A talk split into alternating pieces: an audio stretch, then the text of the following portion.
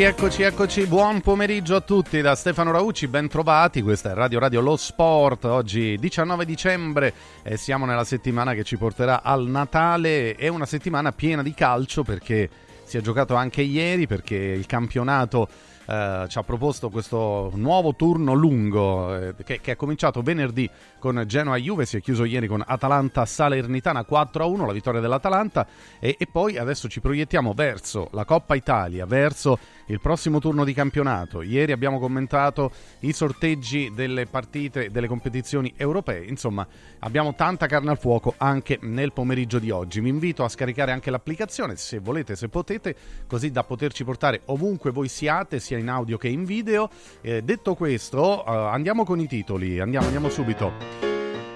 L'attesa di Mu è il primo titolo perché? Perché Mourinho chiaramente ha detto, ha fatto sapere ufficialmente che lui vuole restare alla Roma e a questo punto la parola passa alla società che però non ha replicato. Quindi questo silenzio eh, della società apre mille scenari. Che succede? Perché nessuno della dirigenza ha parlato di lui o comunque magari lo faranno, chissà. Ecco, Tiago Pinto, quando gli hanno fatto la domanda prima del, dell'ultima partita mh, su Murigno che in conferenza stampa aveva detto appunto voglio restare e se non rimango non dipende da me ma dalla società Tiago Pinto e, e poi Murigno ha detto io ho le idee chiarissime l'unica cosa che ha detto Tiago Pinto anche io ho le idee molto chiare però non, ha, non si è espresso di più. Quindi tiene banco qua a Roma eh, il futuro di Murigno però in tutto questo io dico anche attenzione al presente della Roma AS Roma Calcio perché nel frattempo l'Atalanta ha vinto, tra poco facciamo vedere la classifica, cioè la Roma sta scivolando, è scivolata e allora eh, ok, benissimo, mm, ne parleremo anche noi di Murigno e del futuro, però non perdiamo d'occhio quello che sta dicendo questo campionato come valori tecnici perché insomma la Roma ha 25 punti, eccola la classifica per chi mm, si sintonizza con noi adesso, insomma eh, ma manca, manca, più di qualcosa. Ne, ne parliamo tra poco, eh, andremo anche alla Lazio dove però ci sono troppi musi lunghi, ecco, eh, ieri è stato il giorno anche della, della festa, insomma per il Natale, eh, Marusic con le sue dichiarazioni ha chiesto scusa eh, pubblicamente per l'errore che ha commesso e che praticamente ha spalancato le porte alla vittoria dell'Inter, il gol di Lautaro, però ecco la sensazione anche che in effetti sia un ambiente un po' chiuso in sé, un po' cupo, ecco, invece dovrebbe la Lazio guardare anche a quello che sta facendo, forse con un po' più di autostima, un po' più di carica. Qualcuno dirà, ma l'allenatore quando dice certe cose, che effetto fa sull'autostima dei calciatori? Quando dice parla di cilindrata e, e, e di tutto quello che sappiamo, abbiamo rimarcato mille volte, insomma anche sulla Lazio ci faremo un po' di domande.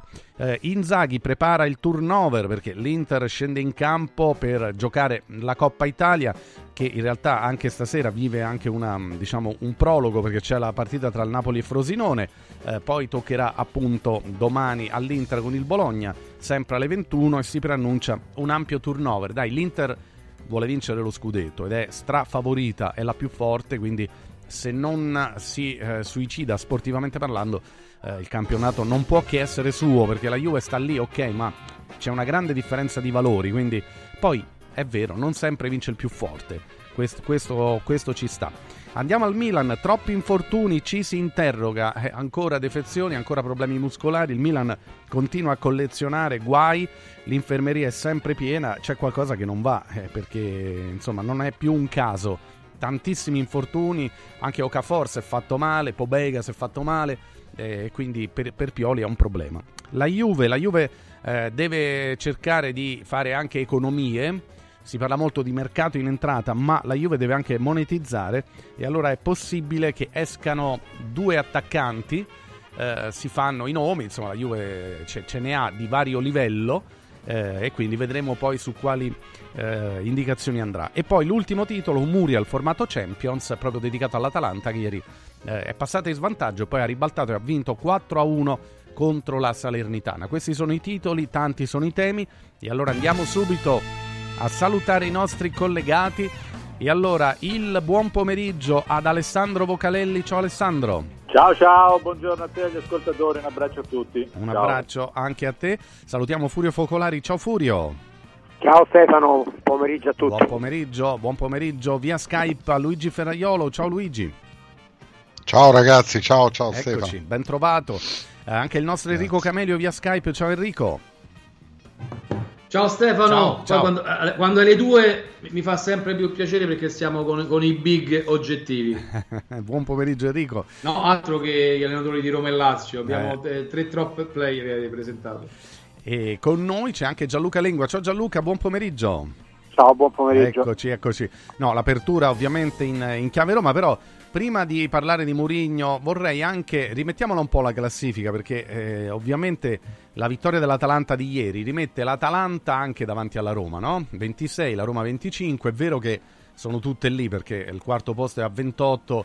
Ecco, però che sensazione vi fa alla luce della vittoria dell'Atalanta? Se si complica e se sì quanto il cammino Champions della Roma, Alessandro Vocalelli?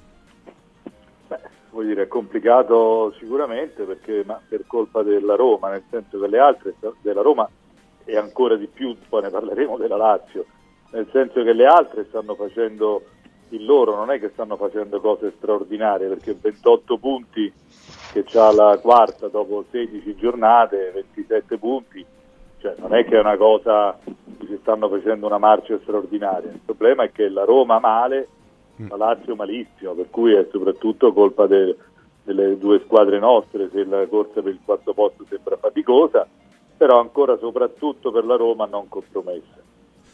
Ecco, volendo sì, possiamo allargare alle due romane, c'è la fotografia della, della classifica dopo 16 giornate, Roma 25, Lazio ancora più giù quota 21, Furio, che fotografia è? Eh, pessima, eh, pessima fotografia, è chiaro che la Lazio sta molto peggio, e lo dice la classifica, qui non, non- non dobbiamo entrare nel campo delle opinioni, sono cose oggettive, però 25 punti, parliamo della Roma, visto che siamo in, Sì, in zona Roma, 25 punti in quante partite? 16, 16. Eh, sì. eh, sì, è roba poca, eh. Mm. È roba poca, poca poca. Cioè, quant'è? Uno e mezzo a partita, 1,5, adesso Sì, una calcolo vita, esatto. sì. Mm. Sì, sì. Eh sì, Eh, su sì, 48 e quindi è- disponibili, insomma. E quindi è, è poca roba, veramente poca roba e, e oltretutto, e oltretutto è vero che stanno tutte lì, però domenica c'è Napoli-Roma, senza comunque Di Bala, rientra Lukaku fortunatamente per, la- per la Roma, per Mourinho, Eh, ma se la Roma dovesse mai perdere col Napoli, io ovviamente non glielo auguro, ma se dovesse perdere, eh, la Roma rimarrebbe a 25 e il Napoli va a 30 e le altre pure penso che fanno punti anche se ci sono degli scontri diretti in quella zona di classifica, no? Questa settimana ci sono alcuni scontri diretti.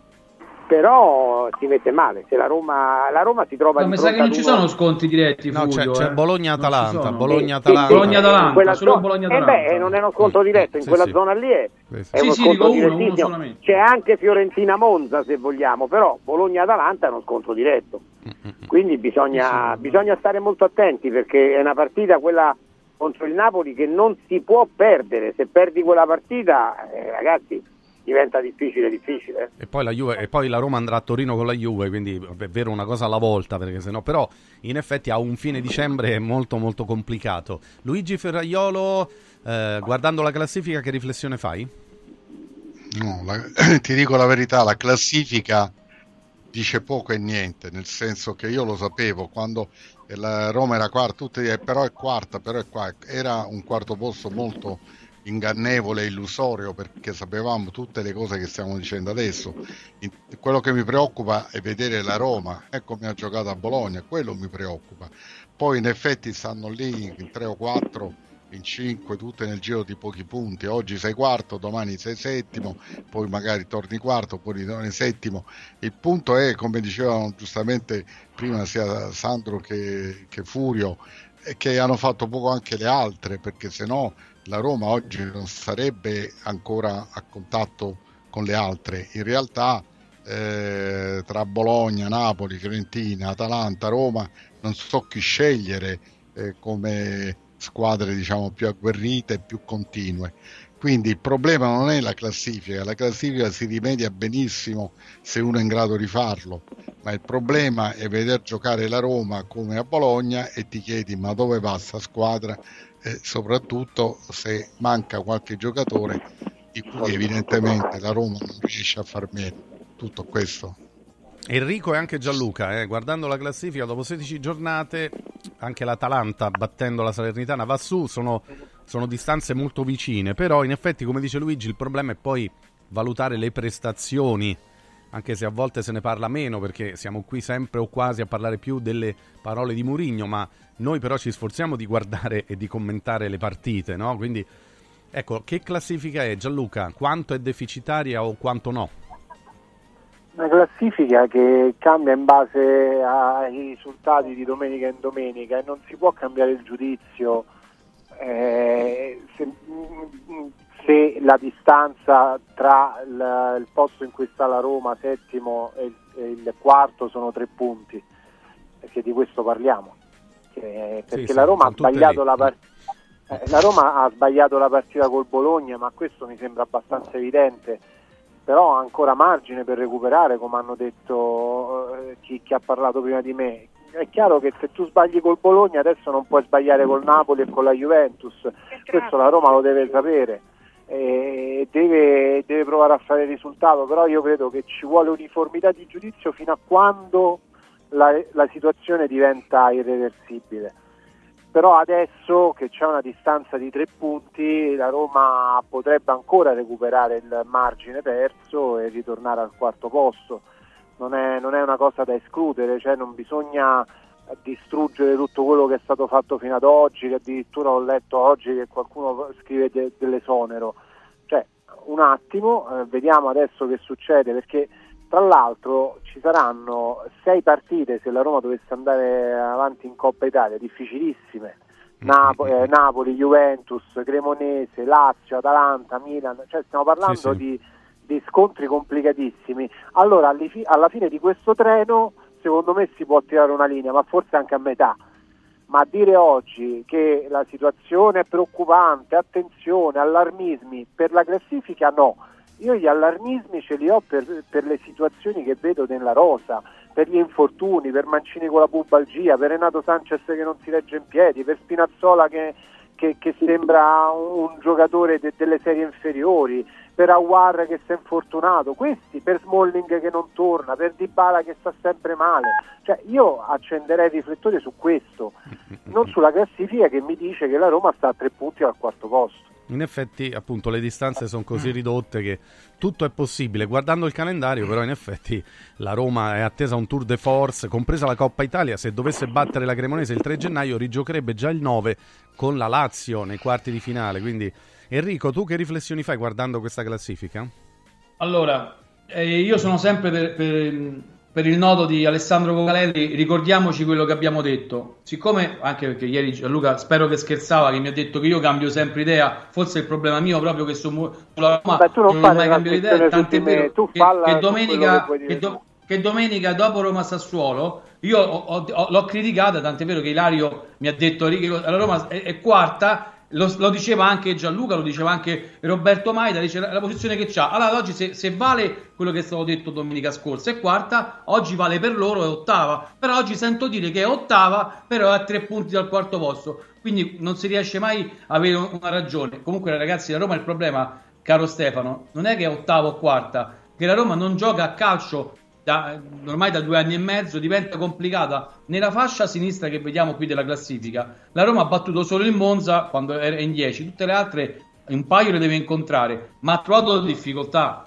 Cioè col Bologna, col Milan e col, col, con l'Inter, la Roma non ha fatto un tiro in porta. Cioè, quindi eh, la situazione è, è, molto preoccupante per me. Io non sono per, per nulla fiducioso e quindi spero che che si prendono anche dei provvedimenti. Non, la Roma non, non, manderà mai via Mourinho, questa è la verità, ma non penso che lo riconfermerà.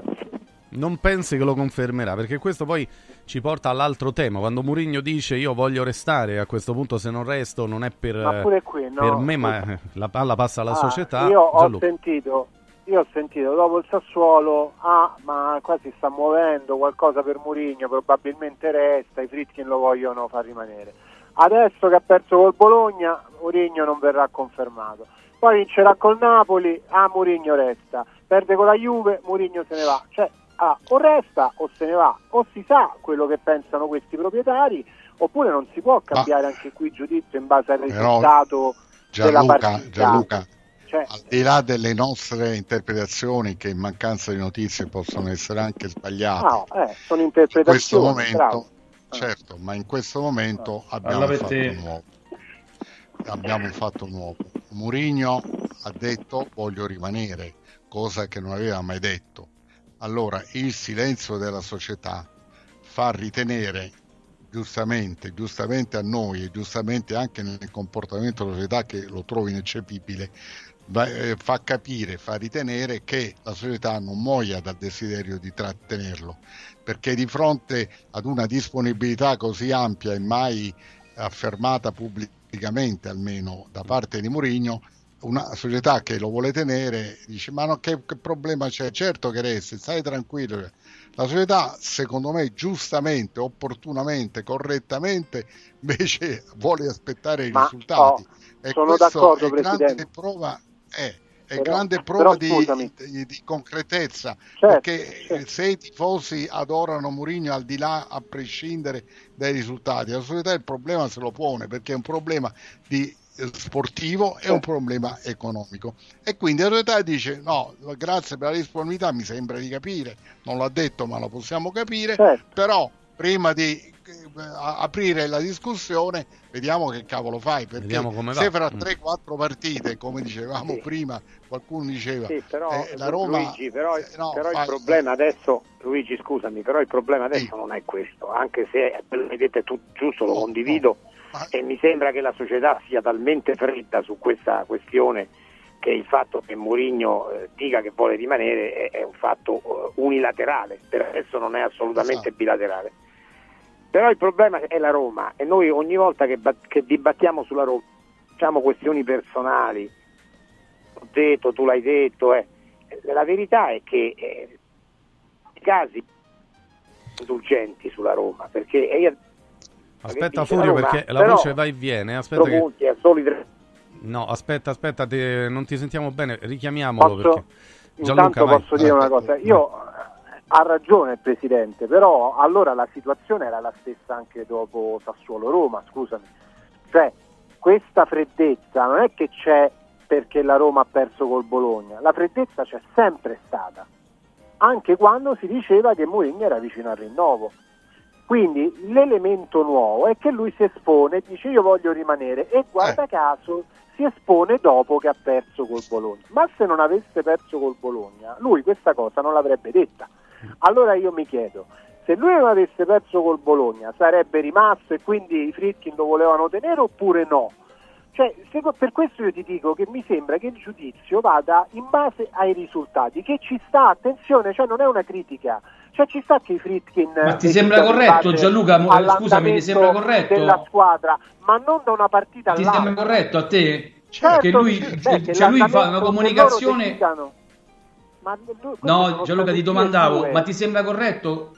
No, dico, ti sembra corretto che Mourinho, in base al risultato di una partita, cambi la, la comunicazione anche lui? Non è, non è, certo, è sono, particolare sono, questa non cosa. È, non, è, non è scorretto, non esiste corretto. È una sua scelta quello. Che è una sua scelta comunicativa. Che gli devo dire che è scorretto ah, perché, perché parla. Cioè, io, io, da giornalista non No, non ho detto questo qua. Scusami, Stefano, fammi parla. precisare.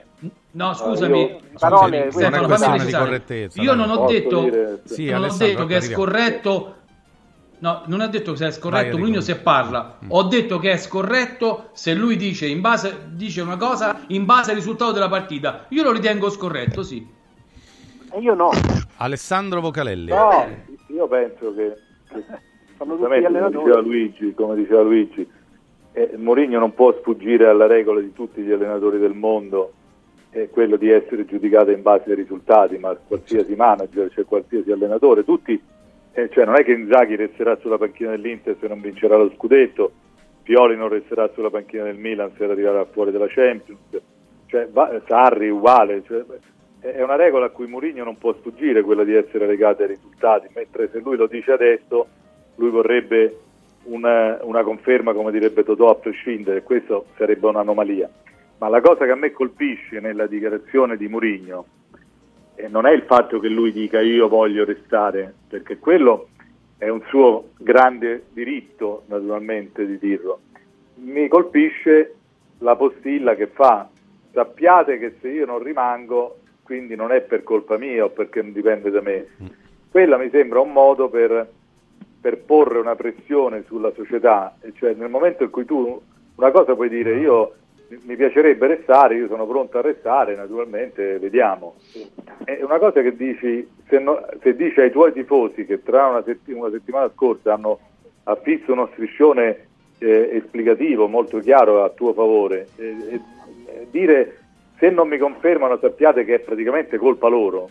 E quello è curioso che nel momento in cui tu lanci un messaggio che dovrebbe essere un messaggio distensivo, di avvicinamento, però lo condisci con una frase che secondo me sa invece di, di distacco. Ecco, è quello che, che non capisco in questo, eh, in questo modo di comunicare. Lui, lui, questa cosa l'aveva già detta, ora dopo il Bologna l'ha detta a chiare lettere va bene, ma già alla vigilia dello sheriff, quando gli hanno fatto quella domanda sul contratto, lui ha detto io, io devo pensare al contratto, lì aveva già fatto capire che esatto. insomma, era abbastanza chiaro trovo, che trovo lui voleva rimanere alla Roma. Adesso sì. l'ha detto in maniera, no, ma non è in maniera esplicita. Che lui vuole rimanere alla Roma l'abbiamo detto, detto sì. perché l'abbiamo detto anche noi. Dipende dalla no, però que, que, que, Scusa Gianluca, volevo chiarire il concetto.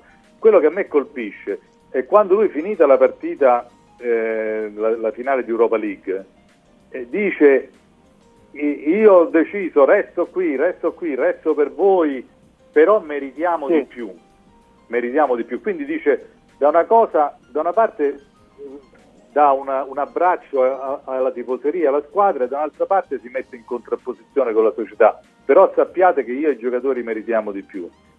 Stavolta dice io voglio restare e se non resto sappiate che praticamente dipende da loro ma non è un modo di costruire un rapporto questo, cioè sembra quasi eh. una, una sfida Ehi. continua, pa- cioè che io voglio rimanere quasi eh, costringendo gli altri a tenermi. Ecco, è questo Però che dice anche un'altra cosa. Dice poi, anche poi recuperiamo cosa. Furio eh, che è tornato. Vai Gianluca, vai. Sì, dice pure un'altra cosa. Lui dice se rimango ci dobbiamo mettere a tavolino e capire se è meglio puntare sui giovani oppure eh. no.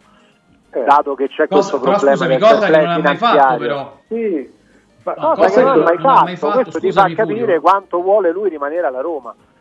Eh, però dico, Pur, abbiamo detto giocando con dei non... giovani, cosa non ha mai fatto. Ah. Eh, sì, eh, però perché... aggiungiamo Gianluca, cosa che noi qui abbiamo detto, per esempio, tante volte che non si sposava Mourinho con i giovani, lui vuole esatto. sempre i campioni, improvvisamente ha cambiato, tutto qua. Sentiamo Furio Focolari, Furio. Sì, vedo che il dibattito come al solito se... parlavamo della Roma, di come gioca male, della classifica, adesso siamo ripassati di, su... di, su... di nuovo a Murigno. E io la penso come Vocalelli, cioè Murigno si propone e lo fa unilateralmente. E quando dice eh, però se io non rimango non è colpa mia, eh, dà già le colpe alla società che eventualmente decide di mandarlo via c'è la società poi di mandarlo via. Scade un contratto, scade un contratto e la società che evidentemente può non essere legittimamente eh, contenta di Mourinho. Certo, se noi andiamo a vedere la tifoseria della Roma, io ieri ho sentito anche la dottoressa eh, Rossella Sensi, innamorata di Mourinho, lei da, da grande tifosa della Roma, da, da, tifosa numero uno della Roma direi, eh, ci fa capire qual è l'atteggiamento della tifoseria di cui dobbiamo prendere atto. I tifosi della Roma vogliono tutti Murigno, vogliono tutti Murigno, però la società probabilmente non è contenta di Murigno e non dipende solo dai risultati, lo abbiamo detto tante volte questo.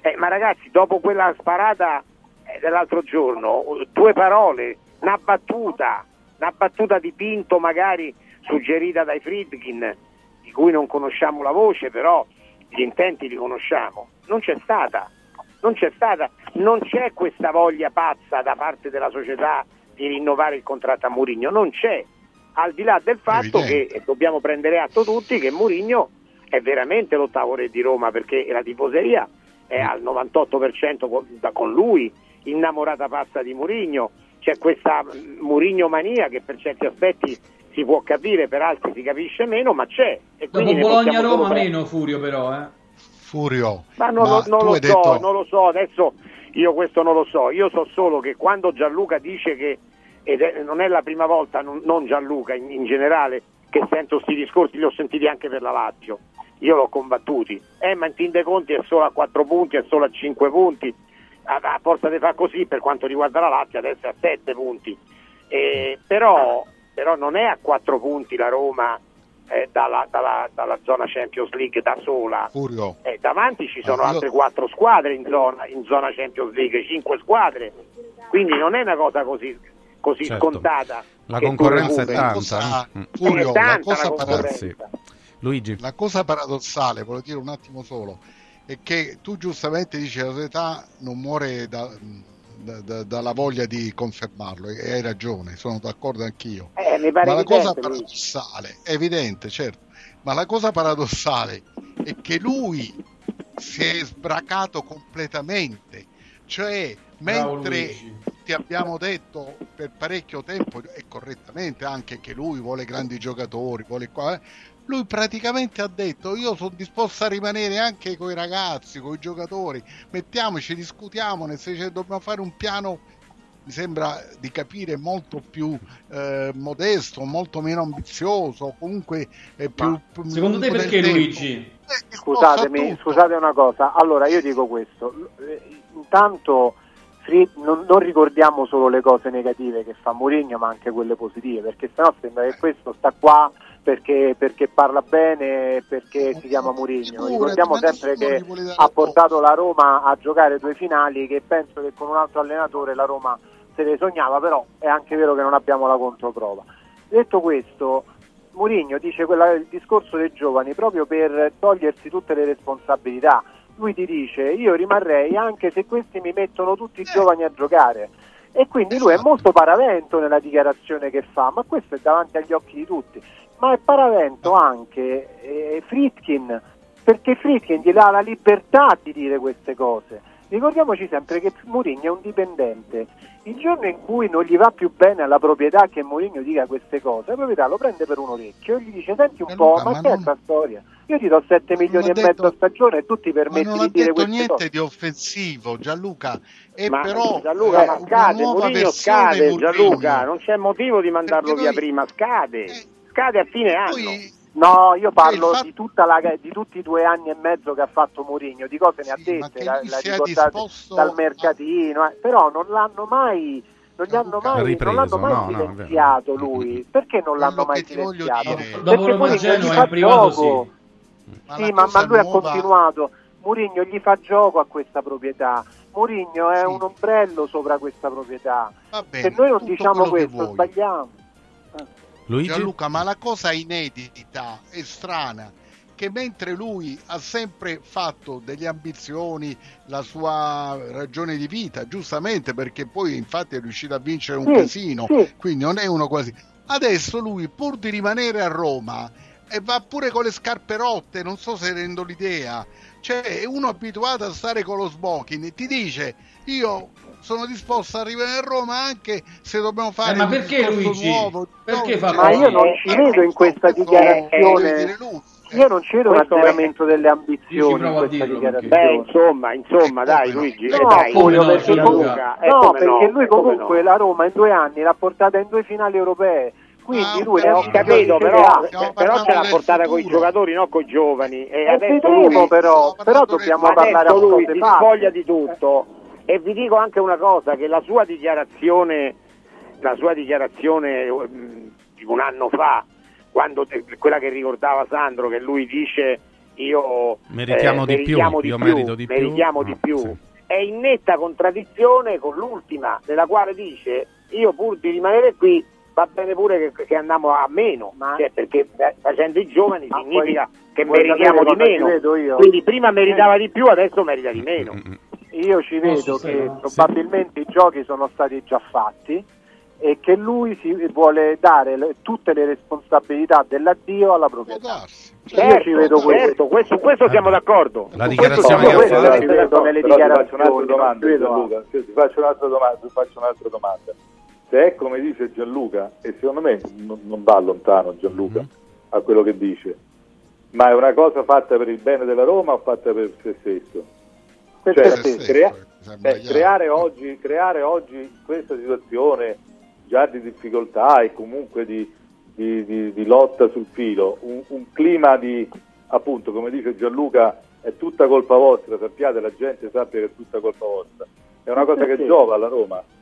Ma lui non è romanista, Alessandro, cioè lui non è Totti. Come no? Lui non è Totti. Ah, no, ecco, non l'ho mai detto e mai lo dirò e mai lo dirò, è Murigno che sta qua da due anni ah. e mezzo, Totti c'è stato per 25, un po' diverso. Quindi lui non lo fa per la Roma questo, questo lui lo fa per sé, certo. Ma quindi è grave. Lo fa per se stesso. Ah, Ma a me interessa che lui porti la Roma in finale, a me non interessa il suo che sia romanista. A me interessa, non mi interessa proprio nulla, a me interessa che raggiunga gli obiettivi. Nel momento in cui gli obiettivi non li raggiunge, via Murigno cioè, ah, questo che non si riesce a capire. Cioè, i Mourinho Però Gianluca, scusami. Per me non esistono neanche no, tra i tifosi, perché nel momento in cui Mourinho no, ti porta in Serie male, B, No, i tifosi nel momento in cui Mourinho ti porta in Serie B, perdone, Gianluca, i tifosi sono con lui. Ma no, ma i tifosi, I tifosi si esprimono al momento che dicono sì, ma sono slogan, Alessandro. Sì, no, no. hanno scritto pure Come mai schiavi del risultato durante l'era pallotta. No, ma, ma poi è chiaro, quelli sono slogan ma Mourinho a vita fino a quando ti fa vincere, ma nel momento in cui non ti fa più vincere Mourinho, che facciamo? Radio Mourinho a Trigoria? Quindi, qua, Ci quindi quando, lo teniamo perché dice, fa le conferenze stampa? Quindi eh. quando, lui ti dice, quando lui dice, come dice Luigi, come dice Furio, va bene tutto, anche fare di meno, puntare sui giovani, secondo te la gente non, non, lo, non lo, accetta questo discorso, cioè di, Se poi non, non fai risultati con i giovani, certo che no. Se poi non, non fai risultati con i giovani, certo che no se la Roma diventa la Rometta con no, Mourinho chiedevo... la gente non lo accetterà. Enrico, poi ci dobbiamo fermare?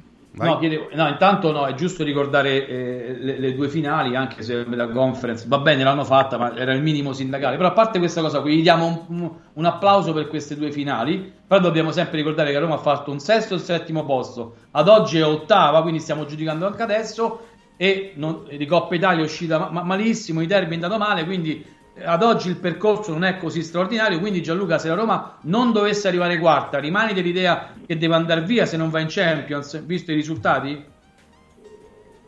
Guarda, se la Roma, la Roma deve, deve, certo Mourinho è giusto se, che vada via se non raggiunge la Champions League o non raggiunge almeno una finale. Beh, certo, certo, certo anche la finale, certo. Ah, allora siamo d'accordo. Vabbè, meno male. Non di Coppa Italia, però la finale, scusatemi, scusatemi, però adesso non per fare ma noi non possiamo ogni giorno dire, e lo diciamo tutti questo, non riguarda la Roma, che la finale, eh, che una finale eh, di Champions League è un discorso, ma una finale di Europa League non ti dà nulla, Bravo, Europa sì. League è importante solo se la vinci, ora lui l'ha so, persa malamente, però, però è, inutile, arrivato, no, dai, è inutile tornarci sopra, non parlo del passato, non parlo del passato, parlo del futuro. Cioè fare una finale di, di Europa League ma non vincerla non serve a niente è una cosa che non dà niente. No, io sono d'accordo con Furio. Eh. eh no, la Roma deve andare in Champions, però. Furio. Eh, questa è proprio una cosa Vabbè, che vuole la proprietà. Ar- arrivare a giocare una finale, dai, non è proprio così. Però arriva, sì, arrivi, arriva, non ti dà niente. Non ti dà niente, no, no, niente. sono d'accordo Furio, però magari ecco, eh, arrivare fino in fondo comunque ci provi. Però non ti dà niente. Sicuramente, ma ai fini della società, ma ai fini della società. Non ti dà nulla. Se tu arrivi secondo, non conta niente. Lo sport è competere. Eh, però come dice, pure, la, come dice, pure la, Roma ha fatto una finale di Coppa UEFA con Ottavio Bianchi e la persa. Sì. Non mi pare che ancora venga ricordata come una cosa strepitosa.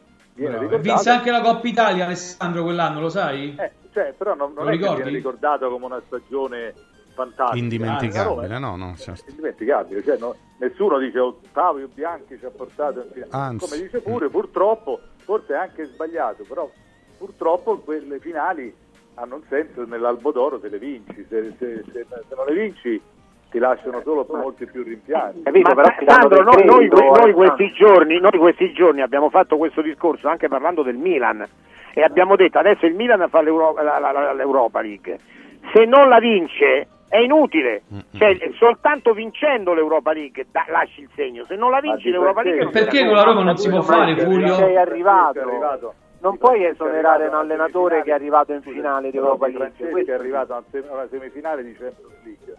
Eh, ma non è che e l'anno dopo gli... l'hanno esonerato. Esatto. Cioè, non è che, che Perché è andato male ma non gli ha dato un'immunità il fatto di no, essere certo. no, ma non la dà neanche a Mourinho l'immunità ragazzi eh, ma Mourinho è, te, è, è, a tre punti esatto. al quarto posto ma, non a 20 esatto. ma tanto esatto. che la proprietà vedi che è in silenzio riflette aspetta. Ma scusa ma ci avete raccontato che lo stavano esonerando dopo che era dopo Genova? Mm. diciamo la stessa cosa Gianluca lui deve essere giudicato confermiamo confermiamo Gianluca. Ah, no, l'abbiamo scritto pure noi quindi eh, è una cosa risaputa. Diciamo la stessa cosa, allora. deve essere giudicato sui risultati. Eh, i certo. risultati certo. adesso ti dicono che lui ha tre punti al quarto posto ai playoff di Europa League. Al 9 gennaio potrebbe essere fuori dalla Coppa Italia e potrebbe essere fuori anche dalla Corsa Champions. Tant'è che gennaio-febbraio secondo me sono mesi chiave. Gianluca, però, però, devi dire, però devi dire con onestà, come hai detto tante cose, oggi le ho apprezzato, che in, in Europa lui quest'anno non ha fatto bene fino adesso. Farà no, doveva arrivare primo nel girone, però è ancora... Eh, ma doveva assolutamente arrivare primo in quel girone. Certo, certo, però non puoi esonerarlo finché lui non no, esce dall'Europa No, ma io dico come No, però dobbiamo mettere il circoletto rosso sull'Europa League però. Come rendimento, dai, come rendimento è andato sicuramente al di sopra. L'ha detto ma, Stefano, certo. scusami aspetta, Gianluca, Enrico, aspetta. l'ha detto Murigno. Eh, eh, di, di, dai, che ci dobbiamo fermare. Murigno, eh. Sì, sì. Eh, infatti io sto dicendo che è vero, ha ragione. Eh sì. ragione. E si è pure arrabbiato dopo Praga e dopo anche Ginevra con Servetto, guarda un po'. Allora, ci dobbiamo fermare. Eh, salutiamo Gianluca Lengua, che ringraziamo. Ciao, Grazie ciao, Gianluca. Ciao, eh, restino gli altri, tra poco ancora un po' di Roma, poi andiamo alla Lazio, poi andiamo anche ad altri temi, ovviamente. Eh, cerchiamo di capire appunto come la Roma arriva a questo, a questo filotto di partite così importanti. Velocemente eh, vi parlo del Dumpling Bar e del nuovo franchising 2.0, già sperimentato con successo a Macerata, a Bari, ad Albano Laziale, a Mentana, eh, dove è previsto il 10% di sconto per chi dice Radio Radio, ma quando andate dite sempre che siete ascoltatori di Radio Radio perché avrete un occhio di riguardo sempre. Il franchising 2.0 del Dumpling Bar è completamente gratuito, senza spese di affiliazione. È il dumpling che provvede alla totale fornitura periodica di tutto il menù, al controllo della qualità, alla comunicazione, alla scelta e all'addestramento del personale e anche alla pubblicità. Dumplingbar.it è il sito, vi do un numero di telefono anche per saperne di più per come fare per entrare nel franchising 344 06 58 913 344 06 58 913. Ora vi porto invece da Stosa Cucine, eh, Stosa Store Capena, perché mm, ragazzi da Stosa Store Capena è il periodo delle grandi occasioni, appunto parlavo di cucine perché eh, beh, perché ragazzi eh, c'è una promozione clamorosa. Fino al 31 dicembre, con l'acquisto di una cucina stosa completa di elettrodomestici, avete in omaggio una Smart TV da 55 pollici. Da Stosa Store Capena puoi creare la cucina adatta a te, scegliendo tra un vasto assortimento di stili e modelli. Da Stosa Store Capena la progettazione e il rilievo delle misure sono gratuiti.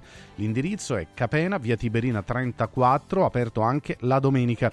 Ricordo anche lo Stosa Point di Borgo Quinzio, presso Luz Ozzy Home Arredamenti, dove oltre alle cucine Stosa trovate anche l'arredamento per tutta la casa, quindi soggiorni, camerette, eh, camere matrimoniali, eccetera, eccetera. Potete scoprire lo spazio espositivo completamente rinnovato in via Salaria Vecchia al chilometro 42, a metà strada tra Roma e Rieti. Arredamentiluzzi.it è il sito.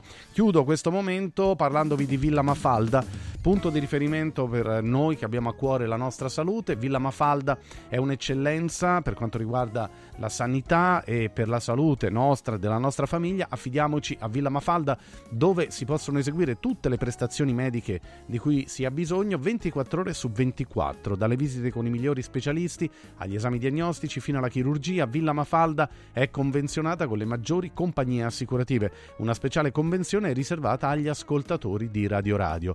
Villa Mafalda è la tua clinica privata polispecialistica nel cuore di Roma, in via Monte delle Gioie numero 5. villamafalda.com è il sito, telefono 0686 0941 0686 0941 ci prendiamo un piccolo break, ancora consigli utili per noi, poi qualche minuto restiamo alla Roma, dopo le tre Lazio e poi un sacco di altre cose. Radio, radio, radio, radio, Caro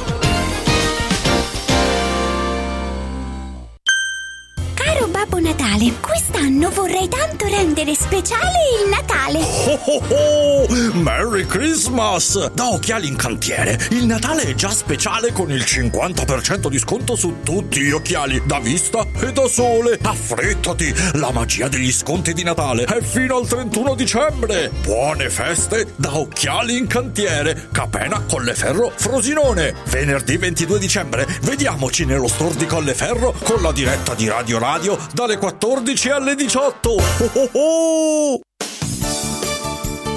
Mauris, il numero uno del risparmio per la casa e la famiglia. Eccola qua, sono Babbo Natale. Sì, dico proprio a voi. Volete passare un Natale speciale? Venite da Mauris per tutti i vostri regali di Natale, giocattoli, profumeria, articoli per la casa e tante decorazioni ai prezzi più bassi d'Italia. Ma avete scoperto, eh? Tanti auguri di buone feste da Martufello e Mauris, i grandi magazzini italiani del risparmio. Mauris, di più Ninja. Mauris! Press Up stampa su tutto, dal piccolo al grande formato. Bigliettini da visita, cataloghi, volantini, shopper e molto altro personalizzati con il marchio della tua azienda. Vai su radioradio.pressapp.it, clicca sulla vetrina di Press Up e scopri la promozione della settimana. Fino al 31 dicembre, chiusura dell'anno con il botto. Sconti fino al 75% su tutto il catalogo. Vai su radioradio.pressup.it, il tuo stampatore online. È bello sapere che in qualsiasi momento c'è chi si prende cura di te. Villa Mafalda c'è sempre. Per la salute della mia famiglia mi affido a Villa Mafalda, dove è possibile eseguire tutte le prestazioni mediche di cui abbiamo bisogno 24 ore su 24, dalle visite con i migliori specialisti agli esami diagnostici fino alla chirurgia. Villa Mafalda, la tua clinica privata polispecialistica nel cuore di Roma. Villa Mafalda è in via Monte delle Gioie 5. Info e prenotazioni su villamafalda.com. Convenzionata con le maggiori compagnie assicurative. Una speciale convenzione è riservata agli ascoltatori Radio Radio. Basta fatica e mai più plastica. Da oggi con Water Solution hai l'opportunità di avere a casa, in ufficio o nella tua attività acqua depurata naturale, gassata e refrigerata senza limiti e il risparmio è garantito. Per saperne di più, chiama Water Solution all'800 82 66 88 per ricevere un'analisi gratuita della tua acqua. Water Solution, soluzioni green per una corretta purificazione delle acque.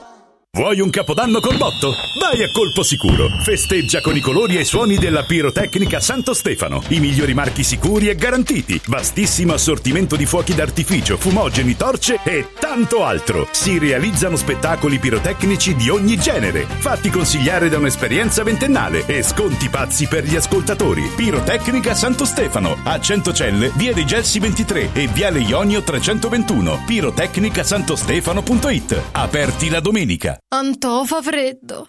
Antò fa freddo. Non ce la faccio più. Accendi la caldaia Vylant. Ecco fatto, amore. L'ho accesa. Mmm, Antò fa caldo. Pochi giorni fa con la Calor Plus ho installato una caldaia a condensazione della Vylant con sole 12 rate da 95 euro e mi hanno anche regalato 7 anni di garanzia. Eh, con questa caldaia mi sto togliendo tante soddisfazioni. Fallo anche tu con la Calor Plus. Chiama subito lo 06 86 21 3671. Antò. Radio, radio, radio, radio,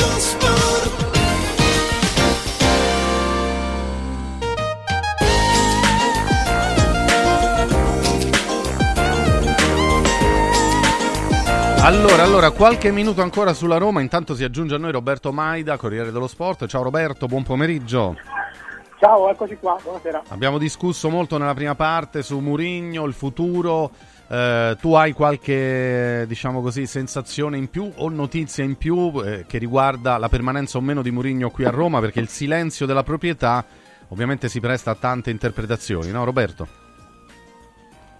Beh, sappiamo che i Fredkin non parlano mai eh, molto, anzi quasi, quasi niente. Eh, io ho la sensazione eh, che ci sia ancora margine per eh, ricomporre questa situazione che è precaria per definizione, essendo un contratto ancora non stato discusso, un contratto in scadenza, ma eh, vale per Mourinho come per Tiago Pinto, quindi eh, è una, è, una fase di transizione che la Roma deve gestire con lucidità pensando intanto a quello che vuole fare a gennaio e poi quello che vuole fare dall'anno prossimo, perché è evidente che i risultati e l'eventuale partecipazione alla Champions possono dare una spinta in più agli investimenti e alle scelte eh, che, verranno, che verranno concordate. Tuttavia io continuo a credere che un allenatore come Mourinho, anche se oggi non è tra i più richiesti nel panorama internazionale, non si possa tenere in sospeso fino a giugno.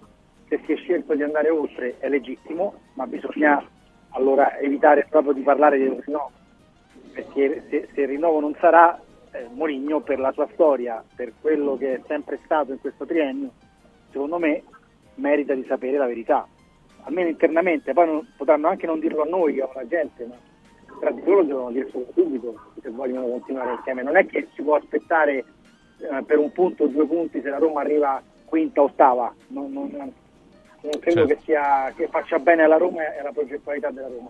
E quello magari poi se, lo, se la vedranno, se lo diranno tra di loro. Enrico, No, una cosa che mi fa strano di Mourinho che comunque su questa lui è sempre stata la sua forza, la, la, la spavalderia, no? Io oggi scherzavo sui social, eh, dico Mourinho era Fonzi, adesso l'ho lo- lo- ha comunicato in maniera secondo me rimissiva, rimangiandosi anche quello che ha detto sinceramente, perché lui con i giovani no- no- non, non ci voleva lavorare. L'abbiamo anche detto noi che non si sposava con la Roma, con, con i Fredkin, l'ha detto lui, i giocatori eh, sono venuti giocatori eh, rotti, eh, se no non sarebbero venuti qua a Roma, adesso lui ha cambiato. Mi viene da pensare, anche con qualche qualcosa che abbiamo lavorato con Ilario, che dietro effettivamente non ci sia nessun club. Strano, perché visto che qui viene dipinto come eh, colui che ha fatto tutto, tutto perfetto, fuori de- di Roma, fuori dal raccordo annuale, non se ne accorge nessuno? Io mi faccio una domanda, è strano. beh, forse la, la fase di carriera di Mourinho, diciamo, rispetto al passato è meno, no, è meno ammaliante e percepisce anche un ingaggio pesante, quindi bisogna capire se c'è un altro club in giro per l'Europa che potrebbe investire su di lui, questo poi lo, lo vedremo se appunto non, non rimarrà a Roma. Ecco, no, ma l'altra, Io l'altra di, cosa... di non Eh, parlare più di Mourinho per un quarto d'ora. Sì, voglio andare Eh, su altro, infatti. Cinque no, no. minuti, volevo dire una cosa a Roberto.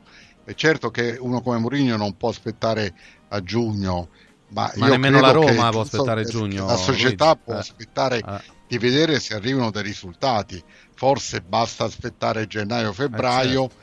e se certi risultati a cui chiaramente la società tiene moltissimo eh, non si intravedono, la società prende una decisione perché poi, come abbiamo detto prima, tutti gli allenatori, compreso Murigno, vale per Ancelotti, figuriamoci non vale per Murigno o per tanti altri, eh, dipendono dai risultati, perché se tu non fai risultati, questa sua disponibilità a dire io ora sono pronto a fare anche eh, non dico il magazziniere, ma io forzo la, la cosa per far capire, insomma, ma eh, lavoro con i giovani se necessario, eccetera, è una disponibilità che sorprende e che denota o una, una co- o lo fa per mettere la società con le spalle al muro, come abbiamo detto prima, o lo fa perché evidentemente ha dei tali interessi qui a Roma, interessi intendo dire affettivi, cose non economici, che lui è disposto veramente a snaturare se stesso pur di rimanere a Roma. E- e non c'è- di qua non si scappa, ragazzi. O perché magari non ha, non ha meglio, di meglio in giro, potrebbe anche essere, no? Ma sai, al, mo- al momento, al momento. perché- Ha guadagnato Però, tanto lui, prima o poi una società la trova. Ma non è una questione di soldi, infatti, Sì, ma comunque di... trovare una Stefano, cosa meglio della Roma non è è facile. Non meglio è della facile, Roma. infatti, infatti. Meglio della Roma Eh, deve trovare. Eh, Ma lui che la trova. denigra, eh. Magari trova, trova, lui che però eh, bisogna vedere che cosa Scusate, trova. Stiamo parlando di un grande club Eh. con una grande tifoseria di una Eh. città meravigliosa.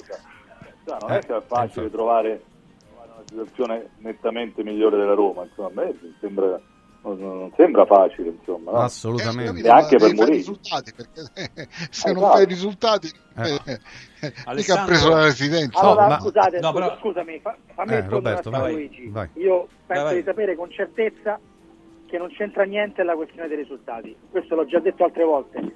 Se la Roma cambia allenatore è perché ha già deciso di farlo, non perché aspetta che Mourinho vinca l'Europa League o che arrivi quarto, perché No, ove si vinca no, arrivasse eh, in una situazione, o- ove si arrivasse, no, ho detto che arrivi quarto o quinto in classifica, eh, Sì. che il quinto posto dovesse valere la Champions.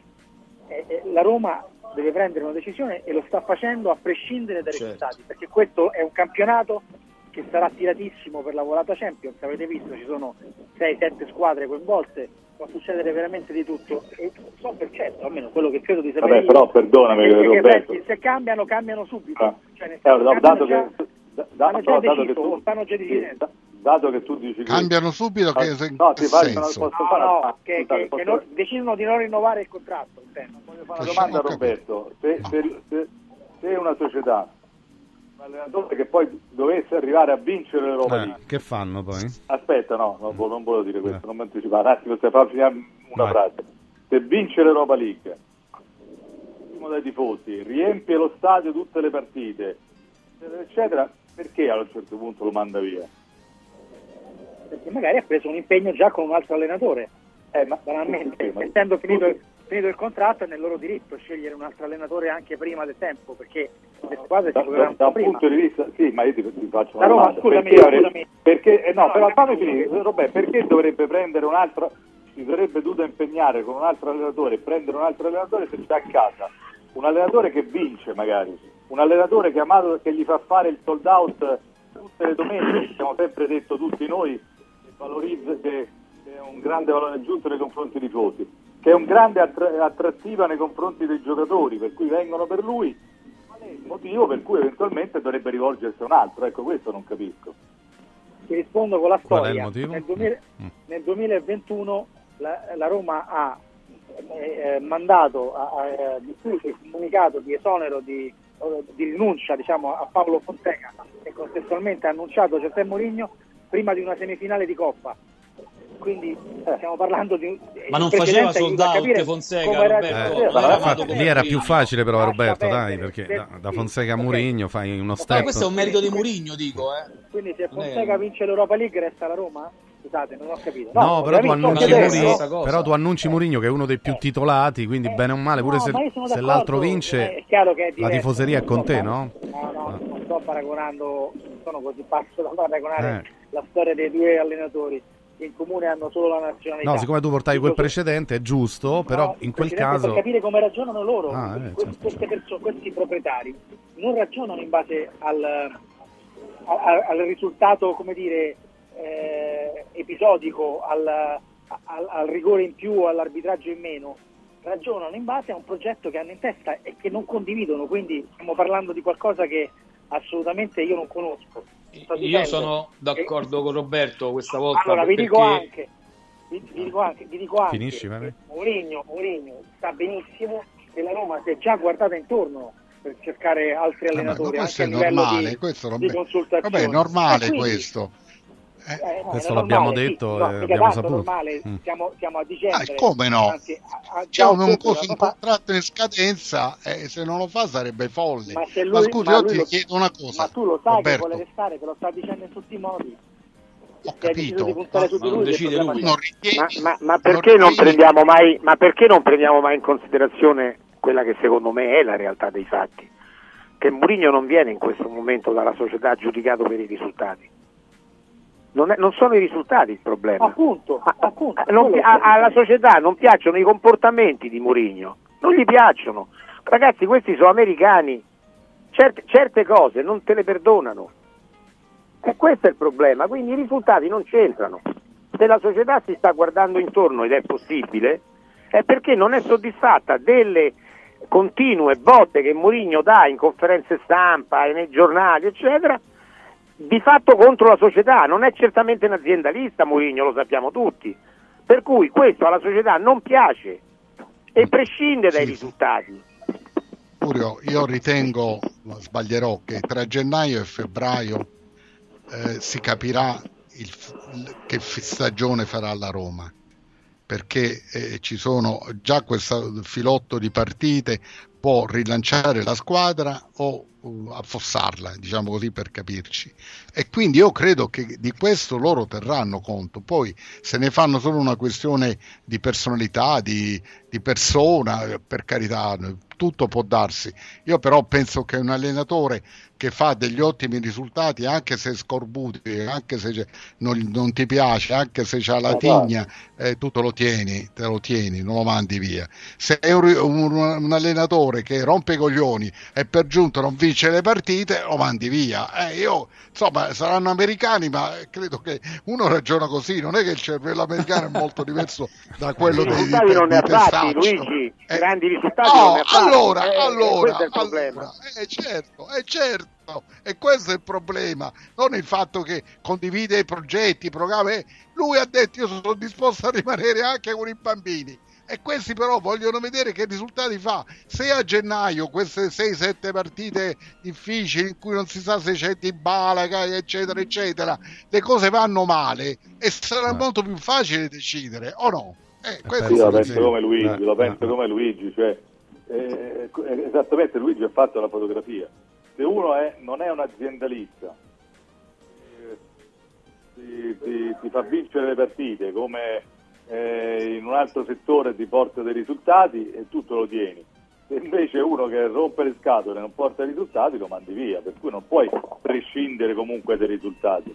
Cioè quella è, è la discriminante del, del carattere, del, del modo con cui lui si rivolge alla società che, che chiaramente ti può indisporre, ma di fronte a uno che magari ti vince l'Europa League e ti porta terzo in classifica, secondo me, eh, e, e ti riempie lo stadio, alla fine te ne fai una ragione e te lo tieni. eh. Vediamo, certo le Però- prossime partite però, sono Stefano- fondamentali, fondamentali per il futuro di Murigno e della Roma, perché è chiaro che poi gli allenatori passano, la Roma resta. Enrico vai, poi ci fermiamo? No, no, velo- velo- velocemente. Allora, Mourinho mi risulta anche a me aspetterà fino a febbraio, quindi mi sembra veramente lui non, me- confermiamo che lui non, non- ha nessuna cosa dietro. di Noi- a questi noi tempi, ci risulta ma che perdonami però, Enrico, perdonami, so- solo questo. Io l'anno scorso, a, a dicembre, gennaio, sentivo dire che lui aspettava fine febbraio e se non gli facevano il rinnovo se ne andava. Lui, Vero. lui aspetta fino a febbraio per fare che? Se c'è un'altra squadra, eh, se no aspetterà fino a, aprile certo, se non c'è aspetterà, un'altra squadra. Ma No. No, no, lui, vabbè. a, fe- a febbraio dice io vado via dalla Roma pure se non c'è un'offerta se lui se non ci avesse offerte e io magari penso che ce l'avrà ma se non ci avrà offerte a febbraio aspetterà marzo, aspetterà aprile aspetterà maggio, aspetterà giugno per cui perché dobbiamo fissare dei, dei paletti di Te lo questo dico, tipo? Sandro, te lo dico perché l'ha fatto, è una voce che ha fatto girare il tecnico, che lui aspetterà Ma microfoni l'anno scorso, spenti. l'anno fin- scorso si diceva No, no, no, no, io sto parlando di quest'anno. L'anno scorso Sì, no, ma lui lo ripete sempre. Io ho letto Lo ripete sempre. che andava via. Io ho letto per sei mesi che era deciso, che lui aveva deciso, ormai basta, vado via.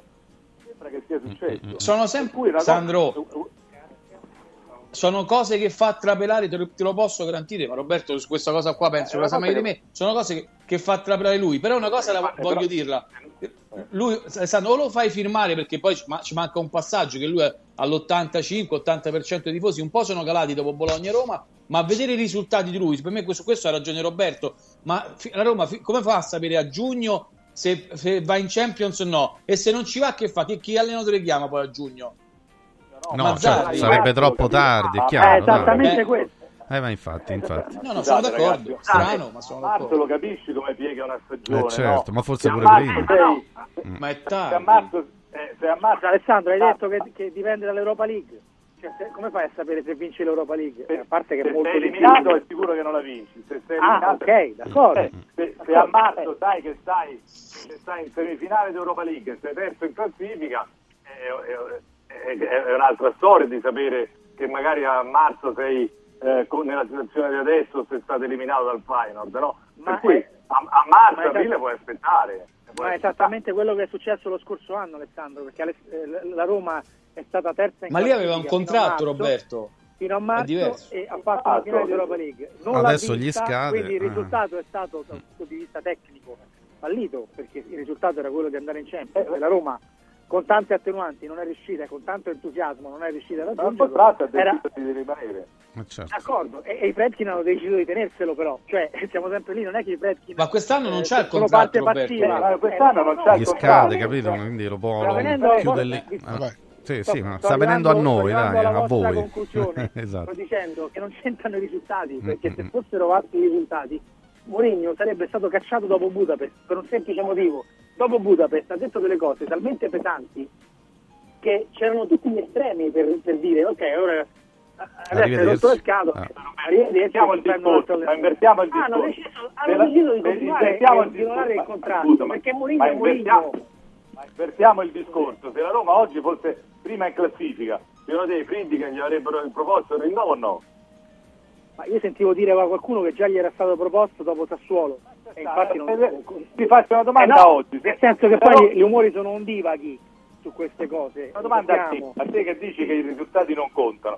Se oggi la Roma fosse in testa alla classifica e stesse facendo il, il- il campionato del Napoli dello scorso anno, gli avrebbero chiesto di già il rinnovo del contratto o no? Di corsa, secondo so, me. io, io cre- no, io credo di no. Ah, come non lo sai, Roberto? Eh. Come non lo sai? no, Sare- no. sarebbero andato dietro la porta Ma e certo. di casa. Ma non lo Eh, fanno vabbè, mai come così, Fredkin, ragazzi, ma voi Eh, vabbè, però lo non lo come- fanno come perché manca la base dei non lo fanno con risultati. nessuno. Lorenzo Pellegrini, il capitano della Roma, l'hanno strapagato per fargli firmare il rinnovo perché hanno voluto aspettare gli ultimi 5-6 mesi. beh, Sono- questo e questo è il loro modo di Vabbè, lavorare. cambiava poco testa la Roberto lì, classifica eh. non, gli, non gli vorrebbero il rinnovo. Oggi Vabbè, non lo so, non lo classifica, so, Alessandro, stiamo parlando, stiamo parlando di, di- come dice lui, di ipotesi. Che vuol dire? Eh, sc- scusate, Vuol eh, dire che i risultati, che i risultati Ma, ragazzi, i rapporti cambiano. Ma, mi- Ma ma stiamo mi dicendo spieghi le stesse cose, ragazzi, per- ma stiamo no, dicendo non le stiamo dicendo le stesse cose. cose. Ma No, sì, Sandro, ma è evidente- stiamo ma è affrancando- evidente che- Stiamo affrancando Murigno dal, dal dei risultati. risultati. Che vale no, ma non è così, ma non è così. I Fredkin hanno deciso probabilmente di non rinnovare Mourinho a prescindere dai risultati, ma perché comunque i risultati sono scadenti. È evidente, avete ragione voi, chi è che l'ha detto Luigi, non lo so. Se Mourinho fosse primo in classifica o 15 Alessandro. punti di vantaggio, ma chiaramente sarebbe forse diverso. Allora sarebbero scontenti di certi atteggiamenti, ma i risultati sono tali che, capito? Eh, una volta non ne puoi fare a meno, no? È Di voto rinnovare. democrazia cristiana. Eh, certo. Capisci che voglio dire? Cioè, eh, ma Turo Nas è voto democrazia cristiana. Questo è il concetto. Magari Mourinho avrebbe dietro le spalle il Real Madrid, Furio, in quel momento, e quindi non vorrebbe lui. È logico, è logico. siamo- siamo ma è tutta lì. una catena. Ma certo, Eh. è tutta una catena. La verità è che Bravo. siamo di fronte a- alla terza stagione di risultati non positivi. Non dico negativi perché ci sono state le due finali. Però a livello di campionato una sono cosa- stati tre stagioni negative. questo- eh, Roberto, Ci dobbiamo fermare, eh, una cosa- Alessandro. Eh, no, vai, vai. solo. Roberto in questo momento ha detto una cosa decisiva. Cioè, se lui fosse in testa alla classifica, lo chiamerebbe il Real Madrid. Per cui i risultati contano per Mourinho sia per la Roma, sia per il Real Madrid, sia per tutti. Cioè, i risultati sono decisivi per chiunque, non Contano solo per non Mourinho. contano questi risultati? Ma contano, ma come Il no? Real Madrid Eh, gli sarebbe dietro. Ah, se lui certo. fosse in testa alla classifica, ci avrebbe il Real Madrid il, Ba- e- Nel rapporto Bayern Monaco. loro, per me non contano. Alessandro, andare. però poi magari hai ragione te. Io, per me non c'entra niente il Ma, risultato ma- sportivo. ma scusate, nel C'entra- curriculum, nel curriculum di un allenatore, nel curriculum di un allenatore, fra- peraltro di un grandissimo allenatore, uno dei due o tre più grandi del, del- del calcio moderno, del calcio, eh, c'è, c'è anche la fase negativa. E diciamo che Mourinho eh, non è che a livello di immagine nel mondo può essere salvato da, da, da una Conference League, ragazzi. E Mourinho da eh, Arsenal, Tottenham, eh, Chelsea, Manchester United e poi la Roma ha fatto male negli ultimi anni, negli ultimi anni della sua carriera, non uno, non due, sei, sette, otto anni come campionato, ha fatto delle cose buone nelle coppe, ma come campionati e ha giocato male sempre. E quindi ecco, ha ragione Roberto, se fosse primo in classifica magari lo chiama Real Madrid, ma non è primo in classifica e non lo è stato negli ultimi 7-8 anni. Sì, sì, infatti è stato anche esonerato ma più domenica volte negli chi ultimi anni. gioca, Roberto? cioè, Domenica chi gioca? Eh, Lukaku gioca, eh, Zaleschi gioca, Ah, sono già due cose E Dybala? importanti. No, per me Di Bala È fuori, no? no? Dybala. Mm, ci vuole Anche tempo. Di Bala Mm. ancora no. A, a Torino con la Juve sì, Mm. domenica non credo. Va bene, ci fermiamo, ci fermiamo. Allora, salutiamo Enrico Camelio, grazie Enrico. Ciao Stefano, buon lavoro. Grazie a Roberto Maida, grazie. Grazie e, a tutti voi, E ciao. anche Furio Focolari so che deve lasciare. Grazie Sì. Furio, un abbraccio. Ciao, ragazzi, ciao, ciao. Restino gli altri perché stiamo per andare alla Lazio, ma prima c'è un collegamento e allora andiamo subito nella vetrina di Press Up. La vetrina di Press Up. E andiamo a salutare Vincenzo Cirimele, la proprietà di Press Up, perché eh, stanno preparando delle cose pazzesche per il fine anno. Si chiude col botto. Cioè, Vincenzo, intanto buon pomeriggio. Che cosa state escogitando? Perché eh, allora i nostri ascoltatori attendono di sapere che significa chiudere l'anno col botto.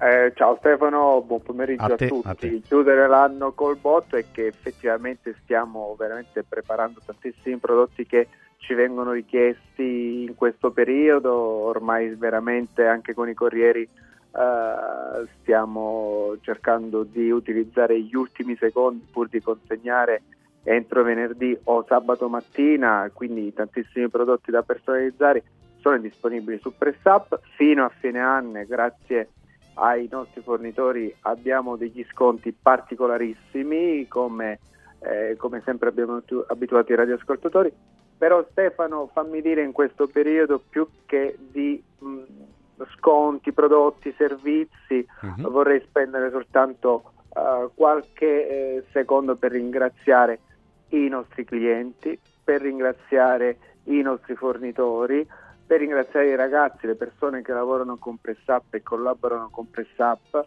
Ce ne sono alcuni che collaborano anche dall'estero e quindi anche da zone come Kiev piuttosto che da Tel Aviv. Eh, sono ragazzi che lavorano con noi sulla parte di piattaforma, internet o grafici e quindi a tutti loro io voglio augurare veramente un Santo Natale e delle felici eh, feste più che effettivamente raccontare eh, gli sconti o le promozioni di PerSap voglio utilizzare la radio per fare gli auguri veramente a tutti. Ed è un bel pensiero, davvero un pensiero nobile, Vincenzo. Sappiamo poi qual è la sensibilità, l'umanità tua e di chi lavora con te con Press Up, quindi oggi lo spendiamo così per fare gli auguri a tutti gli ascoltatori, poi ovviamente andando su radioradio.pressup.it trovate tutte le opportunità, quelle ci sono sempre, però è giusto anche eh, rivolgere un pensiero particolare a- alle persone che, che sono, mh, fanno parte della squadra, ma anche a tutte le persone che ci seguono e ci ascoltano attraverso Radio Radio. E allora Vincenzo ti ringraziamo anche per questo, eh, rinnoviamo gli auguri anche a te, a tutto il tuo staff, a tutta Press Up ovviamente.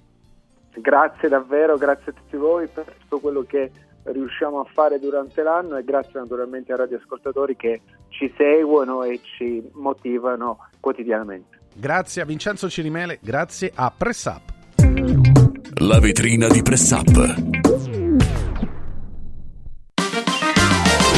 Radio, radio, radio, non sport.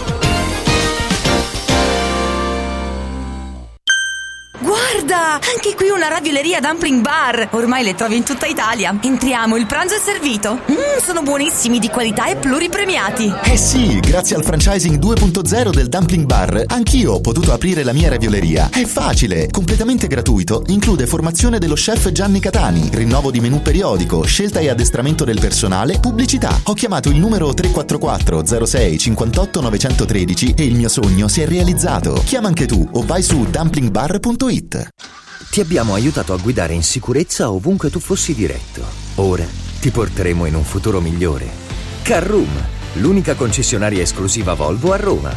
Carroom, al chilometro 33 e 7, carreggiata interna del GRA, uscita uffici finanziari. Da Carroom trovi anche offerte vantaggiose di noleggio e oltre alla normale manutenzione puoi fare la revisione, sostituire i pneumatici e avere un eccellente servizio di carrozzeria. Carroom, più Volvo di così. Volvo Carrum. Sportello Legale Sanità. 12 anni di giustizia ottenuta e di giusti risarcimenti alle famiglie colpite dalla mala sanità. come per danni o decessi provocati durante interventi chirurgici o per decessi provocati da mancata prescrizione di farmaci o strumenti di prevenzione delle trombosi in occasione di interventi chirurgici. Sportello Legale Sanità. A disposizione di tutti gli italiani contro la mala sanità, senza alcun costo anticipato. 800 700 802. Sportellolegalesanita.it 3, 2, 1, 4. 4. Scarica l'app Club Kuwait entro il 31 gennaio. Per te 430 punti stella convertibili in 4 euro per i tuoi rifornimenti. Info su kuwait.it. Kuwait, muoviti più liberamente. Olio nuovo extravergine di oliva Sabina Top. Eccellenza agroalimentare del Lazio. Garantito e certificato dal consorzio Sabina Top. È possibile acquistarlo sul sito radioradioshop.it oppure inviando un sms WhatsApp al 348 59 50 222 e riceverlo direttamente a casa in lattine o bottiglie. Sabina Dop. L'origine è protetta. Con Eurobet.live scoprite i risultati in tempo reale, le statistiche sulle partite e sui marcatori. Restate sempre aggiornati per non perdervi nulla. Con Eurobet.live accendete la passione per il calcio. Radio Radio Lo Sport vi aspetta il martedì e il venerdì pomeriggio e il mercoledì mattina con tutti i numeri del calcio con Eurobet.live.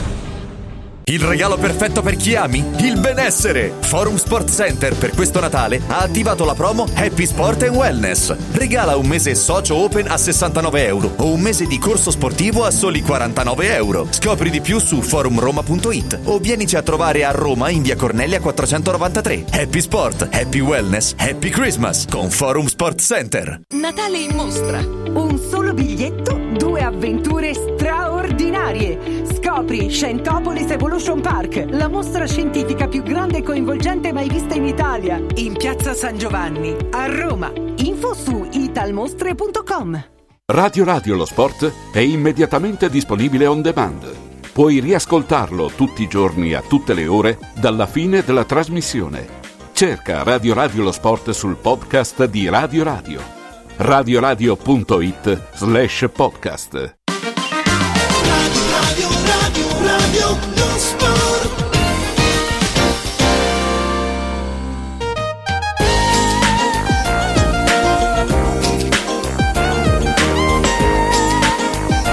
Eccoci, eccoci, torniamo alla nostra diretta. Dunque, andiamo anche in casa Lazio per inquadrare un po' il momento. Ieri le parole di Marusic che ha chiesto pubblicamente scusa eh, per quell'errore. Poi sbagliare in campo ci sta, può capitare a tutti ovviamente in occasione del gol dell'Inter. Eh, però ecco la sensazione che la Lazio... Eh, guardando la classifica, guardando tutto il resto, deve un po' scrollarsi di dosso anche questo, questa negatività no? che si porta dietro. Ora è chiaro che i risultati non stanno arrivando in campionato, mentre in Champions comunque ha raggiunto gli ottavi di finale, poi eh, trova il Bayern Monaco, quindi è un sorteggio proibitivo, però, però intanto se la giocherà con, con quello che potrà fare poi, e poi vedremo. Parliamo del momento Lazio con i nostri collegati. Allora, salutiamo Franco Melli. Ciao Franco. Ciao Stefano, buon pomeriggio a te. Buon pomeriggio, buon pomeriggio a te. Un saluto a Nando Orsi. Nando, eccoci. Buon pomeriggio. Buon pomeriggio, era già con noi Alessandro Vocalelli che salutiamo di nuovo. Eccolo. Ciao Alessandro. Eccoci. E con noi c'è anche Luigi Ferraiolo via Skype. Ciao Luigi. Eccomi. Eccoci, eccoci. Allora, eh, consueto appuntamento per gli auguri di Natale in un locale all'Eur, la Lazio si è ritrovata. Eh, Lotito parla di una Lazio che deve essere più unita per rinascere. Eh, dobbiamo dimostrare di essere una grande famiglia, il campionato è lungo, gli obiettivi sono ancora raggiungibili se c'è amicizia nello spogliatoio. Ehm, Alessandro, eh, che riflessioni fai con, di fronte a questo virgolettato, le parole che ha detto Murigno, eh sì, Murigno, Lotito, Lotito ieri alla cena della squadra? No, io credo, ma qui mi può aiutare Nando perché chiaramente è l'unico che ha frequentato gli spogliatoi di alti livelli. Ma io penso che le squadre eh, cioè, che vengono fuori diciamo, le divisioni quando le cose vanno male, magari le divisioni ci stanno pure quando eh, ci stanno i risultati, però non ne parla nessuno e, e- e- sembra che non incidono, cioè nel senso che, che credo sia il contrario, non sono eh, eh, le, le- le- le- le amicizie che fanno i risultati quanto sono i risultati che eventualmente coprono tutto e in mancanza di risultati vengono fuori eventualmente dei problemi. Per cui il fatto del richiamo ad essere eh, uniti, coesi, per carità, fa parte un po' diciamo, del lessico classico di, di Lotito, io credo che invece il richiamo debba essere a, a ritrovare, a ritrovare brillantezza, a ritrovare de- determinazione, a ritrovare gioco, a ritrovare tutte quelle qualità tecniche che alla Lazio sono mancate fino adesso, cioè non spiegherei la mancanza dei risultati con il clima che c'è nello spogliatoio. Direi che il clima dello spogliatoio è, figlio del, del fatto che la Lazio in campionato sta facendo molto male, per cui bisogna ritrovarsi in campo, poi dopo te- torneranno tutti amici. Eh, eh, infatti, il richiamo all'unità c'entra l'obiettivo? Nando, secondo te dovrebbe andare su altro Lotito, come dice Alessandro? Ma insomma queste sono parole sempre che si dicono in tutte le circostanze quando le cose poi non vanno bene, poi dopo quello che succede dello spogliatoio noi non possiamo saperlo, Eh, noi possiamo soltanto giudicare quello che vediamo e il giudizio non può essere positivo, soprattutto in campionato, dove sembra una squadra stanca, una squadra svogliata, ecco quello che, quello che si dovrebbe fare e che, e che Sarri forse dovrebbe essere meno, meno, impegnativo e la squadra un pochino più attenta. E cercare di fare le cose, le cose come, come riuscivano l'anno scorso, perché mi sembra impossibile pensare che soltanto un giocatore possa aver determinato un, un così mediocre campionato fatto fino adesso dalla Lazio. Quindi secondo me sono venute un po' a mancare le situazioni di, di, di, di gioco, oltre che una voglia, una grinta, quella che diciamo sempre, insomma, quella che secondo me c'è stata anche con l'Inter, secondo me con l'Inter c'è stata. Eh, invece poi dopo è vero, è finita 2-0, però in generale, lo ha detto anche l'allenatore, si può anche ripartire da questa partita, no? perché questa è stata una partita dove secondo me la squadra ha anche, anche giocato discretamente, stata, ha cercato di essere vogliosa, poi dopo mancano le situazioni dentro l'area che sono le più importanti e, e questo deve risolvere l'allenatore. Eh, mettendo, mettendo, in piedi una squadra con dei movimenti diversi, forse con dei centrocampisti che vanno dentro, anche se non ci sono, se non hanno l'attitudine. Cioè, io sto pensando a, a, tante volte quello che è successo l'anno scorso no, con Milinkovic. Uh-huh. E a un certo punto, quando Milinkovic andava dentro l'area, era, era, era, era, un giocatore pericoloso, era un giocatore che poteva far gol, che con i tempi di inserimento, che con i colpi di testa, con le sponde aiutava molto. E questo è un giocatore che adesso non c'è e se non c'è l'allenatore deve pensare ad andare in porta in altri modi e la Lazio, e la Lazio in questo momento non ci riesce perché si è incartata un po' sul possesso palla ma manca di verticalizzazioni, manca di giocatori dentro l'area di rigore quando, quando la Lazio si avvicina e quindi sono queste le situazioni che devono, che devono chiarire. Ecco, ma eh, intanto salutiamo anche Luigi Salomone che è con noi. Luigi, buon pomeriggio. Buon pomeriggio a tutti. Ecco, la domanda è, eh, Lazio-Inter comunque ha fatto vedere de- dei segnali di ripresa, Franco Melli, eh, oppure, oppure un fuoco di paglia, perché poi alla fine l'Inter comunque vince no, 2-0. Li ha, fatti, ah. li ha fatti vedere, ma è un aggravante perché mm. se perdi in quel modo, anche quando giochi discretamente, è un brutto segno. Ah, questo pure è vero. In genere noi diciamo le grandi squadre sono quelle che anche quando giocano male tirano fuori il risultato. Qui anche quando giochi bene, diciamo bene, perdi. E la Lazio è diventata una squadra talmente curiosa, talmente ingiudicabile e inafferrabile che non si sa più nemmeno appiccicarla addosso qualche pronostico quando le partite sono teoricamente facili o sono teoricamente difficili. Per esempio la prossima è l'Empoli, ma dovresti dire vince la Lazio, invece quest'anno non lo puoi dire, perché proprio con le piccole ha perso. Eh sì, eh sì, spesso e volentieri ha lasciato punti per strada Luigi Ferraiolo e poi Luigi Salomone sul momento Lazio, presidente. Ma guarda, sono d'accordo con Sandro, eh, le squadre litigano di solito quando non riescono a vincere o quando perdono troppo. Eh, conosciamo tutti squadre che invece hanno vinto molto e nei spogliatoi c'era una, una rivalità tra eh, le prime donne, tra i giocatori più forti. La Lazio ne dovrebbe sapere qualcosa della sua storia, tra l'altro. Quindi non è quello il problema, il problema è in campo. Se vengono le vittorie eh, tutti abbozzano e vanno insieme avanti, altrimenti sono problemi. Detto questo, è una squadra che, come forse diceva già Franco prima, io non riesco a inquadrarla bene, vi, vi confesso, perché eh, per esempio contro l'Inter ha avuto dei momenti in cui ha giocato alla pari con l'Inter, cosa che non è facile, eh? attenzione, perché l'Inter è, oggi è la super squadra del nostro campionato, e poi altri in cui si è, come dire, assentata, è diventata una squadra pigra, eh, senza mordente, senza... Dici il gol, il primo gol ti ammazza. Ma sì, è vero, però l'infortunio può capitare, ti può anche però far incazzare, farti avere una reazione. Ecco, questo non c'è stato. Però obiettivamente ci sono stati anche momenti della partita, fasi della prima, soprattutto nel primo tempo, in cui l'Inter ha trovato difficoltà e la Lazio ha giocato quasi alla pari. Quindi è una squadra che fa intravedere delle cose che poi non tira fuori al momento giusto. Poi c'è il discorso proprio tecnico-tecnico, eh, giustamente manca Milinkovic Savic, non è che ce lo possiamo di, di così cancellare, dimenticare come se niente fosse, manca in buona parte, c'è o non c'è, manca sempre Luis Alberto che non mi sembra che stia facendo una grande stagione, mancava anche il centrale eh, difensivo titolare che è molto importante, Romagnoli, quindi c'erano anche, però questa squadra eh, diciamo è partito un giocatore fondamentale, l'altro fondamentale non, è, non si capisce se è un fatto di umore, di un fatto fisico, non sta giocando come tutti si aspetterebbero e quelli che, terza cosa, quelli che sono stati acquistati ragazzi non sono all'altezza di quelli che, che mancano, di quelli che non rendono.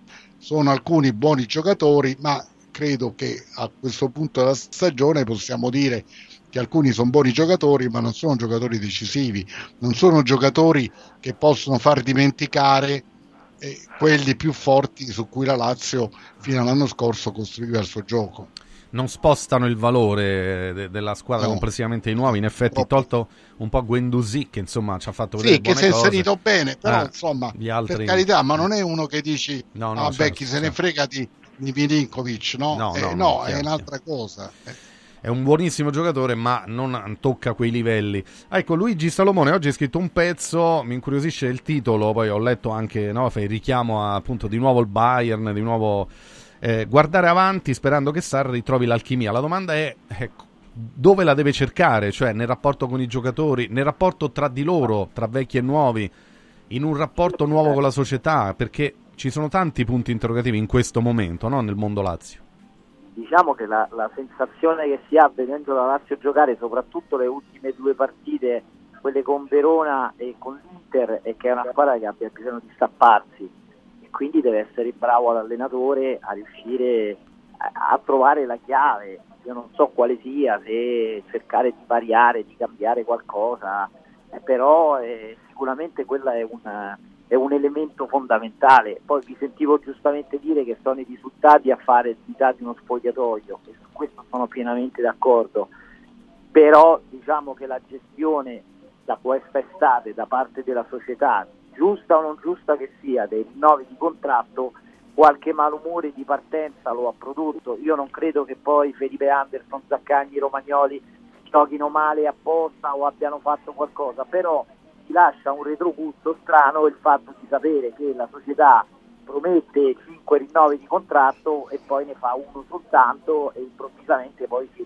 riferisce su questa situazione. Quindi eh, negare che ci siano all'interno dello spogliatoio, ma anche nel, nelle, nelle, nei volti dei giocatori quando succede che ci sono anche dei momenti di nervosismo che mandi a quel paese il compagno, però alla Lazio ultimamente si sono visti, eh, si sono visti soprattutto a Madrid eh, direi, però in generale eh, in questo senso ci sono, ci sono dei, dei, dei, dei, guasti all'interno dello spogliatoio su cui sicuramente eh, starà lavorando il direttore sportivo Fabiani e starà lavorando tutto lo staff eh, di Sarri, insomma, sono successe delle cose, anche il fatto che eh, è stato comunque eh, tolto dalla famosa stanza che doveva cercare i giocatori sul mercato, Picchioni che era l'uomo di, eh, di, di, di riferimento di Sarri che improvvisamente non, non, non, è più presente, non era presente nemmeno domenica all'Olimpico, ora non c'è un comunicato ufficiale ma dovrebbe essere insomma fuori dallo staff di Sarri, è un'altra situazione che mi fa pensare che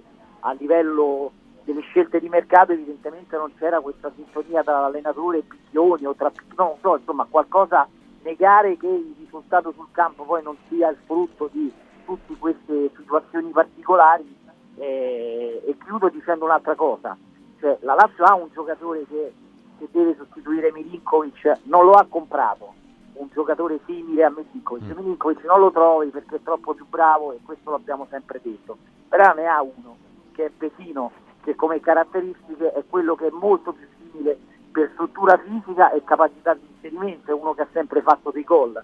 Il fatto che sia utilizzato col contagocce e peraltro quando è utilizzato è sempre uno dei migliori, potrebbe essere anche dal punto di vista tattico quella una chiave, puntare su questo giocatore. È chiaro, non c'hai Milinkovic, ce n'hai uno che è molto meno di Milinkovic, però almeno come caratteristiche di anche per occupare l'area di rigore avversaria è un giocatore che ti può dare qualcosa che, che possa assomigliare a Milinkovic. Ecco, e, in effetti Alessandro no? Vesino comunque Sarri lo, lo, sta impiegando, lo ha fatto giocare spesso anche in Champions, poi c'è stata questa parentesi, l'esclusione, ma poi insomma la vicenda è rientrata.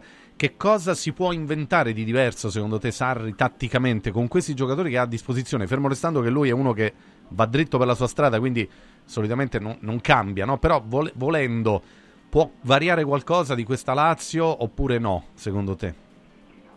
Eh, se lo sapessi sarei presunzioso, presuntuoso a pensare di, di, poterlo indicare io a Sarri, nel senso che eh, Sarri comunque ci, ci, lavora tutti i giorni, quindi è chiaro che qualcosa deve fare, ma forse Sarri che ha mille colpe, eh, intendiamoci, faccio sempre la premessa in maniera tale che io sono uno che, che, che, che apprezza moltissimo Sarri, e però penso che anche che abbia sbagliato delle cose però dico che forse quando noi facciamo questo continuo richiamo al piano B, manca il piano B, manca il piano B a Sarri, eccetera, eccetera, forse a pensarci bene, lui quest'estate quando ha proposto un giocatore eh, che, che, invece faceva, non dico ridere qua anche alla radio, oppure diceva ma che siete matti, e quel giocatore era Milik, mm. eh, e forse c'aveva in testa l'idea che senza Milinkovic Savic eh, o senza quella soluzione che molti giustamente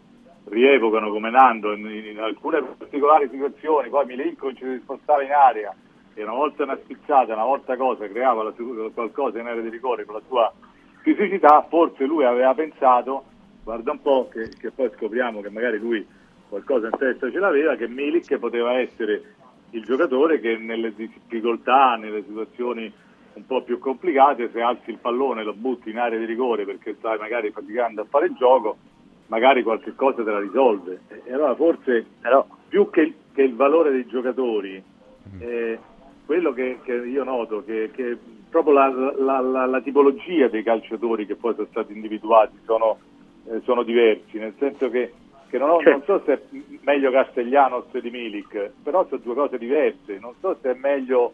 Eh, Berardi di Saxen, ma sono due cose diverse, capito? Quindi evidentemente forse lui qualcosa in testa per cambiare ce l'aveva. Oggi che fare io non lo so, perché se lo sapessi sarei felice di dirlo. Però nel, nel momento in cui il 31 agosto Sandro lui sa che non ha quei giocatori che lui sì. voleva, cioè, e continua a fare le partite e continua ad andare non benissimo, qualcosa devi cambiare. Cioè, no, ma lui doveva fare una cosa, te lo dico io Luigi, lui il 31 agosto si doveva dimettere cioè perché se si fosse dimesso, no, se si fosse, ecco chiudo, dico una cosa provocatoria, ma se si fosse dimesso come ha fatto Spalletti a Napoli, come l'altro che aveva fatto una cosa straordinaria l'anno scorso, cioè Spalletti, se ne fosse andato pure lui della Lazio, lui sarebbe stato in una situazione che De Laurentiis avrebbe fatto Ponti d'Oro per andare a Napoli, che avrebbe forse già sostituito Pioli al Milan e che sarebbe alla finestra a vedere che se Inzaghi magari non vince lo scudetto andava all'Inter. Per cui secondo me lui quando ha capito che,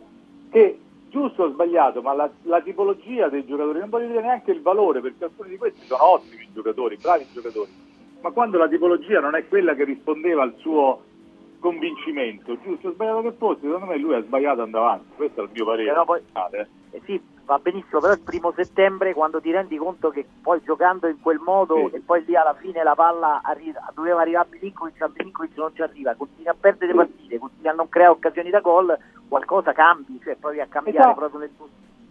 Eh, lì, che, però come dici tu, cambi eh, come ha fatto in alcune cose, ha provato con Vesino, eh, però poi io, io francamente, forse è un limite mio, eh, eh, non vedo tante soluzioni diverse, mi sembrano tutti giocatori eh, comunque re- replicanti, cioè, eh, Isaac è un replicante di, di Felipe Anderson, eh, Pedro è un replicante di Zaccagni, Castellanos forse lontanamente è un replicante di Immobile, Gwendon sì è un replicante di Camada, è un replicante di Felipe Anderson, non vedo, però forse c'è qualcosa da fare, ma io francamente non lo so, però sicuramente qualcosa da fare bisogna farla, insomma, su questo Franco, secondo te che cosa può cambiare Sarri di suo? Oppure, come dice Alessandro, c'è poco da, da cambiare perché i valori no, ma se non lui permettono... non cambia qualcosa e deve indovinare eh, nelle, nelle variazioni, se non fa qualche variazione decisiva, la Lazio rischia di, di fare una stagione fallimentare perché adesso anche la come dire, la, le lodi che ha ricevuto in Champions purtroppo sono destinate a finire almeno sulla carta, ma credo anche all'atto pratico con, con la partita col Bayern di Monaco. e quindi a quel punto ti guardi allo specchio e dici il campionato sta andando male, lui il campionato si è messo su una brutta china, perché poi il problema non è che puoi sperare nel calendario, questa la dice adesso arriva il periodo, sono finiti i Pirenei, arriva il periodo delle salite quelle che sono abbastanza Abbordabili. Ah, eh. e digeribili. Non è così perché può perdere con tutti.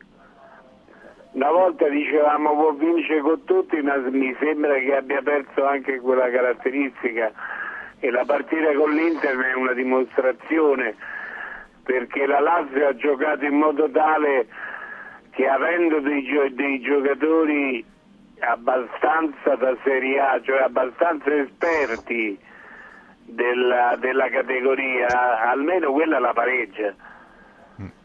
Perché Rovella lì deve fare gol. Eh sì, ha avuto, ha avuto la grande occasione. Ecco, Nando, eh, eh, stiamo dicendo tutti ed è evidente che in campionato la Lazio deve svoltare se vuole giocare una stagione eh, da, da gennaio in poi di, di tenore diverso, perché altrimenti finisce nell'anonimato di un centro medio classifica, ma insomma non era partita per questo. Come svoltare? Magari dando spazio, più spazio a qualche giocatore che si è visto meno, che ne so, Rovella, Isaacsen quando potrà tornare al 100%. Boh, eh, perché quelli c'ha, eh. in effetti non è che...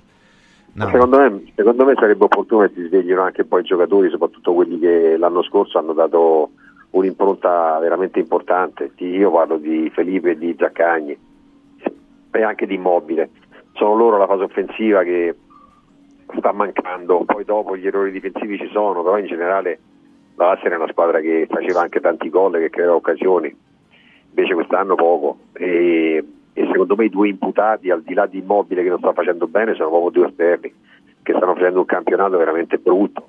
Un campionato dove mh, hanno- stanno perdendo le loro caratteristiche, non so se per condizione fisica oppure perché eh, non lo so. Eh, io penso invece che sia, sia proprio un problema che sta lì davanti. Perché molte volte tu la partita quando la, sblocchi, eh, quando la sblocchi poi ti diventa facile. Nel senso, ma e loro, la Lazio ha sbloccato poche volte la partita e quando l'ha sbloccata poi quando è andata a vincere sempre con molta, con molta eh, difficoltà, no? Eh, eh, non è che eh, c'è stata una partita dove la Lazio ha vinto 3-4-0, si è visto. L'anno scorso invece sì, c'era.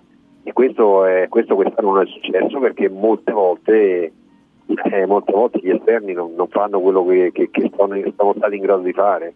Quindi secondo me sono, sono quei tre lì davanti che si devono svegliare, ma soprattutto quei due esterni. Ferraiolo, Ma forse vuole non so- aggiungere? Vai Luigi. No, volevo dire una Sì. cosa, non so, ch- chiedo a voi un parere perché io ho questa impressione. Sono d'accordo sul fatto che Sarri non è un allenatore, è un allenatore che conosce un modo di giocare, di impostare la squadra e con quello va avanti, è difficile che cambi. Questo è un suo limite, ma poi in certe situazioni è diventato anche un grande pregio. Per cui voglio dire, lo scopriamo adesso, no, lo sappiamo. Io ho l'impressione che la squadra, al di là appunto di una eh, del fatto di aver perso tecnicamente dei valori che oggi non vedo, è un po' apatica, non c'è il fuoco dentro, ha dei momenti, ha degli sprazzi e poi diventa abulica, si siede. Io ho questa impressione, può darsi che sbaglio, eh, cala di ritmo, cioè non è una squadra come poi sono sempre state le squadre di Sarri che, che pista, che va eh, su quei binari che ormai conosce a memoria e cercano di farti male. No, ha degli sprazzi, poi brum, come se tornasse indietro e si rintana. Questa è la mia impressione. Quindi, come dice anche eh, giustamente Nando, è da chiedere qualcosa in più anche ai giocatori, penso, eh, perché eh, se no spieghiamo tutto con Sari, va bene, ma non credo sia corretto. Allora ne riparleremo. Intanto salutiamo Luigi Salomone. Grazie Luigi, un abbraccio, buon lavoro, grazie. La Lazio che va a Empoli e gioca venerdì. eh, Venerdì eh, questo campionato anticipa perché poi arriva il Natale, quindi già venerdì avremo eh, diverse partite da commentare. Empoli-Lazio alle 18.30. Allora restino gli altri perché tra poco voltiamo pagina, arriva anche la Coppa Italia. eh, oggi tocca al Napoli, domani toccherà all'Inter, quindi eh, ci faremo un po' di domande e soprattutto daremo anche le ultimissime sulle scelte degli allenatori, ma sul Napoli poi possiamo fare un discorso anche generale eh, sul lavoro che Mazzarri sta portando avanti da, da qualche settimana eh, a questa parte. Allora, prima però di tutto questo, vi parlo di Calor Plus.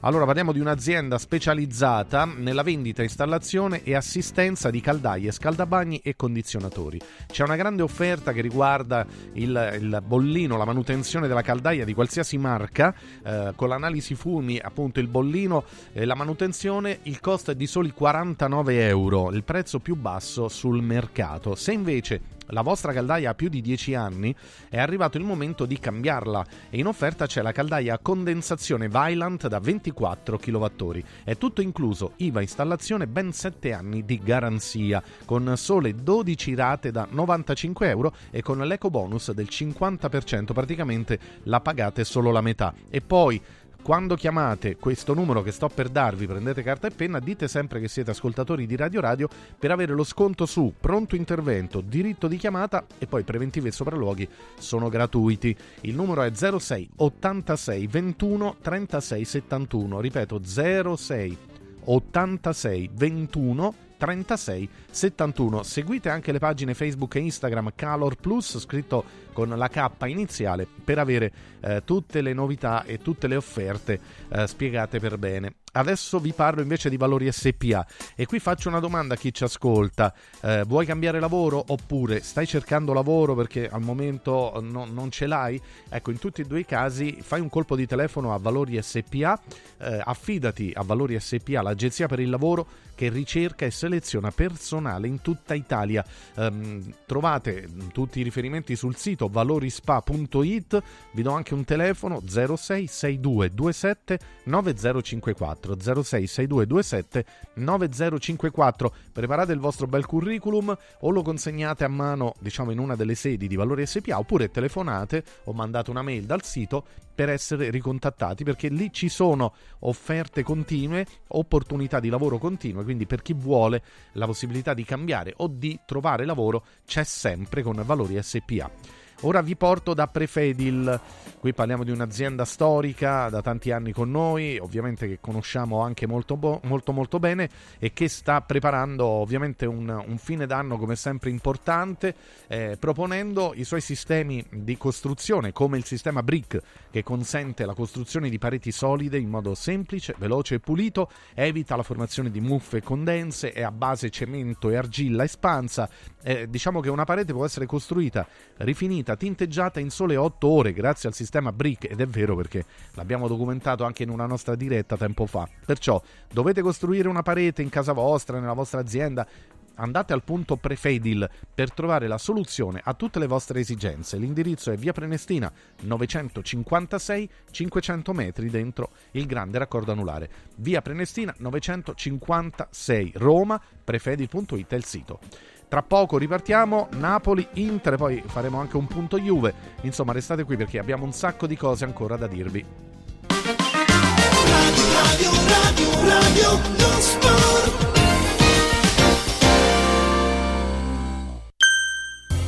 Babbo Natale, quest'anno vorrei tanto rendere speciale il Natale. Oh oh oh! Merry Christmas! Da Occhiali in Cantiere, il Natale è già speciale con il 50% di sconto su tutti gli occhiali, da vista e da sole. Affrettati! La magia degli sconti di Natale è fino al 31 dicembre. Buone feste da Occhiali in Cantiere, Capena Colleferro Frosinone. Venerdì 22 dicembre, vediamoci nello store di Colleferro con la diretta di Radio Radio dalle 14 alle 18. Oh oh oh!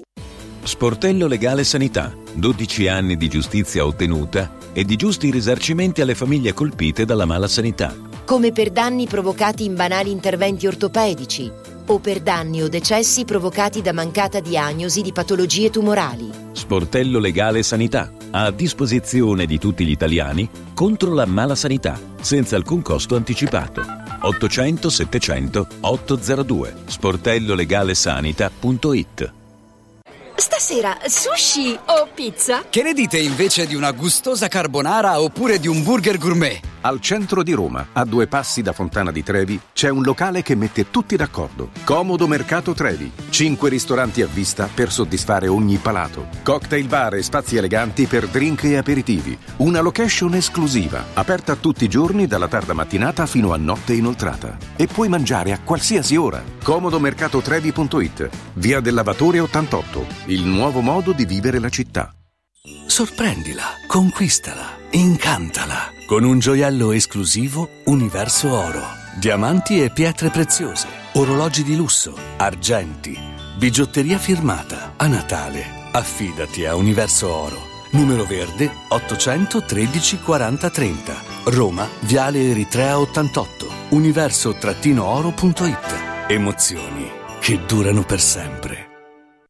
Voglio raccontarti una storia. Erano gli anni 60. C'era una bottega a Roma in cui si facevano i materassi a mano. Ogni volta che ci passavo mi fermavo a guardarli lavorare e pensa, oggi su uno dei loro materassi ci sei seduta sopra. Ruega Materassi Tradizione e Innovazione per il tuo comfort. Materassi selezionati dei migliori marchi e decine di letti personalizzabili perfetti per ogni esigenza e stile. Scopri i nostri 5 negozi e come contattarci su ruegamaterassi.com. Posso saltare un po'?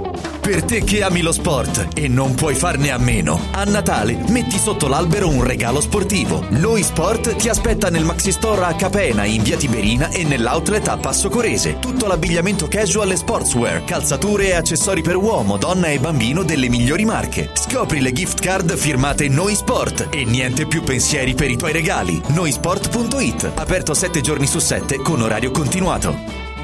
Partorire in Mater Day significa vivere un momento indimenticabile in un ambiente familiare e protetto, operativo 24 ore su 24 per seguirti in ogni fase della gravidanza, dalla diagnostica prenatale al parto, con uno staff medico e ostetrico interamente dedicato a te e al tuo bimbo. Puoi travagliare in camera, circondata dalle persone che ami e scegliere il parto spontaneo che preferisci, anche in acqua. Visita la struttura e prenota il tour guidato allo 06 80 2201 o tramite il sito clinicamaterday.it. Jingle bells, jingle bells, jingle all the way. Oh, what fun it is to ride in a one horse open sleigh. Jingle bells, jingle bells, jingle all the way. Oh, what fun it is to ride in a one horse open sleigh. Buone feste da Radio Radio. Radio, radio, radio, lo sport.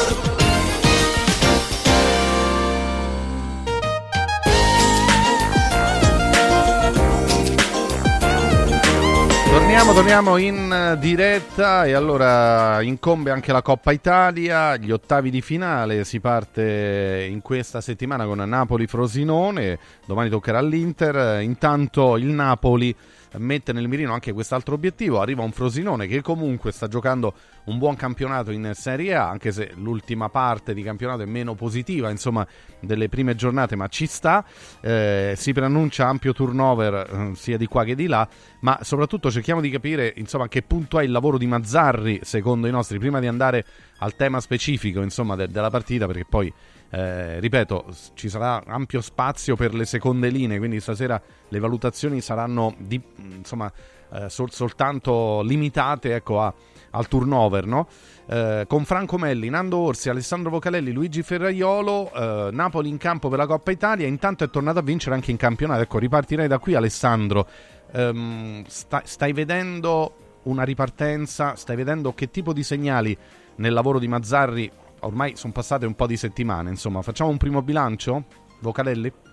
Per me Mazzarri sta facendo bene, si è fatto guidare soprattutto dal buonsenso, da allenatore eh, capace qual è e soprattutto da persona intelligente, cioè quindi ha, ha riportato i giocatori a cercare di far bene quello che facevano lo scorso anno, perché no- non c'era nessun motivo di smontare il, il giocattolo che c'era stato l'anno scorso anno, cominciando a mettere in discussione Osimen, eh, Kvara e tutti gli altri, per cui lui ha riconsegnato i giocatori al loro ruolo e i giocatori lo stanno ripagando, non è ancora un Napoli eh, stellare come l'anno scorso anno, è un Napoli che, che più faticosamente però sta ritrovando un po' delle sue certezze, per cui Mazzari è stato bravo in questo secondo me, eh, a dare delle indicazioni, perché non è che si è limitato a dire fate voi, per cui a dare delle indicazioni, però sul solco di quelle che sono le, le certezze del passato. E il Napoli piano piano si sta rimettendo in carreggiata. Quando, quando vai male in quella maniera non è che poi riaccendi l'interruttore con un clic, ci vuole un po' di tempo, però piano piano il Napoli si sta ritrovando. Allora, eh, stava parlando appunto Alessandro Vocalelli, con lui in diretta c'è Luigi Ferraiolo, c'è Nando Orsi, c'è Franco Melli. Allora, abbiamo chiamato per eh, qualche momento per fare un punto sul Napoli un calciatore che ha indossato la maglia del Napoli, peraltro è molto amato dai tifosi del Napoli perché spesso eh, quando facciamo i nostri temi, dibattiti, insomma, viene, viene, fuori il nome di questo ragazzo che è stato un, un, ottimo centravanti, ora è un dirigente sportivo e anche un commentatore televisivo ed è Stefan Schwock in collegamento con noi. Eh, ben trovato Stefan, grazie di essere in diretta su Radio Radio. Buonasera, buonasera a voi, buonasera. grazie a voi, ciao Nando. Nando, ci sei Nando? Orsi? Ciao Stefan, ciao. Ah, eccolo, eccolo, arriva, arriva. Allora Stefano, senti, ci stiamo chiedendo a che punto è il lavoro di Mazzarri. Eh, secondo te, dopo il ritorno alla vittoria, prima in Champions e poi in campionato, finalmente si va in discesa oppure questa è una stagione ormai un po' condizionata in negativo? Beh, sicuramente è condizionata in negativo perché per lo scudetto penso che sia ormai troppo tardi, non tanto per i punti che ha il Napoli, ma proprio perché anche per il valore specialmente dell'Inter che ha davanti. Eh, però il lavoro di Mazzarri sta dando i suoi frutti, pian piano era una squadra che non stava bene almeno dal mio punto di vista fisicamente il Napoli e, quella è la cosa più difficile da mettere a posto nel del tempo. Però lui l'ha rimessa un po' sui binari dell'anno scorso, forse dando un po' di importanza a qualche giocatore che con Garzia dal mio punto di vista aveva un po' perso l'ha rimessa su dettami precisi che l'anno scorso ha fatto in modo che il Napoli stravincesse il campionato. Mm-mm. Il recupero sì, di alcuni giocatori, ora Osimen è tornato a fare gol. Ecco, Nando, eh, poi sentiamo anche tutti gli altri. Eh, bisogna recuperare anche al 100% Quaraschelia che rispetto all'anno scorso, diciamo la verità, sta rendendo molto al di sotto, no? Perché secondo te era un problema di rapporti con il precedente allenatore oppure gli bah. avversari lo conoscono meglio adesso e sanno anche come affrontarlo? Ma guarda, io vado spesso a Napoli, quindi io ho una mia opinione, ho, un'opinione che al di là del, dell'allenatore che, che, c'è stato, che, fatto, che non ha fatto bene fin dall'inizio, non, è, non ha creato l'empatia con, con, con, l'ambiente. Questa è una squadra che non vinceva da 33 anni, questa è una squadra che ha vinto in maniera così netta eh, il campionato dello scorso anno e io penso che ci sia stato un po' d'appagamento, un po' di pancia piena eh, hanno pensato di essere, di essere, una squadra di fenomeni, eh, invece l'unico fenomeno era l'allenatore che ha tirato fuori il 120% in più da, da una squadra che ha vinto con 16 punti di distacco. E, e, quindi può essere anche una cosa naturale il fatto che molti giocatori abbiano pensato di essere eh, bravi a prescindere, mentre invece poi ogni anno è, è un'annata diversa e certi giocatori secondo me eh, hanno pensato che potevano fare le stesse cose dello scorso anno, non pensando invece che poi dopo il campione è diverso, le squadre ti conoscono. E quindi su, su Quara per esempio c'è un, un, atteggiamento diverso anche nella marcatura, lui che si, che si intestardisce, Osimene che ha avuto dei problemi, eh, la fase difensiva che, che, che, non, che, non, dà più quelle certezze, è andato via Kim, è arrivato Nathan che è entrato dopo. Eh, e quindi un po', un po questo, eh, in più quando cambi allenatore è ovvio che cambi una preparazione fisica, eh, metti dentro qualche idea diversa di, di, di, quella che c'era prima, quindi tutta una conseguenza di cose, però per quanto riguarda ehm, eh, il, quello che sta succedendo, io faccio un po' il paragone con la Lazio, l'anno scorso il Napoli primo, la Lazio seconda, e quest'anno sono le due squadre che stanno fallendo un po' più di tutti, sono quelle che stanno un po' più in crisi, quindi vuol dire che che, che, che, hanno un po' un, un, comune denominatore sul fatto che forse lo scorso anno hanno fatto troppo, però quest'anno stanno facendo troppo poco. Ecco, e quindi anche il Napoli non sta, non sta rispondendo a quelle che erano forse le aspettative, perché, perché secondo me il fatto di vincere così po- poca, con poca frequenza eh, ha dato alibi un po' adito ai giocatori di pensare che fosse, che fosse sempre tutto così facile, invece tutto facile non è. Ecco, eh, Franco Melli e poi Luigi Ferraiolo, poi torniamo anche a Stefan Schwock ovviamente. Eh, il problema è l'appagamento da scudetto, Franco, l'origine di tutti i mali. Ma guarda, io con Mazzarri colgo dei segnali di miglioramento.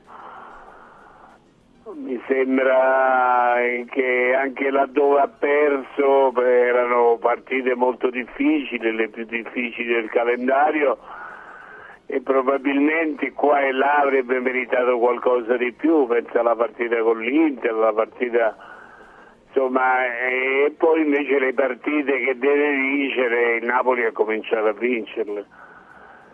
E domenica anche qua la Scheria è tornata al gol, insomma ci sono dei risvegli anche per la coppia lì davanti, è chiaro se ti aspetti le cose scintillanti di Spalletti magari chissà se tornerà a farle in ogni caso io credo che il Napoli arriverà entro direi in poco tempo ristabilirà certe verità e sarà dentro le prime quattro Luigi, lo, lo vedi un Napoli che rientra a pieno titolo nelle prime quattro, insomma, tra, tra le candidate? Ma ci Champions? può rientrare. Mm. Io l'origine, diciamo, di tutti i mali, detto tra virgolette, lo vedo nella scelta dissennata del suo presidente che eh, ha rotto un giocattolo che era troppo perfetto e troppo anche eh, uscito all'improvviso, se, inaspettatamente bisognava conservarlo sotto vuoto e portarlo avanti il più possibile per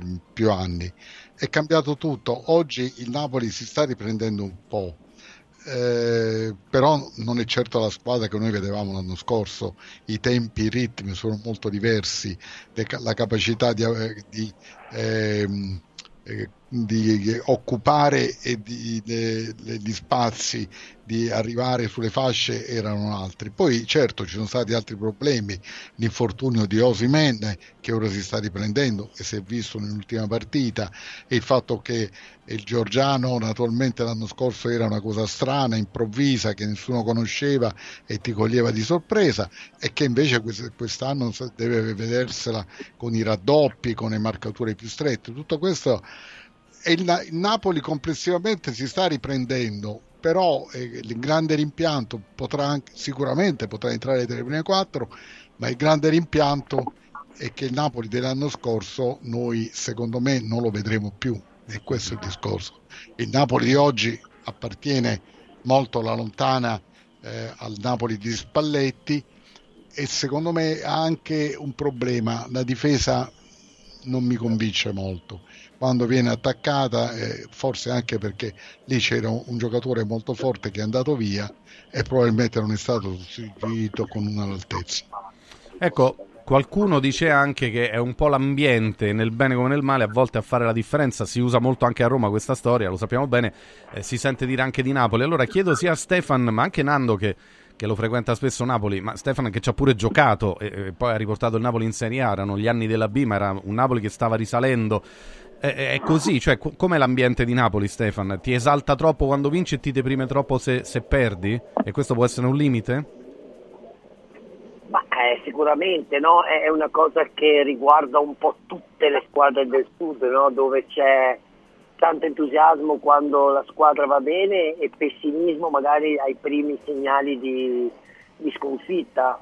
Però è anche vero che eh, questo lo pensavo da giocatore, lo penso ancora adesso, i giocatori fanno parte di un'altra cosa, non possono essere legati agli umori dei tifosi, perché il tifoso ragiona con una testa, il giocatore deve ragionare con un'altra, mm. ci sono tanti motivi, anch'io pensavo che il Napoli, come ha detto Nando, ha detto una cosa giusta, l'anno scorso i, i, i giocatori per merito dell'allenatore, per quello che aveva creato, avevano dato tutti il 120%.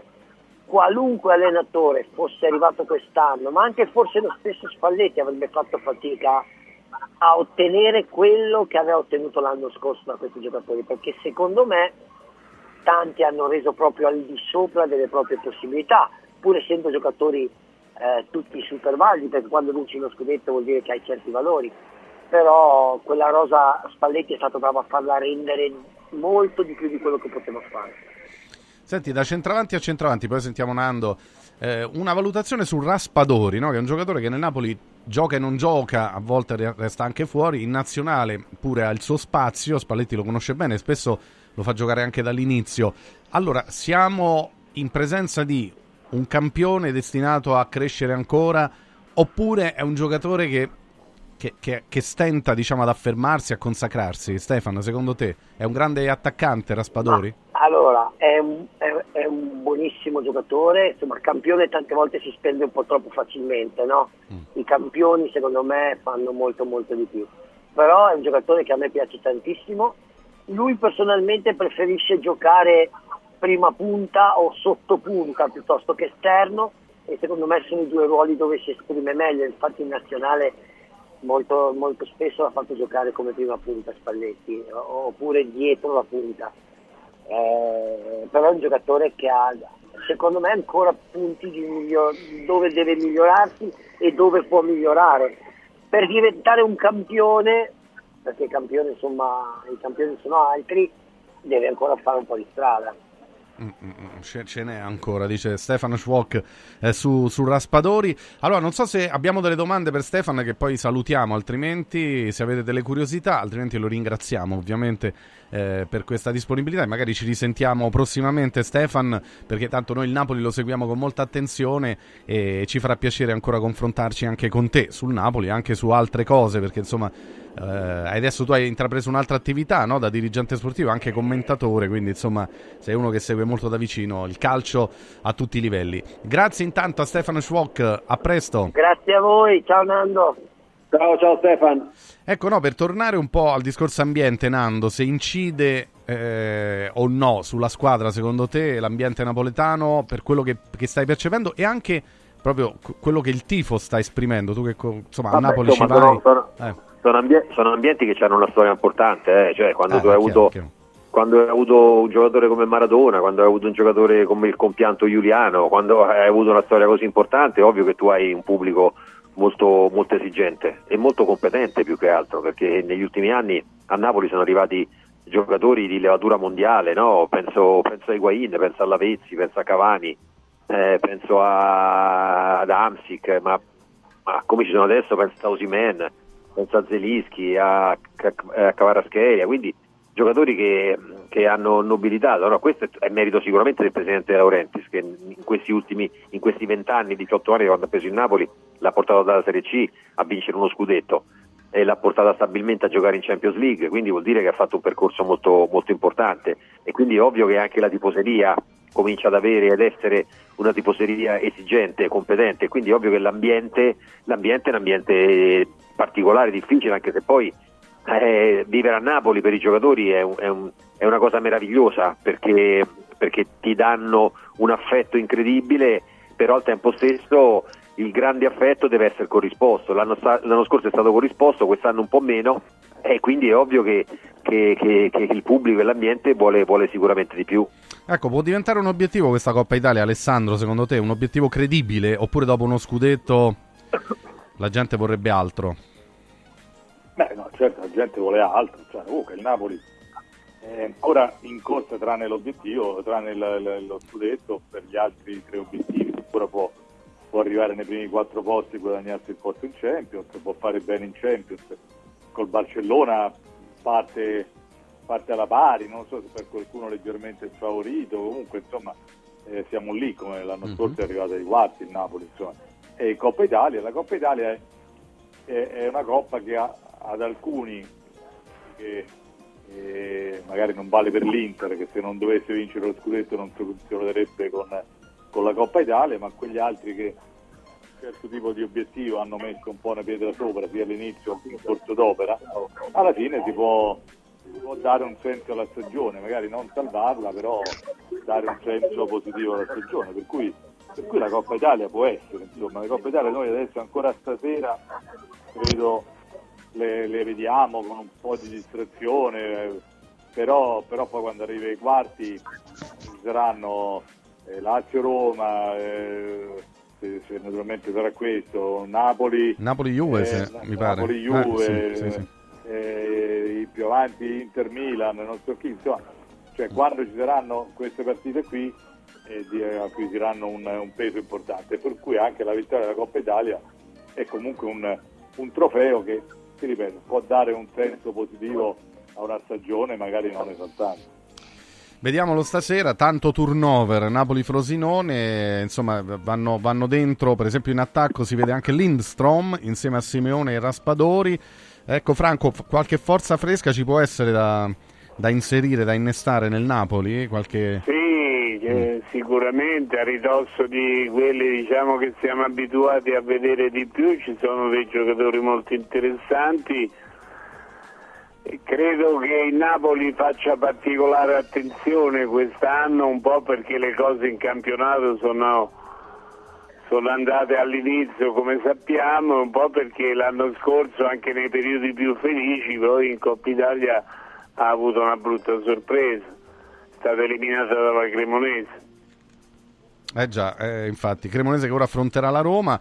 No, guardavo il calendario del Napoli, pure il Napoli ha un, so, un, bel calendario da qui in avanti, ma d'altronde si entra nel vivo della stagione. Poi sabato c'è Roma-Napoli, sabato sera 23 dicembre. È chiaro che Mazzarri fa turnover perché poi ha una partita importantissima da affrontare, poi avrà il Monza in casa e poi via via tutte le altre. Vabbè, insomma, ne, ne parleremo per tempo. Grazie a tutti, saluto tutti, grazie, Franco Melli, Nando Orsi, ciao, Alessandro Pocalelli, Luigi ciao. Fraiolo. Grazie.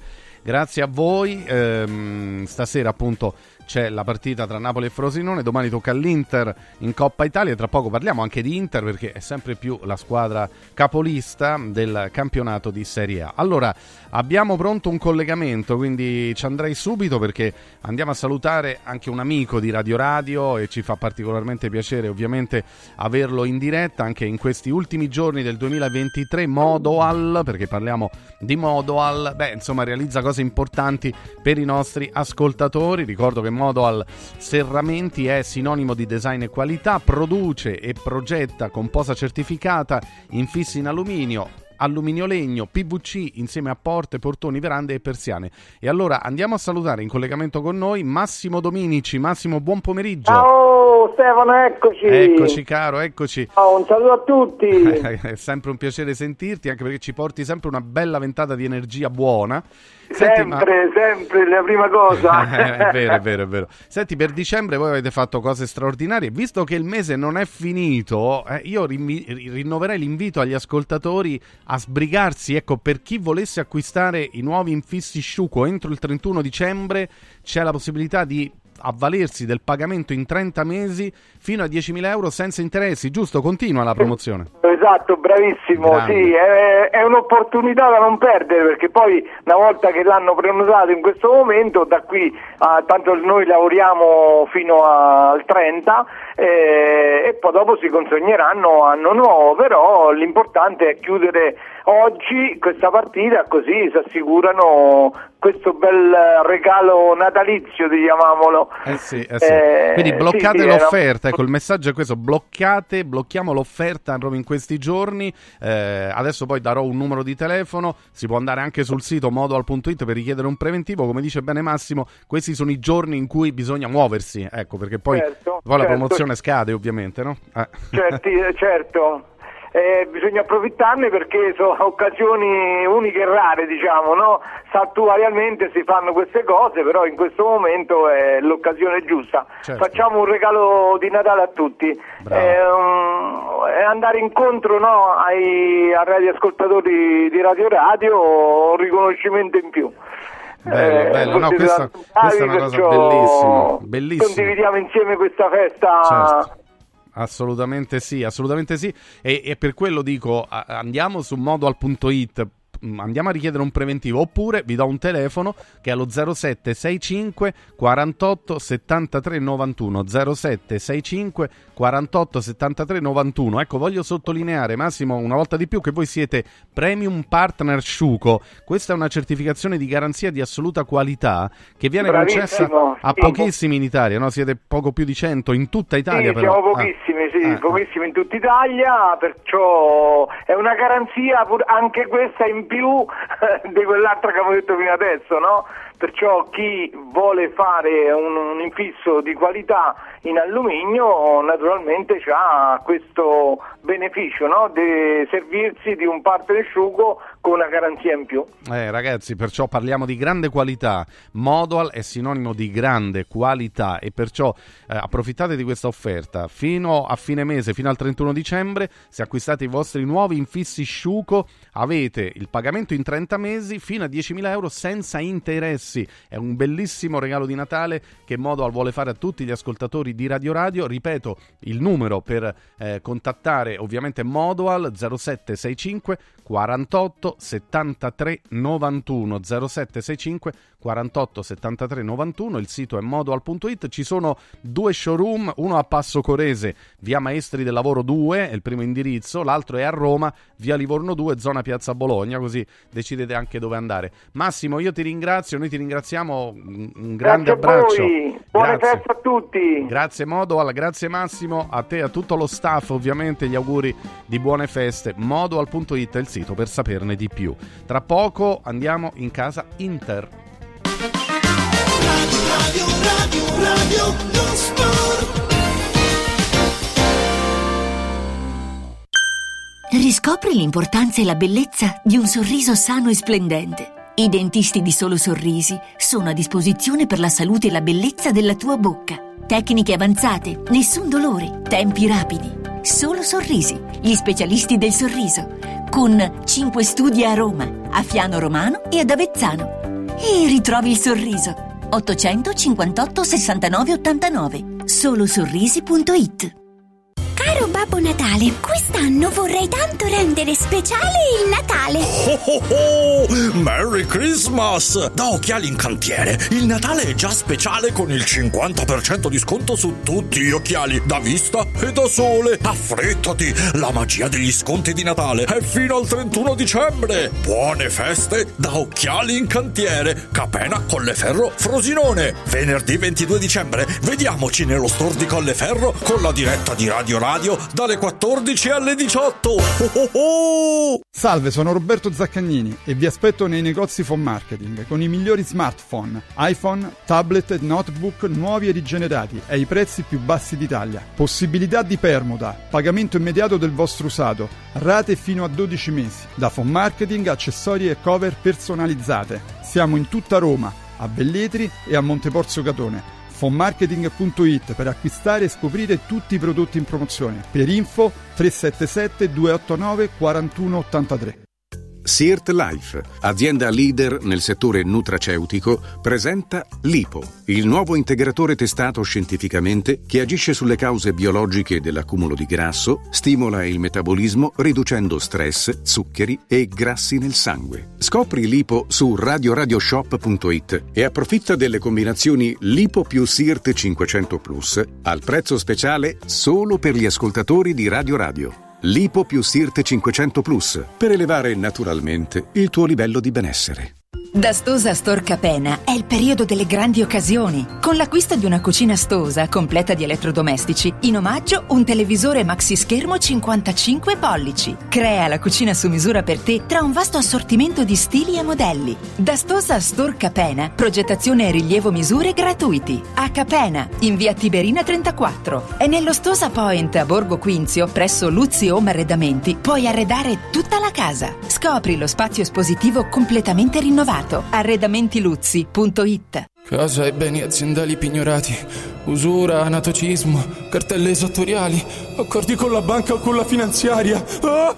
Basta incubi! Chiama Sdebitop, il top del gruppo Sdebito. Avvocati e consulenti esperti ti aiuteranno a uscire dalla crisi e a risollevare la tua attività. Sdebitop si rivolge a privati, imprenditori e aziende agricole. Sdebitop ha sedi in tutta Italia. Chiama ora 850 60 30 o vai su sdebitop.it. Sdebitop, il top del gruppo Sdebito. Hai l'assicurazione in scadenza? Chiama Mondopolizza. I migliori prodotti assicurativi al prezzo più basso del mercato grazie agli accordi con le primarie compagnie assicurative. Assicurazioni RCA, casa, infortuni. Per professionisti, soluzioni eccezionali su misura per te. Per ricevere un preventivo chiamalo 06 55 76 903 o direttamente sul sito mondopolizza.it. Mondopolizza. la migliore consulenza assicurativa. Serial Killer Exhibition, con oltre mille reperti originali dei peggiori assassini della storia, presso l'ex carcere Rocca Colonna, a Castelnuovo di Porto, Roma. Info su italmostre.com. Radio Radio lo sport è immediatamente disponibile on demand. Puoi riascoltarlo tutti i giorni a tutte le ore dalla fine della trasmissione. Cerca Radio Radio lo sport sul podcast di Radio Radio. radioradio.it slash podcast.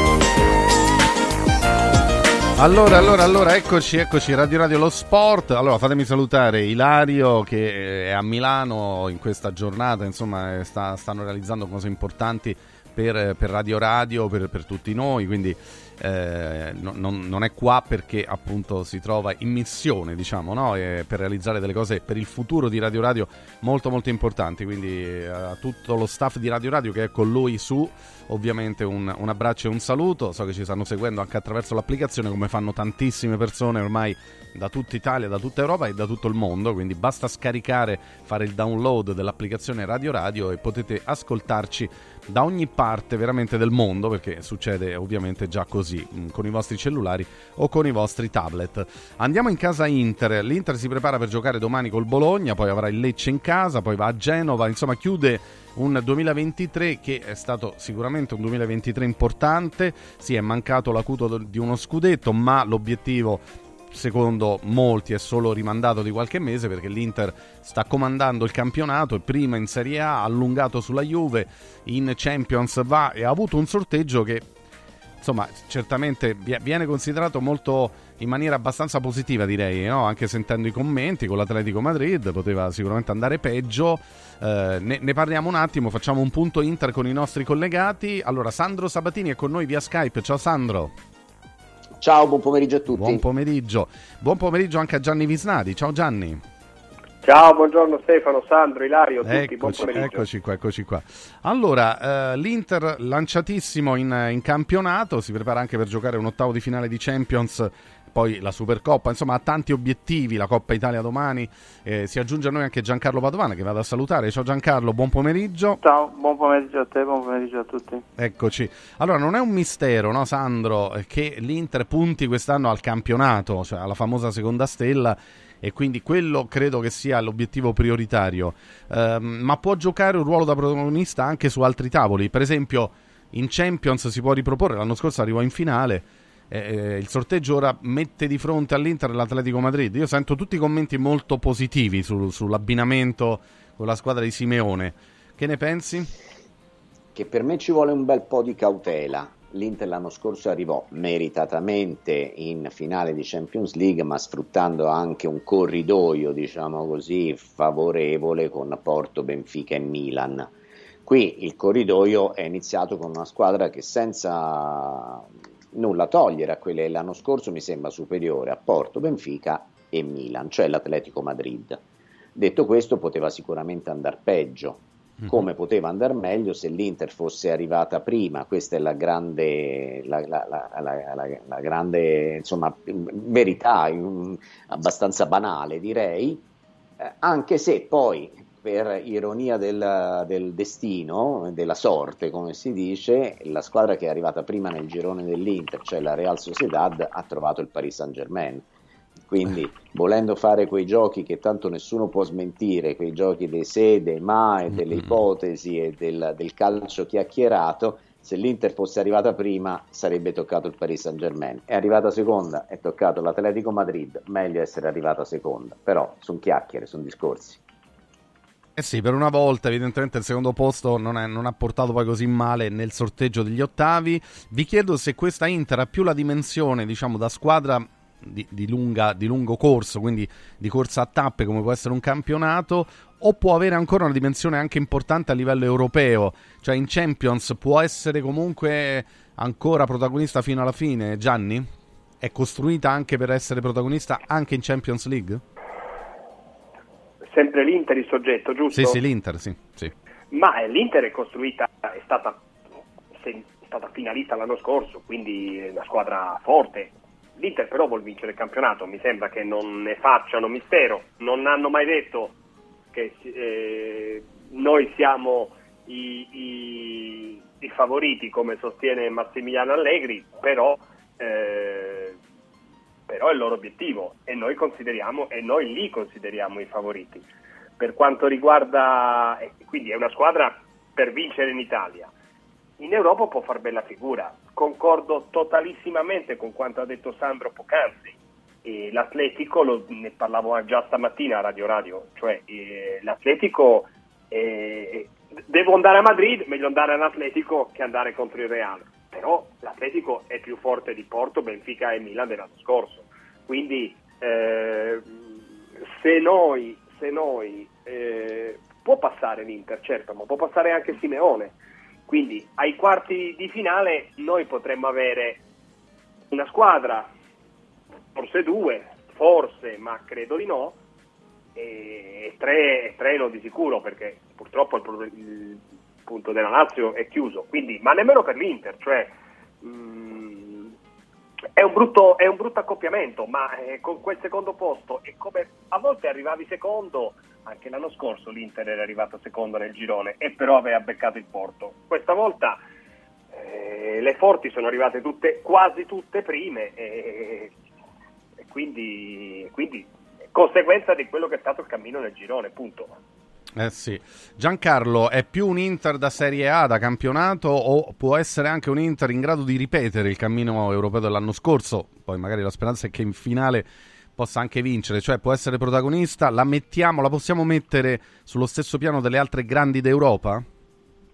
No, per me no.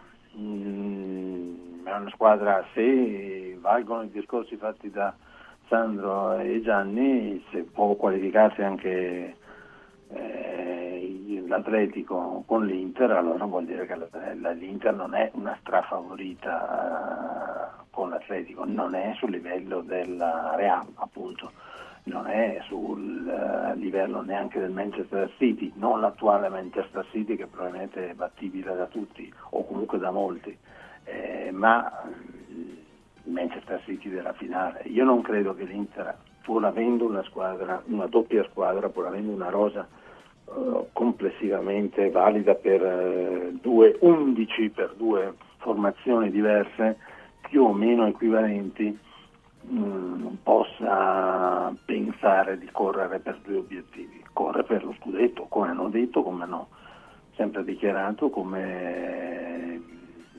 sbandierano a maggior ragione adesso che hanno quattro punti di vantaggio.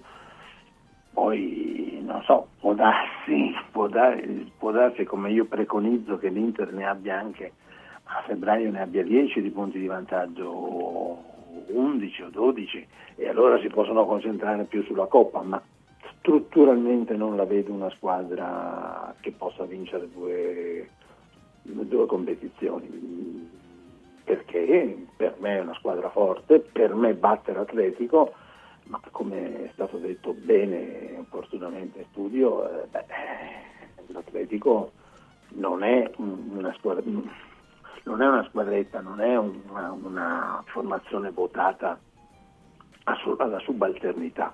E quindi io credo che l'Inter uh, sì, per me si qualifichi ma non ripete secondo il mio punto di vista la stagione dell'anno scorso in Champions eh, tant'è vero che l'anno scorso l'ha, l'ha fatta così bella, così importante quasi così vittoriosa a capito del campionato. In campionato è arrivata a meno 20, 20 non so sì. quanti, 24, 25, insomma dal Napoli. Perdendo 12 partite, a un certo punto magari partite. mollando anche un po' perché tanto il Napoli andava Forse anche mollando e controllando solo di restare nei, ah, quattro, sì. nei, ah, sì. quattro, nei quattro che, che, che hanno accesso alla Champions. Ecco, eh, Sandro, tornando a te, l'Inter in campionato, eh, poi domani gioca in Coppa Italia, ma insomma poi, poi avremo modo di parlarne. Però guardando la classifica, in effetti i numeri sono tutti a favore, no? 13 vittorie, eh, addirittura 39 gol fatti, che sono tantissimi, comunque in 16 partite, più di, molto più di due a partita, solo 7 gol subiti, quindi i numeri sono tutti dalla propria parte. È vero che la Juve prova a restare in scia e adesso è a 4 punti, ma la domanda è, in mezzo a tante virtù, abbiamo anche percepito quali sono i difetti di questa Inter? C'è qualche cosa che secondo te non, insomma, si, potrebbe, si potrebbe oliare o, o, o esprimere meglio di questa squadra? Ma guarda, io sono abbastanza in difficoltà quando ci sono i dati, i numeri e le statistiche, perché anche se li studio poi me li dimentico i numeri e quindi vado a memoria. Però a memoria mi sembra che questa sia una classifica che se fatta con la classifica dei gol subiti rispecchia poi la classifica reale nel senso che al primo posto c'è l'Inter, al secondo c'è la Juventus e sarebbe, terzo sarebbe il Bologna. Sì. Quindi il Bologna che viene sempre raccontato come la squadra che gioca, Tiago Motta è un bravissimo allenatore, però è un Bologna è, è, una squadra che per i gol subiti è, è lassù grazie ai, gol, ai, pochi gol subiti più che ai gol Infatti, segnati perché sì. se non sbaglio è decimo come ha fatto solo segnati. 20 gol sì che sono un po' pochi esatto, in effetti esatto quindi, perché ho fatto questa premessa? No, assolutamente non per far polemica o per uh, tirar fuori eh, storie che mi sembrano anche abbastanza consumate, eh, quelle sul, uh, sul gioco, uh, ma soltanto per dire che se devo trovare un eventuale punto debole nell'Inter, lo trovo nella così granitica, così forte affidabilità difensiva cioè l'Inter domenica ha giocato con Sommer in porta che sta facendo la miglior stagione della sua carriera, ha giocato con Bissek che è un, un ragazzo molto in gamba ma comunque il sesto difensore almeno sulla carta e ha giocato anche con Darmian schierato. Eh, dunque ha giocato sì vabbè insomma non aveva sicuramente la difesa titolare. Ora eh, se dovesse con- avere problemi in, in, difesa l'Inter dico una grande eh, anche ovvietà. Io dubito che con, eh, se dovesse avere problemi di organico in difesa, l'Inter potrebbe mantenere un rendimento così eccellente nel, nel computo dei gol subiti. Se no, io sinceramente trovo al limite come altro punto di, di, di eventuale difficoltà il numero, continuare con questa media di gol segnati però eh, non è questa una difficoltà legata a cali di forma o di, o, o di bravura, diciamo così, dei titolari, ma semplicemente a eventuale, eventuali infortuni di Lautaro e Turam, perché altrimenti siamo in presenza di giocatori assolutamente affidabili, Lautaro nella sua miglior stagione della carriera, Turam nella mia miglior stagione della carriera, e considerato poi che i cinque di centrocampo hanno dei ricambi straordinari, tra cui un nazionale azzurro come Frattesi, un nazionale brasiliano come Carlos Augusto, ma nazionali veri, eh, mm-hmm. titolari, più tanti altri, io sinceramente punti deboli nell'Inter ne trovo pochi, ecco. Eh, in effetti, eh, pure a volerle trovare dei difetti a questa squadra si fa fatica, no Gianni? Perché eh, va, va, come dice Melli, va l'acqua per l'orto, va tutto bene. Eh, in sì. cosa può migliorare? Io non lo so, in cosa può migliorare l'Inter? Ma eh, non deve migliorare, deve continuare così e sperare di continuare così. Se chiude così vince il campionato quasi a passo di record. Eh, però vorrei, non per polemizzare perché l'ultima cosa che faccio è polemizzare con mio amico Sabatini, però eh, visto che mh, mm, lui ha parlato di numeri, è vero Sandro che eh, il Bologna ha il, la terza difesa, però il Milan ha il secondo attacco e come secondo attacco sta davanti a Bologna, quindi eh, non che sia un titolo di merito per il Milan essere terzo davanti al Bologna con la squadra che ha, però voglio dire i numeri sono sempre interpretabili. L'Inter sì, è sì. primo perché ha preso solo 7 gol o perché ne ha segnati 39? Secondo me perché ne ha segnati 39, perché se uno finisse il campionato paradosso è questo, che a noi ci piacciono i paradossi. L'Inter uno finisse il campionato senza mai subire gol, facendo 38-0-0, non lo vince lo scudetto, ha la miglior difesa, però fa 38 punti. E, e quindi Gianni, non...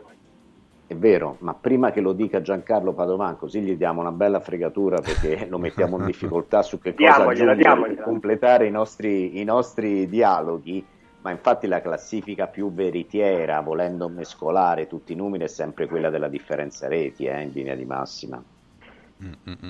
Ok, ok. E, e invece per rispondere a Stefano, il, che cosa c'ha l'Inter? Io penso che il, il punto debole dell'Inter è un paradosso alla luce di quello che ho appena detto, ma è l'attacco. L'attacco dell'Inter non ha rimpiazzi. Allora, se Turam e Lautaro giocheranno, l'anno scorso il, eh, Lautaro è stato disponibile 57 partite su 57, ha fatto 57 presenze.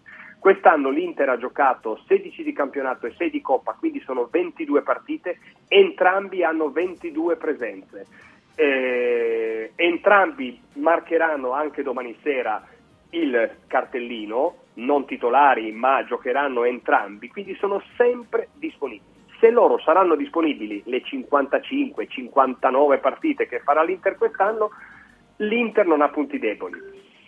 Se da una parte si fa male Leao, dall'altra si fa male Osimen, dall'altra si fa male Vlakovic, dall'altra si... Ecco, se ci fossero dei problemi in quel reparto, secondo me l'Inter può andare in difficoltà perché è, è, palese che nonostante l'abbiano pagato come un giocatore importante, 10 milioni Arnautovic, Arnautovic quei, non, non, solo non vale quei 10 milioni, soprattutto non vale Lautaro e, e Turan. Sentiamo Giancarlo Padovan. Sì, beh, l'Inter può migliorare ancora secondo me, eh, dove nel pressing per esempio, dove fa, lo fa bene qualche volta e qualche altro non lo fa bene, e nella... Eh, nel non accontentarsi, per esempio con la Juve secondo me si è accontentata non provando a vincere la partita, è vero che provando a vincerla avrebbe potuto anche perderla, perché con la Juve non si sa mai, nel senso che la Juve se le dai contropiede, almeno mm, la Juve che conosciamo da tempo di Allegri ti, ti, ti, fa male, ti castiga, magari quella sera no, non lo so, però insomma ecco il non accontentarsi, non accontentarsi anche secondo il mio punto di vista di gestire il vantaggio. Eh, è ovvio che quattro punti sono più che sufficienti per vincere lo scudetto, però per me l'Inter de- deve provare a fare più punti possibile, il più fretta possibile per eh, dedicarsi alla Coppa. Poi l'ho già detto, non vincerà la Champions e secondo me non arriverà neanche in finale, però se vuoi affrontare eh, il, la Champions con tranquillità e con, migliore, con, la migliore formazione devi avere il campionato già in, in freezer, in congelatore, già archiviato, già, già preso. Mm, dopodiché dal punto di vista del gioco mi pare che sia sicuramente una squadra che si apprezza eh, perché attacca con tanti uomini, perché segna tanti gol.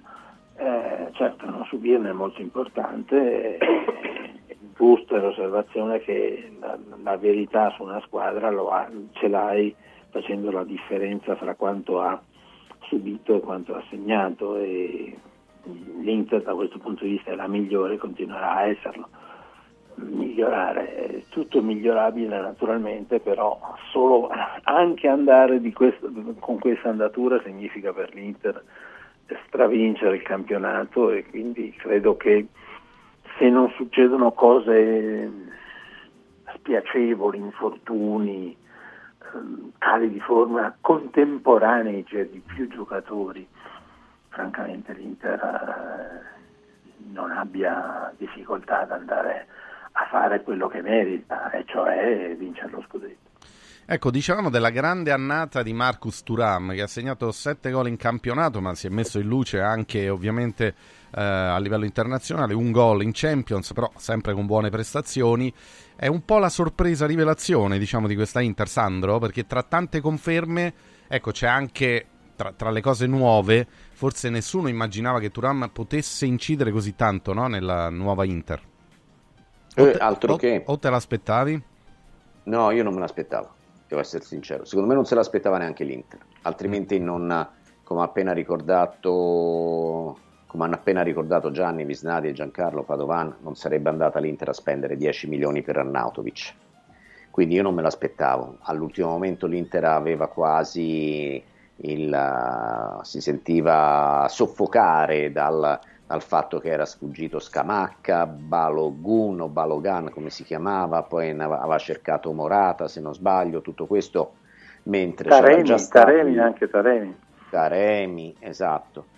E partire con Lautaro e Turam veniva considerata un'incognita, non per Lautaro ma per Turam. Poi il, il, ragazzo, il giocatore figlio d'arte Turam eh, ha iniziato da bene fin dalla prima partita e piano piano si è conquistato la fiducia di Inzaghi, dei compagni, dei tifosi, ha ribaltato le prestazioni rispetto a un precampionato che era stato abbastanza deludente, confuso, era eh, probabilmente in, in crisi di, di, di, di, condizione, di forma, forse non era abituato ai carichi di lavoro e alla preparazione, ma adesso è diventato un giocatore credibile, un titolarissimo, un titolarissimo, come testimoniato appunto dai numeri che, che lo indicano sempre presente, e Arnautovic che pure l'anno scorso era comunque il centravanti titolare del Bologna, poi aveva litigato con Tiago Motta, eh. ma insomma finché c'era stato era il titolare nel Bologna a scapito di Zirkzee e quest'anno abbiamo visto che, giocatore, che razza di giocatore sta diventando questo ragazzo. Uh-huh. E Arnautovic è stato preso perché è meglio avere una sicurezza, meglio avere uno pronto subito. Invece Arnautovic fai fatica già a schierarlo titolare proprio contro il Bologna in Coppa Italia. Perché è, è, è, bravo, ma è evidente che ha comunque 34 anni, un fisico dal punto di vista muscolare abbastanza complesso, una, necess- una, capacità di adattamento per entrare in forma che è, è meglio da, quando gioca dall'inizio titolare per una serie di partite anziché giocare 20 minuti se capita e quindi tutto questo per dire che Turam è una grandissima sorpresa, piacevolissima sorpresa per me che un conto nulla, ma, sopra- ma anche obiettivamente, oggettiva, sinceramente anche per l'Inter, ecco. È un po' il giocatore rivelazione anche del campionato, Gianni, Giancarlo, o esageriamo, esagero se, se, diciamo, se dico questo. Gianni? Ma eh, non so se è la rivelazione è uno di quelli che si sta rivelando, è uno di quelli che si sta rivelando giocatore di eh, prima fascia, e anche grazie a prestazioni nell'Inter eh, ha conquistato il posto da titolare nella sua nazionale, che è una nazionale eh, che ha fatto la finale del mondiale un anno fa, nella quale lui era un giocatore ai mari. Credo però, oltre a tutte le cose che io, io non, non, pensavo che facesse così bene, ma lo, lo dice, lo dice il, il, il, resto, le stagioni precedenti della carriera di, di Thuram questo. E perciò credo che un po' di, di diritto debba essere dato a chi Turama allena, anche perché siamo al terzo anno di Inzaghi e il punto fisso è stato Lautaro, che ha avuto come compagni prima Geco, eh, poi eh, Lukaku e Geco, adesso eh, Turam, Lautaro da un anno all'altro segna sempre di più, l'Inter fa sempre meglio, tutti fanno bene quindi voglio dire, mh, mm, un merito a chi questi ragazzi li mette insieme e li fa, e li fa suonare o cantare eh, nel modo giusto, credo che vada anche riconosciuto. Ma anche qui mi pare che il, la percezione dei meriti di Inzaghi stia cambiando quando si giudica l'Inter, anche all'interno dell'Inter. Eh, dove, dove, a volte Giancarlo è stato anche messo in discussione, no? Inzaghi, invece adesso, eh, adesso, va in carrozza, giustamente, perché eh, si, è conquistato evidentemente la, la, fiducia di tutti, con merito direi, no? Gli è stato rinnovato se il contratto. Con... Ah. Sì, però ce la conquisterà in maniera definitiva anche di quei pochi tifosi che ancora gli imputano di aver perso lo scudetto due anni fa a beneficio del Milan. Se vincerà questo scudetto, come io credo, praticamente sicuro, ma insomma ognuno ha le proprie convinzioni, quindi magari per altri non è sicuro, però se lo conquisterà come eh, credo eh, diventeranno, non dico immortale, perché ci vuole altro per l'immortalità, ma sicuramente un, un, un allenatore che può stare tanti tanti anni all'Inter perché insomma, sia come sia, lo, lo si giudichi come lo si voglia giudicare, lui ti porta sempre dei trofei e ti porta un buon gioco e ti porta il consenso dei giocatori e ti porta, ripeto, a parte qualche eccezione, il consenso del pubblico, eh, ti porta equilibrio all'interno tra, nella società, è un, un aziendalista uh, come dire, equilibrato e non eh, esigente, beh, essendo aziendalista non potrebbe esserlo, insomma mi pare un, una figura elegante,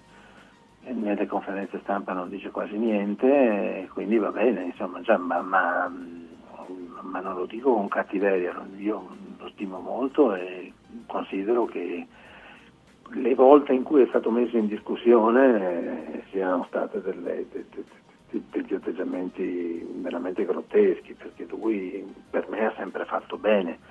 Poi eh, nessuno è perfetto e magari cioè, certamente due anni fa, quando vinse il Milan, eh, qualche colpa l'ha avuta, ma insomma tutti hanno delle colpe e non è giusto fargli scontare questa pena fino a quando non sarà riabilitato. Per me già, si è già riabilitato abbastanza, anche con la finale di Champions, va bene, non l'ha vinta, ma ha portato un Inter che, che, che non lo sognava neppure, un, un, almeno prima dei sorteggi, un esito del genere, ah, è stato in partita contro la squadra più forte del mondo, insomma, sì si è meritato tutto e, e, ripeto, se vince lo scudetto ci sarà un lungo matrimonio, lungo, lungo uh, con, con, l'Inter per molto tempo, perché lui compenetra bene le esigenze della, della squadra e della società. Ecco, poi di Juve parleremo con voi dopo, ma siccome stiamo per salutare Gianni Visnati, la curiosità è alla luce di tutto quello che stiamo dicendo, ma la Juve che chance può avere di Gianni? Lo chiedo a te, poi con gli altri ci andiamo dopo, no? prima di salutarti. Allora, come fa la Juve a contrastare questa Inter? Visnadi. No, è non ha, non ha, ah, no, no, sono qua, sono okay. qua. No, non ha chance, non ha chance. Questa Juve non la contrasta l'Inter. Mm. Credo che questa Juve stia facendo il, eh, il massimo per come è stata concepita e costruita. Non ha fatto il mercato, non credo che lo farà a gennaio, eh, vendere Sule per comprare un chissà quale scarto di un'altra squadra a gennaio a me sembrerebbe un errore, sinceramente sarei sorpreso se venisse fatto, però bisogna cominciare a crederci e io penso che la Juventus non abbia chance di vincere lo scudetto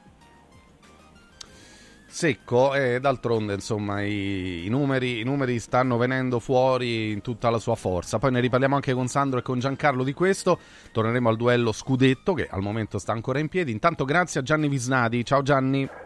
Grazie Stefano, ciao a tutti. Grazie, ciao. grazie. Mentre con Sandro e Giancarlo torniamo tra poco, avremo anche gli amici di Eurobet.live, ma intanto approfitto per ricordare a tutti che in questo eh, fine settimana abbiamo degli appuntamenti davvero da non perdere. Allora, venerdì 22 dicembre venite a passare un pomeriggio con noi da Occhiali in Cantiere, nello store di Colleferro, via Fontana dell'Oste 33, in diretta radio televisiva con Radio Radio Lo Sport dalle 14 alle 18. Potrete così approfittare ancora della fantastica promozione 50 Special Christmas, cioè lo sconto del 50% su tutti gli occhiali da vista completi e su tutti gli occhiali da sole dei migliori brand. Quindi approfittatene per i regali di Natale. Poi sabato 23 dicembre invece vi aspettiamo da Noi Sport a Capena via Tiberina chilometro 16 e 270, sempre con Radio Radio Lo Sport, sempre in diretta dalle 14 alle 18, così potrete approfittare della grande promozione sulle gift card firmate Noi Sport. Eh, sono le carte regalo, appunto, eh, che potete anche regalare proprio direttamente, no? Perché una gift card del valore di 100 euro in realtà a noi costa solo 64,90. Una gift card da 200 costa 129,90.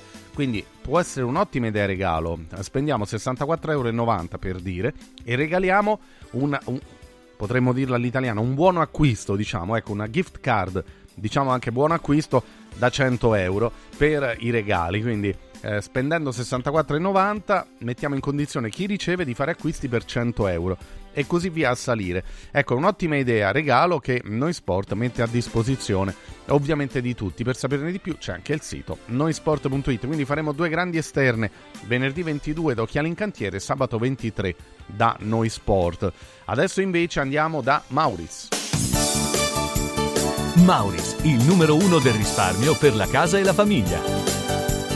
Eccomi qua, direbbe Martufello, e lo diciamo anche noi, Mauris, che ovviamente in questo Natale propone il meglio che c'è eh, su tante decorazioni natalizie, gli alberi di Natale, i giocattoli, le idee regalo e poi anche per apparecchiare la tavola, per i cenoni, ci sono un sacco di prodotti monouso coloratissimi per rendere più bello e colorato questo Natale. E poi quando andate ovviamente c'è tutto il resto che rimane sempre per la cura e la manutenzione dell'auto, la cura e l'igiene personale, i detersivi, le pulizie di casa, tanti tanti tanti prodotti anche a marchio Mauris che hanno uno straordinario rapporto qualità-prezzo. E allora basta andare in uno dei grandi magazzini Mauris per vivere un super Natale e per risparmiare su tanti altri prodotti eh, con un rapporto qualità-prezzo davvero eccezionale. Per sapere qual è il Mauris più vicino a voi, basta andare sul sito mauris.it. Mauris. Mauris, il numero uno del risparmio per la casa e la famiglia. Radio, radio, radio,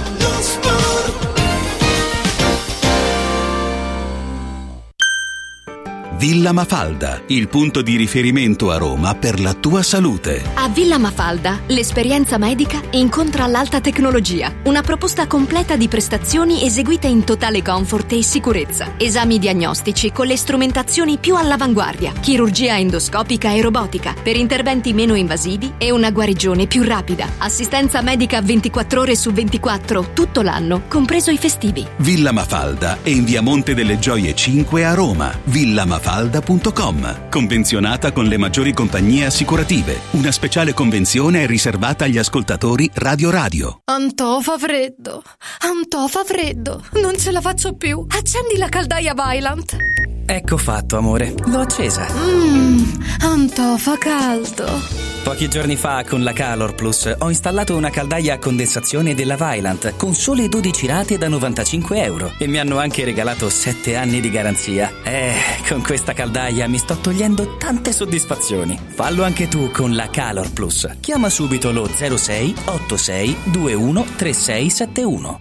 Antò. Hai sentito la nuova promozione Arte Arredamenti? Sì, scontano del 50% tantissime cucine in esposizione, anche a progettazione e su misura. Certo, vengono a casa a prendere le misure dei tuoi ambienti. Un'occasione da non perdere. Corriamo da Arte. Arredatori specializzati ci aspettano per soddisfare ogni nostra esigenza. Arte a Roma in via dei Colli Portuensi 500, via Quirino Maiorana 154, via di Torrevecchia 1035 e via Il Debrando della Giovanna 1, zona Aurelia appena fuori il raccordo.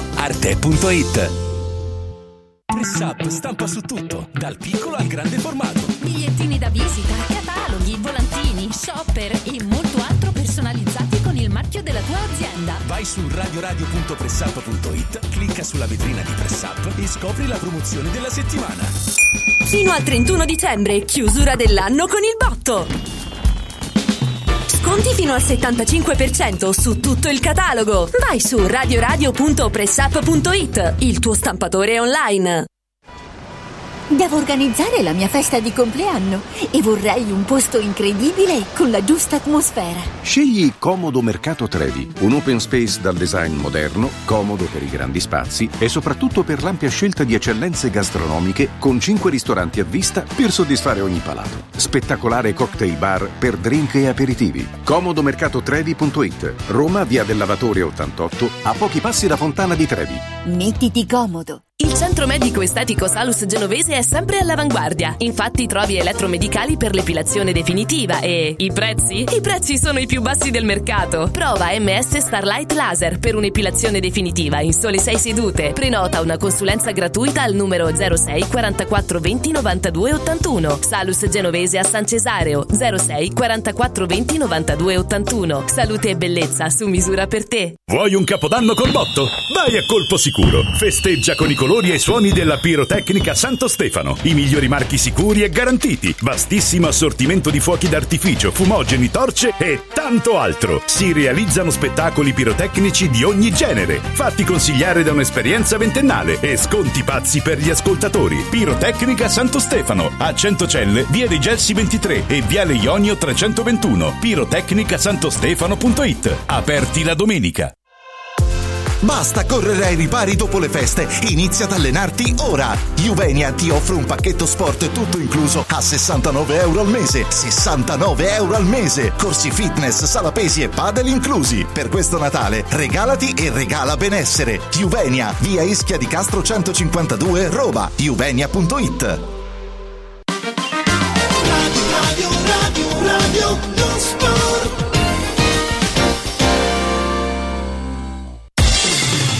Radio Radio presenta tutti i numeri del calcio con Eurobet.live.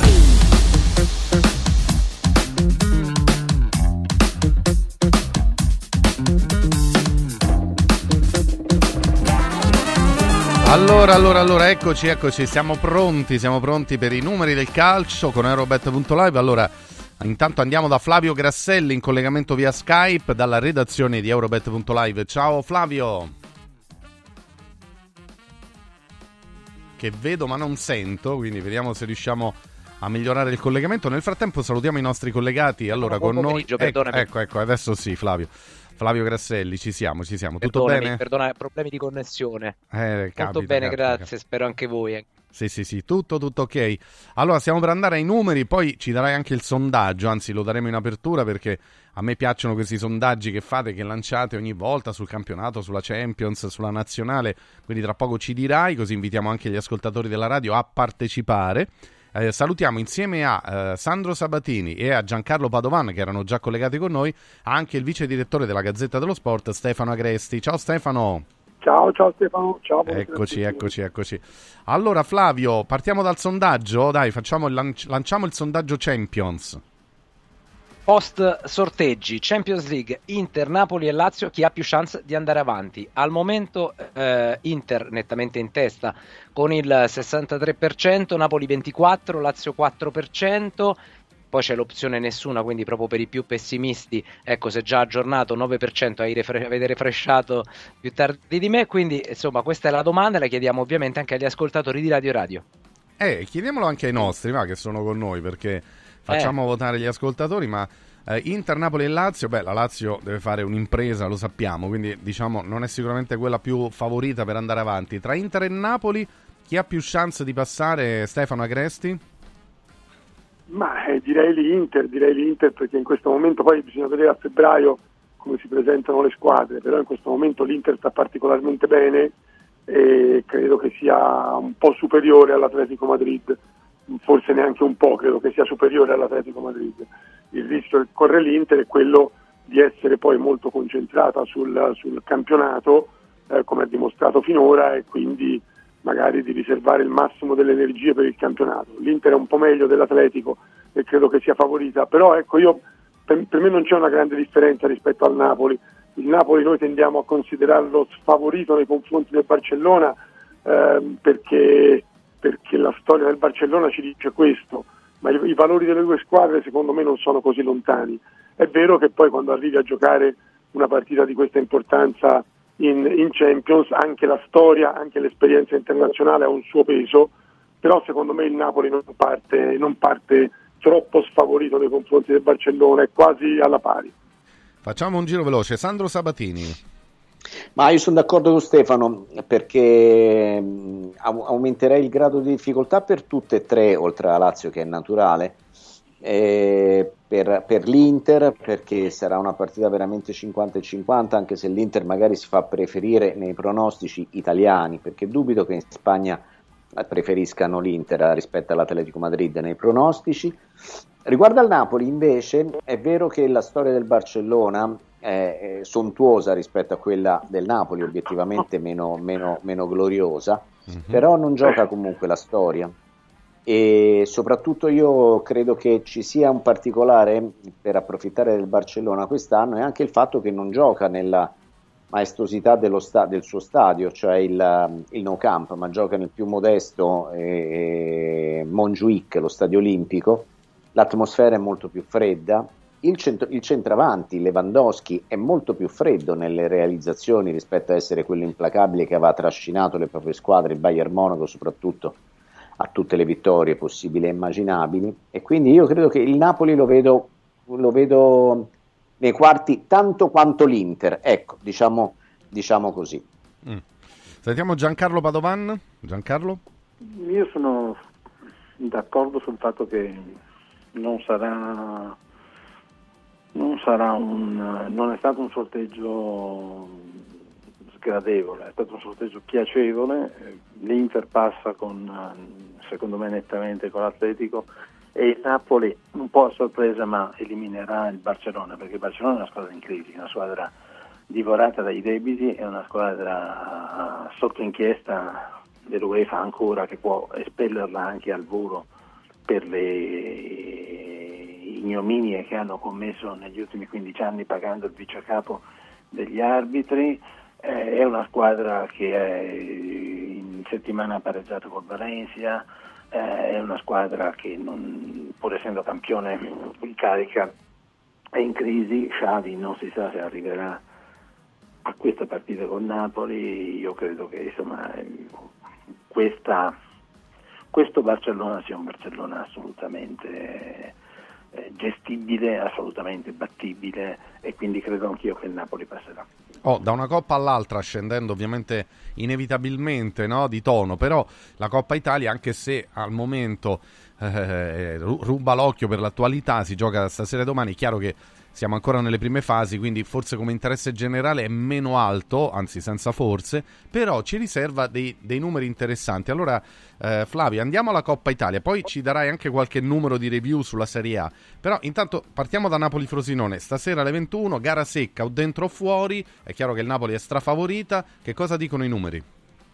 Poi anche il tuo aggiungo Stefano che il turno che terminerà, il turno degli ottavi terminerà il 4 gennaio, spezzettato in eh, innumerevoli sì, settimane, sì. potremmo riprendere le discussioni sulla Coppa Italia, eccetera. Comunque, Napoli-Frosinone. Frosinone non ha mai vinto col Napoli, 10 precedenti, 8 vittorie azzurre e 2 pareggi, ma attenzione perché gli unici due punti dei laziali sono arrivati proprio a Napoli, doppio 1-1 nel 2006, uno per la Serie C, chiusura di stagione e uno in apertura della Serie B successiva.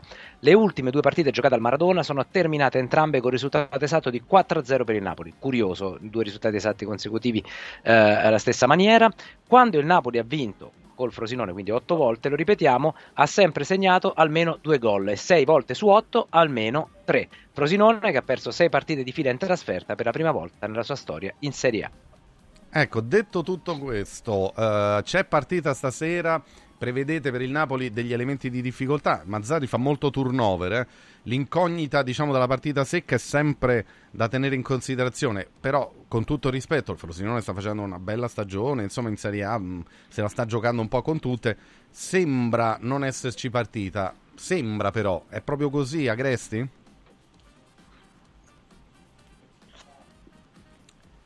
No, non lo sento Stefano, sentiamo Sandro Sabatini, poi torniamo da Agresti.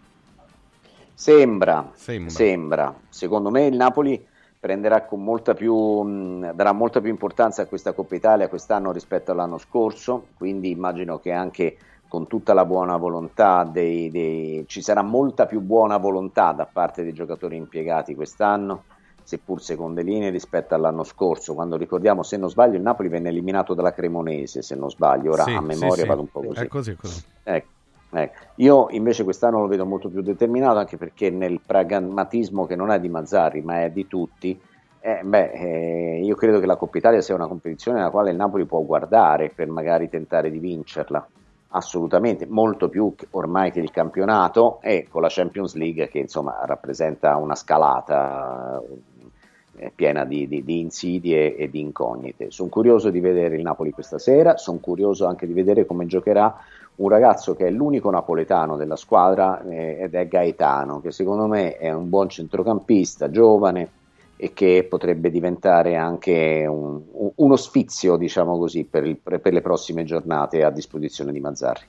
Eh sì, prodotto del vivaio partenopeo, vediamo, vediamolo all'opera perché comunque è uno che ci ha fatto vedere già dei guizzi, dei colpi molto sì. interessanti e fai bene a sottolinearlo. Eh, Giancarlo, c'è partita stasera, quali sono i motivi di interesse per te di questo Napoli-Frosinone? Beh, il motivo di interesse è che il Napoli appunto non ha la squadra top e quindi può succedere qualche patatrack. Eh, motivo di interesse è che il Frosinone gioca un buon calcio e, e, però non è interessato alla Coppa Italia perché verosimilmente sa che non la potrebbe vincere. E un altro motivo di interesse è quello che ha detto Sandro, cioè che il Napoli nutre molta, molto interesse per la Coppa Italia anche se non lo dimostra perché appunto gioca con fa molto turnover, però insomma eh, il Napoli può vincere la Coppa Italia, quindi, quindi ci tiene, quindi secondo me non dico che il pronostico sia chiuso ma è molto orientato. Vediamo, vediamo, ovviamente c'è curiosità e ricordavo che è gara secca, quindi o si va avanti o si va a casa, vale lo stesso domani per Inter Bologna, anche su questo Eurobet.live ha dei numeri interessanti, intanto con Agresti abbiamo difficoltà a ricollegarci, perciò andiamo avanti con i nostri, torno da Flavio Grasselli, redazione di Eurobet.live su Inter Bologna di domani, Flavio? Vi ascoltavo prima nella discussione relativa alle difese, importante sia quella del, dell'Inter e poi Sandro Sabatini diceva giustamente anche il Bologna è lì per la difesa, anche se Tiago Motta è elogiato per l'attacco, ma il trend ci dice tanti gol, perché nelle ultime quattro sfide si sono sempre segnati almeno quattro gol e in ben nove delle ultime di No, abbiamo problemi col collegamento, vediamo di recuperarlo ovviamente perché su, su Inter Bologna ci stava per dare dei numeri Flavio Grasselli da Eurobet.live, l'abbiamo recuperato. Allora Flavio, adesso sì, vai, dicevi? Ecco, riproviamo.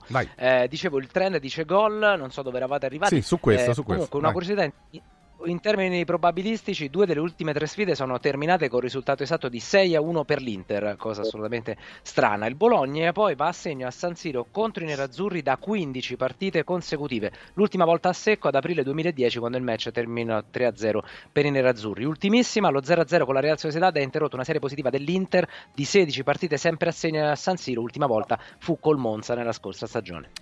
E insomma, Inter Bologna di domani, beh, un po' come per Napoli Frosinone, qui diciamo che il Bologna sta stupendo tutti in campionato. Sandro, c'è da capire se a questo punto poi Tiago Motta farà una scelta, no? Eh, quindi magari manda in campo le seconde linee domani per preservare i suoi per il campionato, perché eh, ragazzi il Bologna si è iscritto, almeno per il momento, alla corsa Champions, anche direi con merito, Sandro. Assolutamente sì, si è iscritto alla corsa Champions, eh, è più sorprendente della Lazio l'anno scorso, tanto per dare un paragone eh, eh, eh, fresco, diciamo così, e, e recente. È una squadra che gioca un buon calcio, viene raccontato come un calcio spettacolare quando invece è, è molto bello, ma non di una bellezza che contempla anche la fase difensiva, come è normale che sia e con questo gioiellino dal carattere, mi dicono, abbastanza, eh, come dire, cioè da- da- da- da- da- da- con un caratterino che si vede anche dalle sue giocate in campo che è Zirkzee. Ora non so se ci sarà domani Zirkzee, io credo che con- perché magari gli verrà risparmiata la partita di, di San Siro, sarebbe stato bello obiettivamente perché comunque ci sarebbe il confronto tra un altro caratterino, eh, quello di Arnautovic, e per vedere quello che è stato il Bologna di ieri e il Bologna di oggi, con giocatori che non dico che hanno caratteristiche simili, ma sono sicuramente giocatori che partecipano anche dal punto di vista della personalità alla- al collettivo. Ecco. Eh, vediamo che scelte fa Tiago Motta perché poi c'è Bologna-Atalanta sabato, è chiaro che conta moltissimo proprio nella corsa Champions perché è una sorta di scontro diretto con l'Atalanta che ieri vincendo si è anche lei rimessa un po' in corsa. Eh, su Inter Bologna i motivi di interesse di Giancarlo Padovan? Beh, la qualità del gioco di tutte e due le squadre, perché sono due squadre che giocano bene, giocano molto bene, sanno fare bene la fase difensiva, ma sanno anche attaccare. I gol di Zirkzee sono dei- tutti dei piccoli gioielli. Non so se ci sarà, però io penso che alla fine, nonostante il Bologna sia la sorpresa di questo campionato, non possa, non lo sarà di questa Coppa Italia e quindi penso che vincerà l'Inter. Però motivi di interesse il gioco, la qualità del gioco e poi, come ci è stato detto, opportunamente, nonostante siano forti le difese, si giocherà una partita aperta, quindi anch'io penso che ci saranno molti gol, quindi una partita tutto sommato spettacolo, ecco, mi aspetto una partita spettacolo. Eh, tra l'altro, e recuperiamo anche Stefano Agressi, Stefano, eh, Inter Bologna mette di fronte Simone Inzaghi e Tiago Motta. Attenzione perché Tiago Motta, che ha già dimostrato di essere molto bravo come allenatore, secondo alcuni viene, viene già indirizzato verso Milano. Potrebbe essere una sfida tra il presente e il futuro interista eh, per la panchina?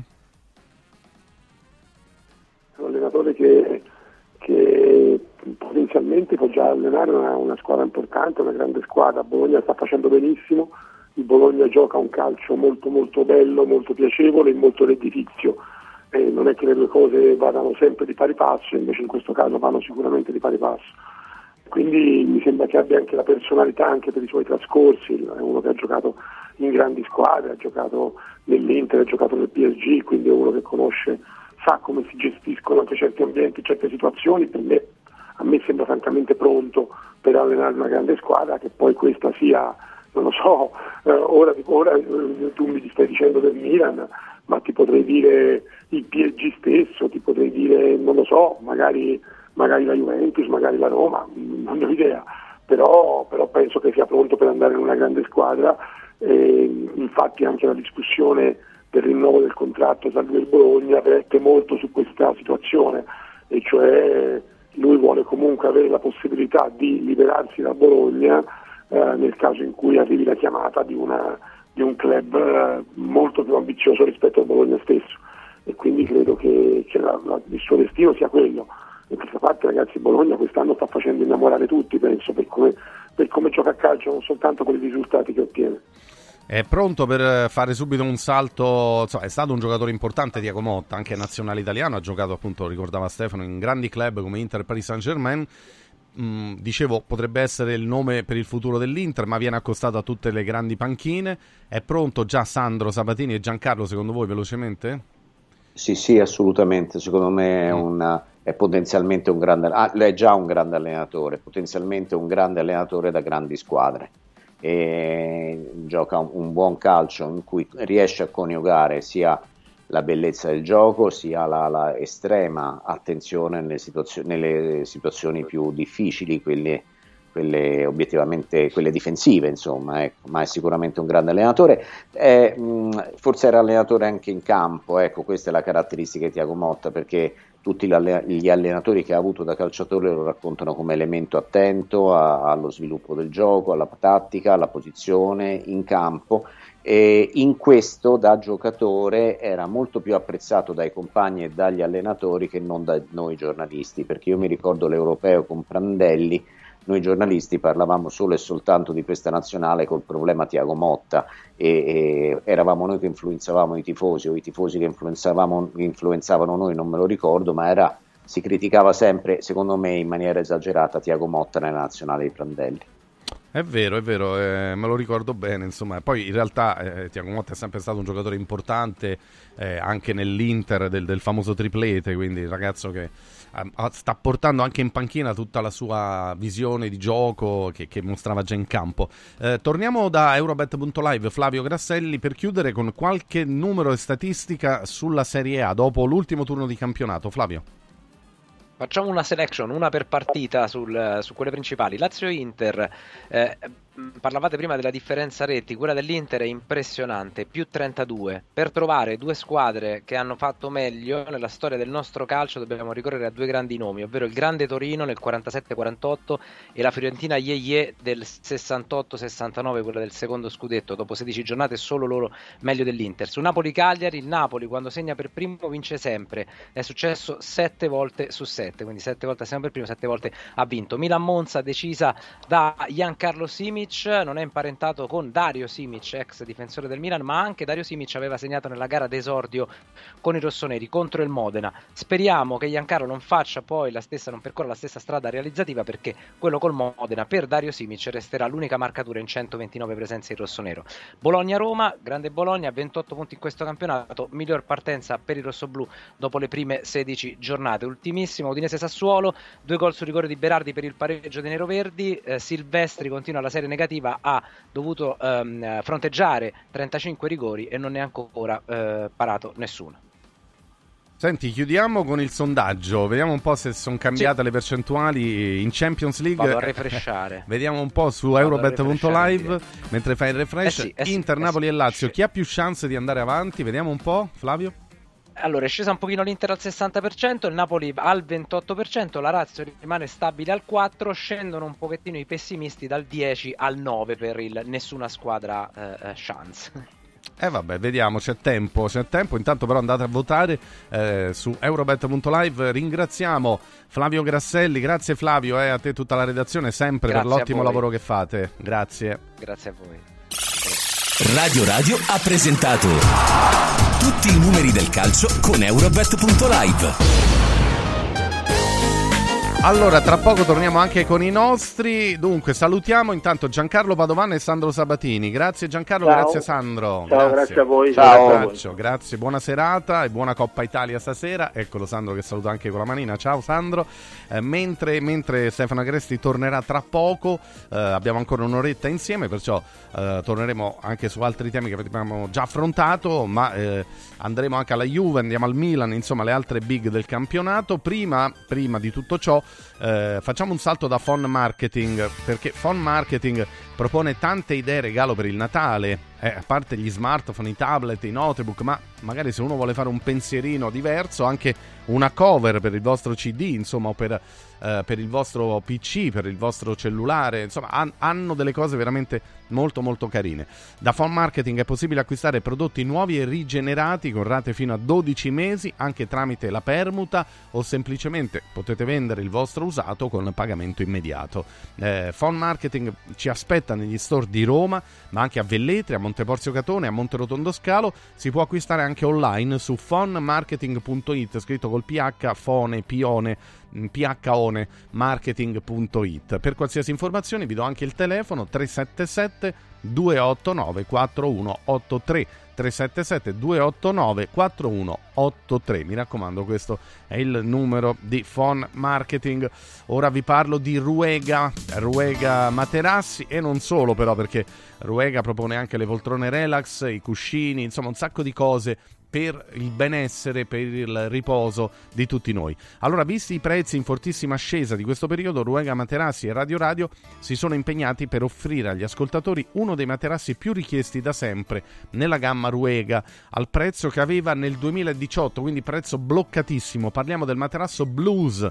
È la risposta di qualità a tutti coloro che hanno l'esigenza di un prodotto comodo e durevole. Blues è comodo, monta un tessuto fresco e pregiato, utilizza materiali ad alta densità per massimizzarne la durata nel tempo, garantisce l'igiene grazie al tessuto lavabile e poi viene proposto a un prezzo incredibile, prezzo anticrisi scontato di oltre il 40%, da 770 a 450 euro. Avete capito bene? Il materasso blues proposto da Ruega, insieme e in collaborazione con noi di Radio Radio, a soli 450 euro. È un grande prezzo, è una grande opportunità da cogliere. Blues lo trovate nei 5 negozi Ruega Materassi di Roma, eh, ricordo eh, via Pianuova, viale Somalia, via Prati Fiscali, viale Marconi e Largo Trionfale. Eh, questi sono gli indirizzi dei negozi di Roma, di Ruega Materassi, oppure andate sul sito ruegamaterassi.com inserendo in fase di acquisto il codice Radio Radio per ottenere lo sconto. Mi raccomando, è fondamentale mettere il codice, se no poi lo sconto non arriva. Visto che parliamo di cose di qualità, voglio parlarvi anche dell'olio Sabina DOP.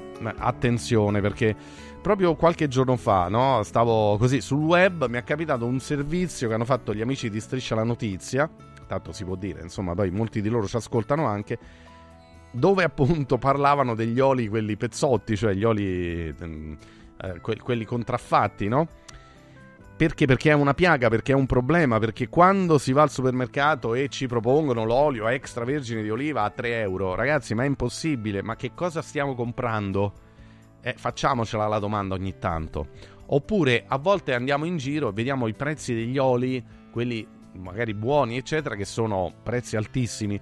Questo per dirvi che l'olio consorzio Sabina DOP fa dei prezzi che, tenendo conto del rapporto appunto qualità-prezzo, sono eccezionali.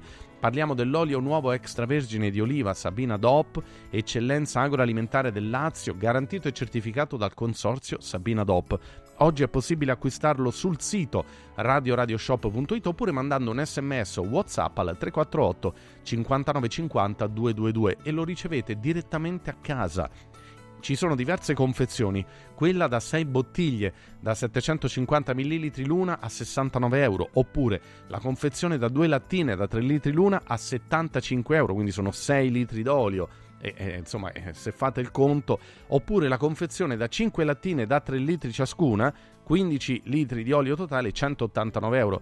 Rapportato a prezzi che vediamo in giro, vabbè, quelli che costano poco, ve l'ho detto, nemmeno li dobbiamo considerare perché su, no, non è fattibile. L'olio vero, l'olio vero extravergine di oliva, quello vero come il Sabina DOP, è chiaro che deve costare un pochino di più, però fidatevi, se non l'avete mai provato provatelo, questo, in, questa, in questo periodo del Natale regalatelo anche l'olio Consorzio Sabina DOP perché ne vale la pena, è un olio eccezionale, è un'eccellenza italiana.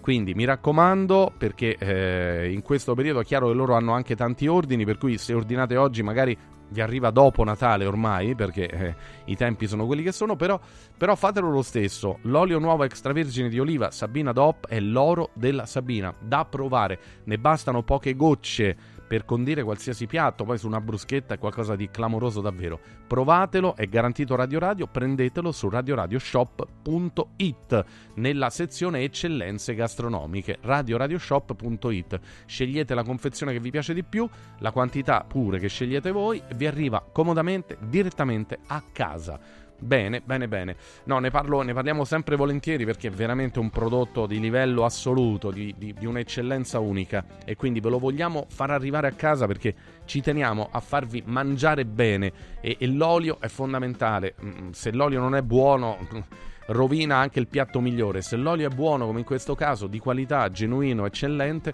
allora valorizza qualsiasi piatto. Detto ciò, eh, break per noi, ma torniamo tra poco, torniamo a parlare di calcio. Restate però per altri consigli utili dalle amiche aziende, poi la Juve, il Milan, ancora la Coppa Italia e tanto altro. Tra poco. Radio, radio, radio, radio,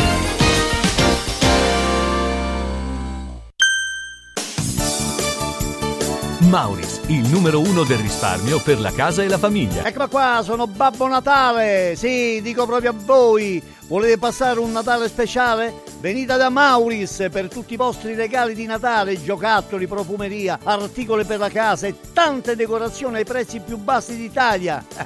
Ma avete scoperto, eh? Tanti auguri di buone feste da Martufello e Mauris, i grandi magazzini italiani del risparmio. Mauris, di più Ninja. Mauris.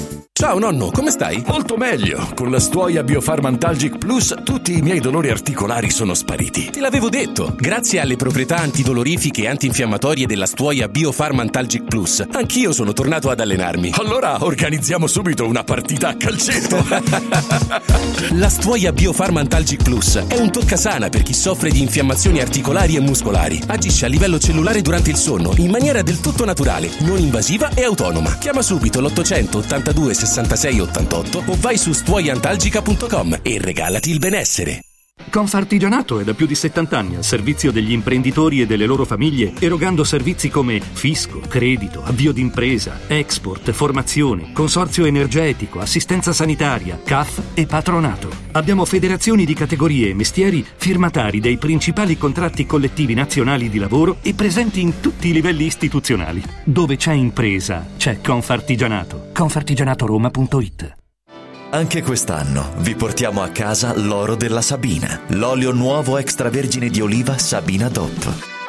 Eccellenza agroalimentare del Lazio, garantito e certificato dal consorzio Sabina DOP. È possibile prenotarlo inviando un sms WhatsApp al 348 59 50 222 348 59 50 222 oppure direttamente sul sito radioradioshop.it. Sabina DOP L'origine è protetta. 3, 2, 1, 4. 4? 4! Entra nel mondo Club Kuwait e parti subito in vantaggio. Se scarichi l'app entro il 31 gennaio, ricevi 4 euro in omaggio da spendere per il tuo prossimo rifornimento. La voglio! Scarica l'app Club Kuwait entro il 31 gennaio. In regalo per te 430 punti stella convertibili in 4 euro per il tuo prossimo rifornimento. Scopri di più su kuwait.it. Kuwait, muoviti più liberamente. Da importanti ricerche scientifiche nasce SIRT 500 Plus, l'integratore che stimola la produzione di sirtuine, le proteine della longevità naturalmente presenti nel nostro organismo che rallentano l'invecchiamento cellulare e hanno la capacità di intervenire sul metabolismo. Vuoi rallentare anche tu l'invecchiamento? Recuperare energia, dormire meglio, diminuire lo stress? SIRT 500 Plus è la soluzione. SIRT 500 Plus, una marcia in più per il tuo metabolismo. Scoprilo su radioradioshop.it. Per te che ami lo sport e non puoi farne a meno, a Natale metti sotto l'albero un regalo sportivo. Noi Sport ti aspetta nel Maxi Store a Capena in via Tiberina e nell'outlet a Passo Corese. Tutto l'abbigliamento casual e sportswear, calzature e accessori per uomo, donna e bambino delle migliori marche. Scopri le gift card firmate Noi Sport e niente più pensieri per i tuoi regali. Noisport.it, aperto 7 giorni su 7 con orario continuato. Il regalo perfetto per chi ami? Il benessere! Forum Sport Center per questo Natale ha attivato la promo Happy Sport and Wellness. Regala un mese socio open a 69 euro o un mese di corso sportivo a soli 49 euro. Scopri di più su forumroma.it o vienici a trovare a Roma in via Cornelia 493. Happy Sport, Happy Wellness, Happy Christmas con Forum Sport Center. Radio, radio, radio, non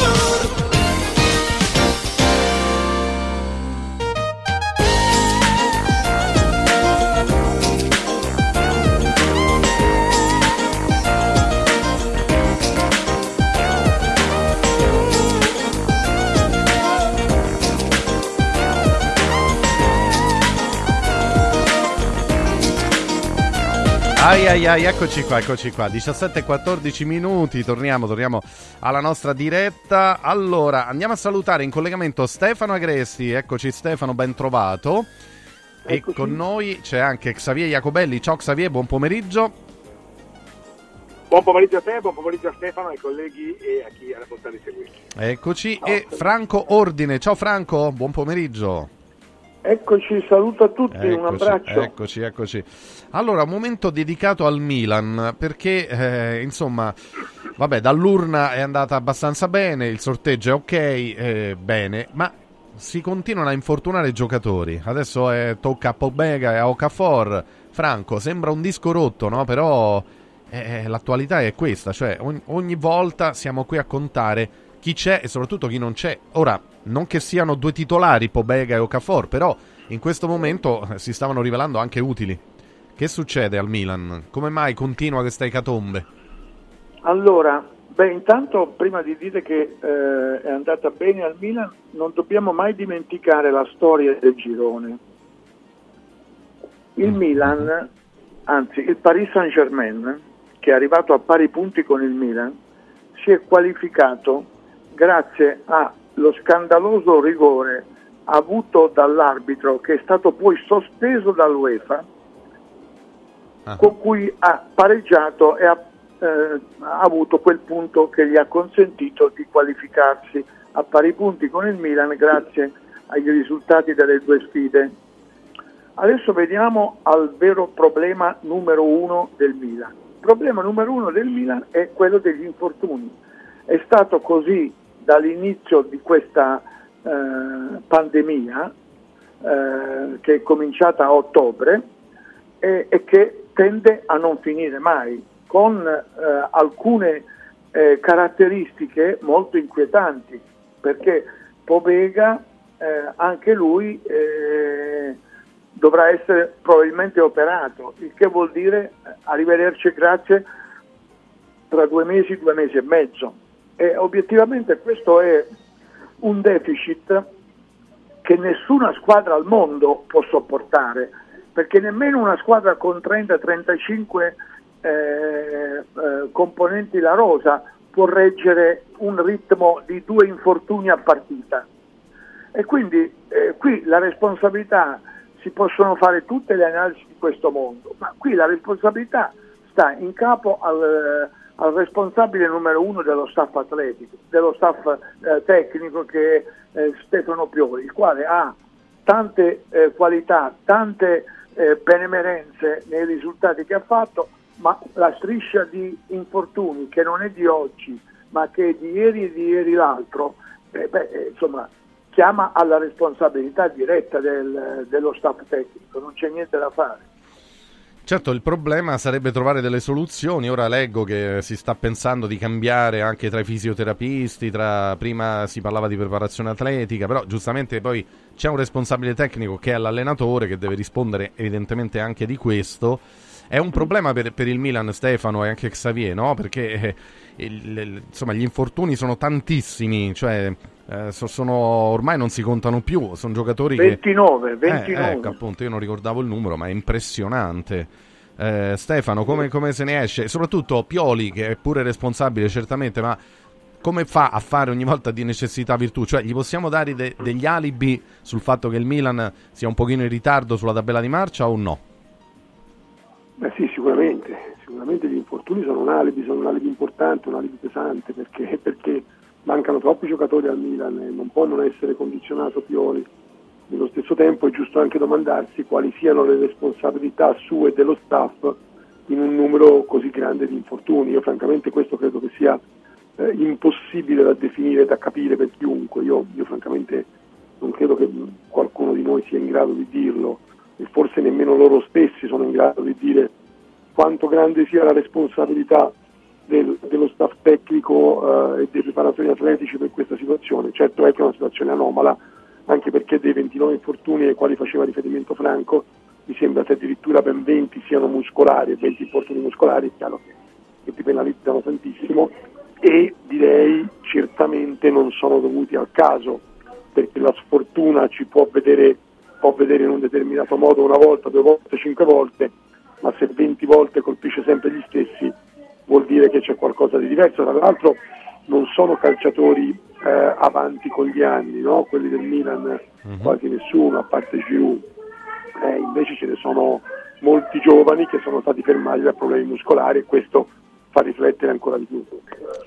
Eh sì, è veramente una- un problema che Pioli sta affrontando eh, dall'inizio della stagione e che, e che si protrae. Ecco, quando facciamo le analisi sul Milan, Xavier, ne dobbiamo però tenere conto. È vero che il Milan ha 9 punti in meno dell'Inter, quindi diciamo al momento è abbastanza lontana nella corsa per il primo posto, però è uscita dalla Champions, eh, ma eh, anche per questo, cioè i troppi infortuni che alla lunga, perché poi non è un fenomeno limitato a poche, a poche giornate o a poche settimane, è dall'inizio della stagione che è così. Xavier. Sai, per quanto concerne l'eliminazione dalla, dalla Champions League, mi rilascio la considerazione di Franco perché poi certi episodi talmente gravi eh, passano in fanteria con il trascorrere del tempo, ma quel rigore che venne accordato al Paris in extremis e che indusse addirittura l'UEFA a sospendere eh, l'addetto al VAR che lo decretò pesa e come, ha pesato e come sull'eliminazione del Milan dalla Champions League. Ciò detto, i numeri sono davvero inquietanti perché se noi parliamo di 29 infortunati, 21 dei quali infortuni muscolari e 20 giocatori, perché ci sono stati, ci sono stati alcuni che hanno accusato ricadute colpiti da questa autentica epidemia, è chiaro che io penso che in primis il Milan sarà chiamato a rivedere lo staff che cura la preparazione atletica, perché quando tu hai 21 infortuni muscolari su 29, evidentemente qualcosa non funziona. Certo è questo, eh, lo, lo chiamerei un attenuante, non un alibi, perché altrimenti si finisce per eh, giustificare il rendimento altalenante del Milan in campionato e anche l'eliminazione che peraltro fu dovuta a quelle partite iniziali nelle quali i rossoneri non riuscirono a segnare un gol nel girone di Champions League. È evidente altrettanto che eh, se noi diamo un'occhiata al calendario e nell'ipotesi beneaugurante che veda il Milan protagonista, oltre che in campionato, in Europa League e in eh, Coppa Italia da metà febbraio, quando disputerà il playoff di Europa League, fino alla fine della stagione, c'è un numero talmente rilevante di partite che pensare che questo fenomeno non possa essere, non dico stroncato, ma almeno arginato, solleva molti dubbi sulla capacità del Milan di reggere il peso di tutti questi impegni. Ecco, guardando ora il calendario, diciamo che il Milan chiude l'anno andando a Salerno venerdì sera, poi avrà il Sassuolo in casa e poi alla ripresa subito gli ottavi di finale il 2 gennaio con il Cagliari, Empoli-Milan, per arrivare a Milan-Roma del 14 gennaio che comincia ad essere sicuramente una partita di più alto eh, grado di difficoltà. Eh, ma prima di guardare avanti, ecco, torniamo a Milan-Monza, quel 3-0 Franco, riparto da te. Che cos'è? È una bella ventata comunque di un innesto di, di, di, di, fiducia, di ottimismo, è una ripartenza perché il Milano aveva vinto già Newcastle, adesso ha abbissato vincendo anche in campionato, è una ripartenza, è un ricominciare anche a vincere con più continuità, cioè hai visto dei segnali positivi? E se sì di che tipo, al di là del 3-0 che è un risultato bello, rotondo, pieno, Franco? Allora, ehm, sì, i segnali positivi sono la, la prestazione, in particolare quella di alcuni esponenti, tipo Reinders per esempio, eh, ehm, e poi il, eh, il, fatto di aver giocato eh, in maniera diciamo, molto autorevole e autoritaria nei confronti del Monza, che è una squadra che eh, non mostra alcuna soggezione ad altissimo livello. Eh, e quindi questo può essere un, un altro merito però il problema rimane eh, a fondo e cioè eh, il Milan eh, a proposito del suo ritardo, ma eh, io non dimentico che il Milan in due partite, e cioè prima a Napoli e poi a Lecce, era 0-2 tutte e due le volte a fine primo tempo. E tutte e due le volte a causa di due infortuni contemporanei durante la partita a Napoli si fa male prima Calulu e poi Pellegrino, a, a Lecce si fa male prima Leao e poi Calabria. E il Milan ha rimesso quattro punti. Eh, voglio dire, quei quattro punti oggi eh, gli permetterebbero di guardare con un certo eh, eh ottimismo al futuro. Sì. E quindi anche da questo punto di vista, se continua questo trend, eh, l'Europa League eh, diventa un calvario anziché l'occasione eh, di un riscatto e quindi secondo me eh, torniamo al tema principale che è il peccato mortale e il peccato originale di questa stagione. Eh, giustamente diceva Stefano, eh, abbiamo avuto molte ipotesi di lavoro, di scuola, e cioè è colpa dei preparatori, e dicono ma forse no, però eh, allora è colpa dei fisioterapisti, ma forse vediamo, eh, è colpa del, del terreno di, di Milanello. Eh, però eh, diciamo un'analisi andrebbe fatta e poi devo dire un, un'altra cosa che considero da questo punto di vista il, la spia della grande difficoltà di Pioli. Tu non puoi finire la partita eh, Milan-Monza e dire che Okafor forse è un crampo. Eh, ragazzi, ma eh, non si può. E questa, questa, comunicazione poi, quando dopo 24 ore viene fuori che è una lesione e che ci vorrà un mese, un mese e mezzo per riportarlo a, a giocare, eh, diventa un boomerang incredibile per lui, per la comunicazione, per i medici, per tutto. Eh, eh, sono infatti su tutte le riflessioni giuste, quelle che fa Franco, c'è, c'è, un peccato originale, diciamo, e poi tutto quello che sta accadendo, ma su una cosa volevo sentire sia Stefano che Xavier, cioè il fatto di giocare l'Europa League di giovedì, quindi può diventare un ulteriore, tra virgolette sempre, intralcio, a meno che non si arrivi alla fine e poi vediamo che succede. Stefano Xavier?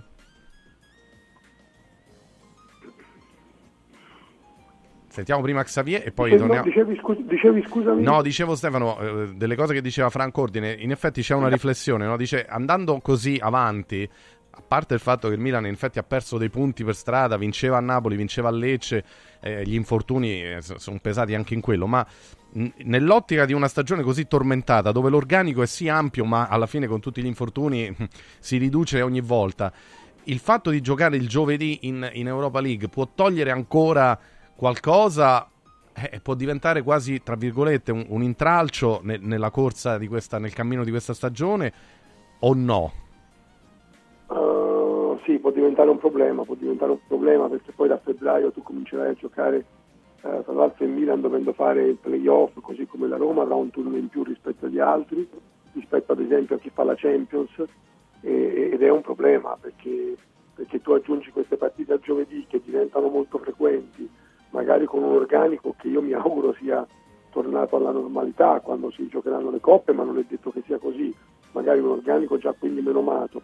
Eh, tu aggiungi queste partite che sono comunque partite eh, che anche se tu affronti avversari inferiori come può essere il Ren, però sono partite da vincere, da giocare per vincere, quindi che richiedono dispendio di energie fisiche, di energie, di energie mentali, che, che richiedono magari, magari, che ti costano anche qualche infortunio. Eh, quindi io credo che, che sia molto, molto penalizzante. Tra l'altro rimango convinto che eh, giocare in Champions non pesi come giocare in Europa League e in Conference League, in parte perché in Europa League e in Conference si gioca il giovedì, in parte perché spesso le, le trasferte sono più disagevoli, in parte perché c'è un turno in più da, da giocare, per cui io credo che giocare l'Europa League e la Conference League eh, tolga veramente molto rispetto a, eh, dal punto di vista delle regie per quanto riguarda il campionato. Sentiamo Xavier Jacobelli. Xavier? Ma sai Stefano, eh, il discorso è relativo agli obiettivi che la società Milan ha dettato all'inizio della stagione. Il primo, lo ricordiamo, è quello di la prossima Champions League. Peraltro, come sappiamo, in questo momento l'Italia è prima del ranking della UEFA, se al termine della stagione fosse ancora prima o seconda, le formazioni italiane nella prossima Champions League sarebbero e quindi in primavera, alla primavera anche il quinto posto potrebbe diventare un obiettivo sensibile. Ciò detto, eh, stiamo parlando che, mi riferisco ai vertici societari, evidentemente non hanno incassato con leggerezza il, l'eliminazione dalla Champions League, proprio perché il Milan che ha vinto sette volte la Coppa dei Campioni del Champions League si voglia. Quindi anche per una questione di prestigio, essendo l'Europa League l'unica competizione che il Milan non annovera nella propria bacheca, c'è questo stimolo nel cercare di arrivare fino in fondo. Il problema qual è? È che se tu continui a lamentare questa emergenza infortuni e non vedi l'uscita dal tunnel, diventa molto difficile perché poi ricorre in alcuni casi di emergenza ai giovani, eh, Camarga e, come abbiamo visto, Simic. È chiaro che non possono essere loro i risolutori del, del problema generale. Insomma, vediamo, sono diversi temi sul, sul tappeto per il, per il, Milan. Ecco, per chiudere un po' i ragionamenti, oggi valutando, siamo al 19 dicembre, questo terzo posto in campionato, rimaniamo al campionato, 32 punti in 16 gare, quindi la media è appunto due punti a partita, no? E 10 vittorie, 2 pareggi, 4 sconfitte, che bilancio si può fare Franco? È un bilancio in chiaro scuro eh, perché io continuo a ripetere, le prime dieci partite del, del Milan, eh, dunque le prime otto, anzi le prime otto partite del, del campionato, eh, il Milan eh, fa sette vittorie e una sconfitta, quella nel derby con l'Inter. Non è un caso che in quella circostanza ha sempre al completo la rosa. Dopodiché cominciano i problemi. E i problemi cominciano in occasione degli infortuni, perché al di là del, dell'infortunio stesso, che cosa ti procura e provoca l'infortunio? La mancanza, l'impossibilità di ricorrere ai ricambi e quindi di dare eh, se tu hai fatto giocare uno tutte le partite, di dargli un, eh, un turno di riposo, oppure se per caso eh, il preparatore ti dice guarda che lo vedo un po' affaticato, un po' stanco, allora guarda, te lo metto in panchina e te lo faccio entrare soltanto gli ultimi dieci minuti.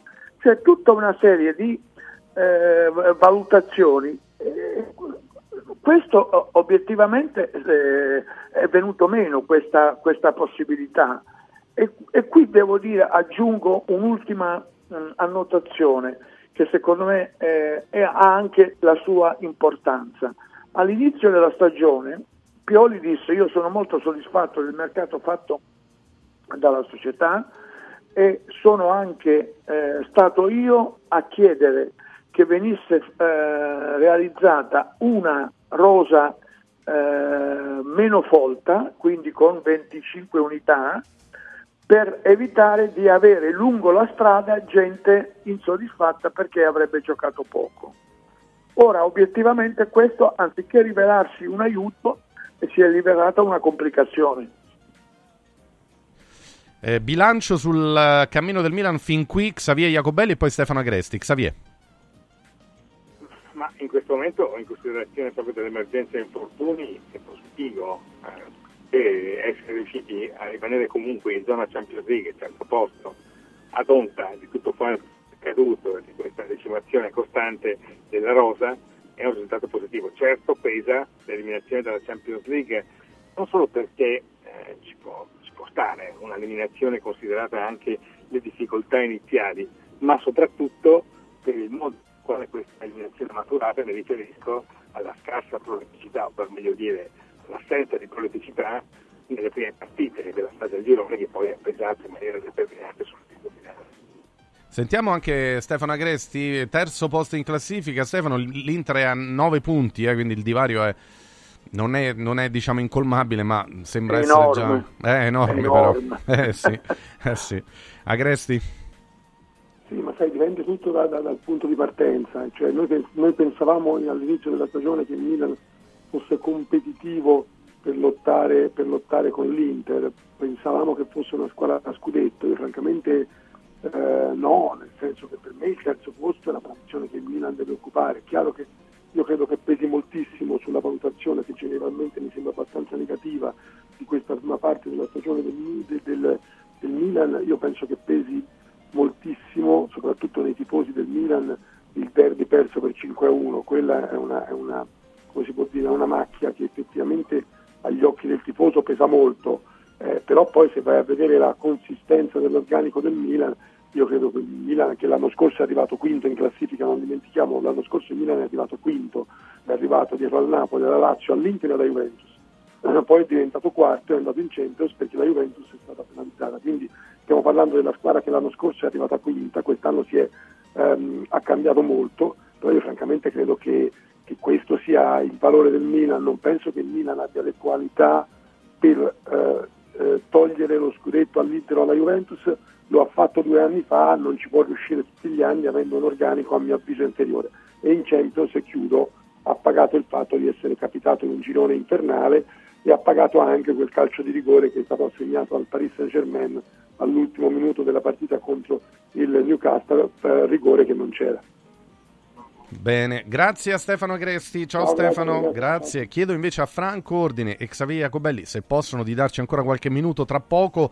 Perché, ecco, grazie Franco, spero di riavere anche Xavier eh, per l'ultima parte di Radio Radio Lo Sport. Abbiamo parlato del Milan, ma ovviamente andremo anche a toccare ancora altri, altri argomenti in questa parte finale. Oh, prima, prima di, un, eh, di un piccolo break, eh, allora voglio dare anche delle- dei suggerimenti. Intanto vi porto a parlare insieme di Confartigianato. Attenzione perché la Confartigianato Roma, come sapete, eh, da, da quando eh, fa parte, diciamo, eh, del- della nostra quotidianità, eh, fa tante cose per rendere le imprese migliori. Ecco, la domanda oggi è questa: vuoi rendere la tua impresa più sostenibile? Confartigianato Roma lo fa, lo fa, eh, rende l'impresa a prova di ambiente, effettuando una prevalutazione del grado di sostenibilità della tua azienda secondo i criteri ambientali, sociali e di governance fondamentali per agevolazioni su prestiti e finanziamenti.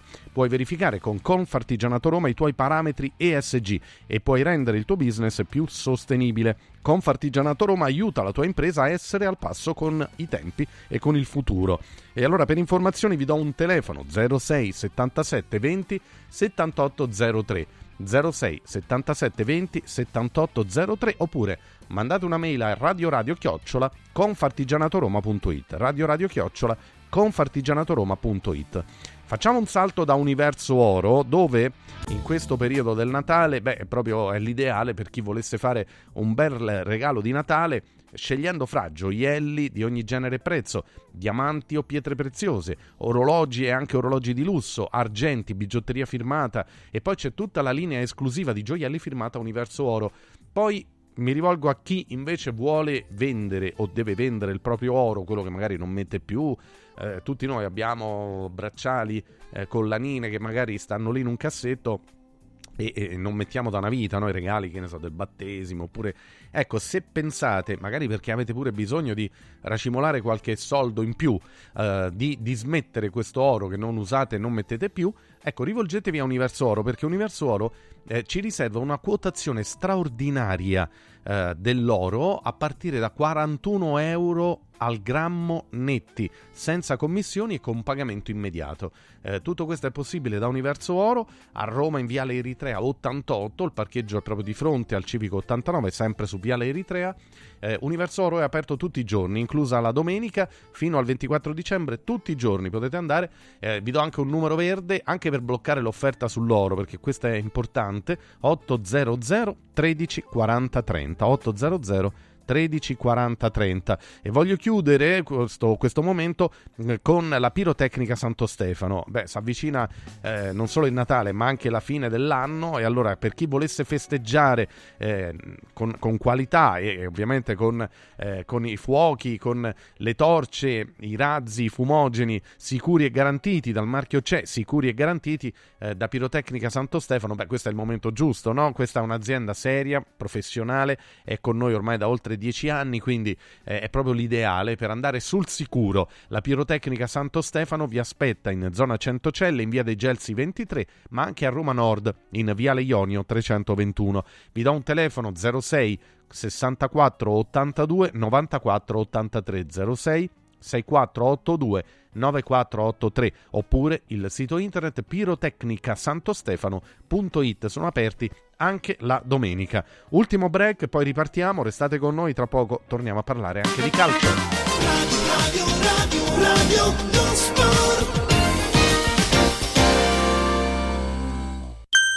I colori e i simboli che ci fanno battere il cuore, le emozioni che ci uniscono, la storia di una grande squadra questo in un oggetto unico ed esclusivo, un'edizione limitata e numerata. È arrivato 1928, l'occhiale ufficiale del Frosinone Calcio che celebra l'anno di fondazione della squadra. Uno degli esclusivi 1928 pezzi può essere tuo. Scopri come su www.occhialincantiere.it o nello store di Frosinone. Vediamoci da Occhiali in Cantiere.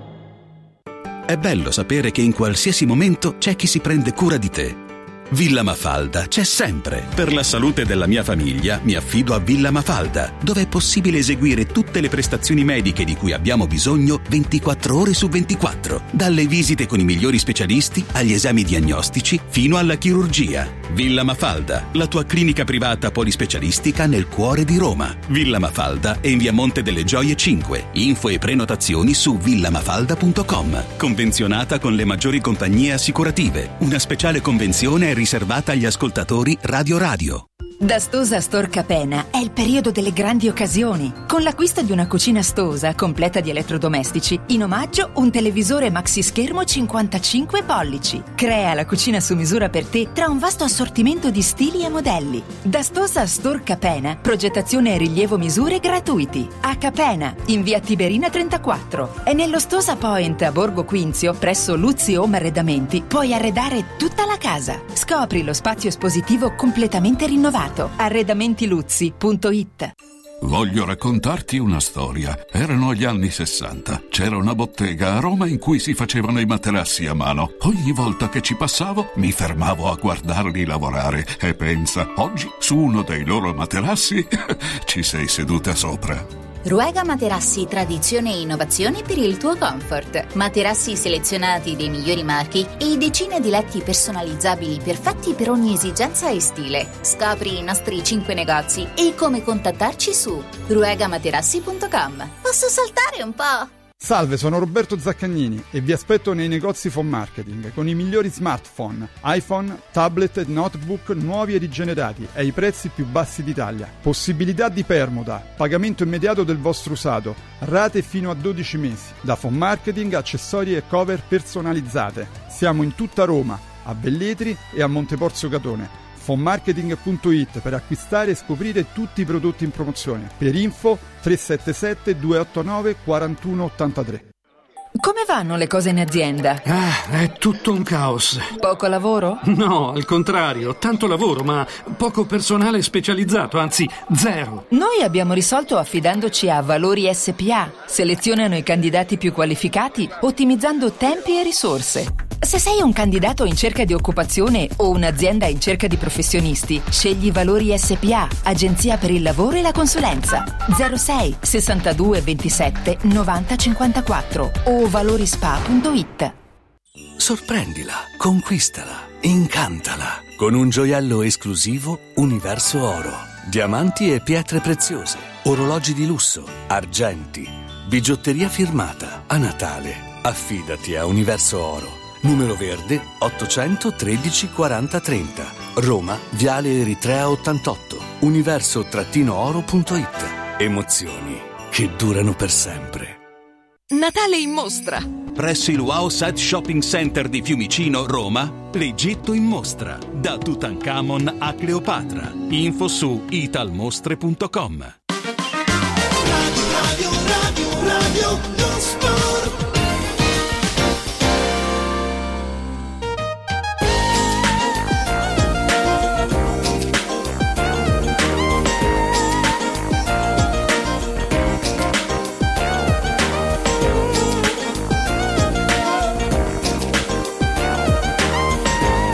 Torniamo, torniamo in diretta a Radio Radio Lo Sport. Con noi ci sono Xavier Jacobelli e Franco Ordine.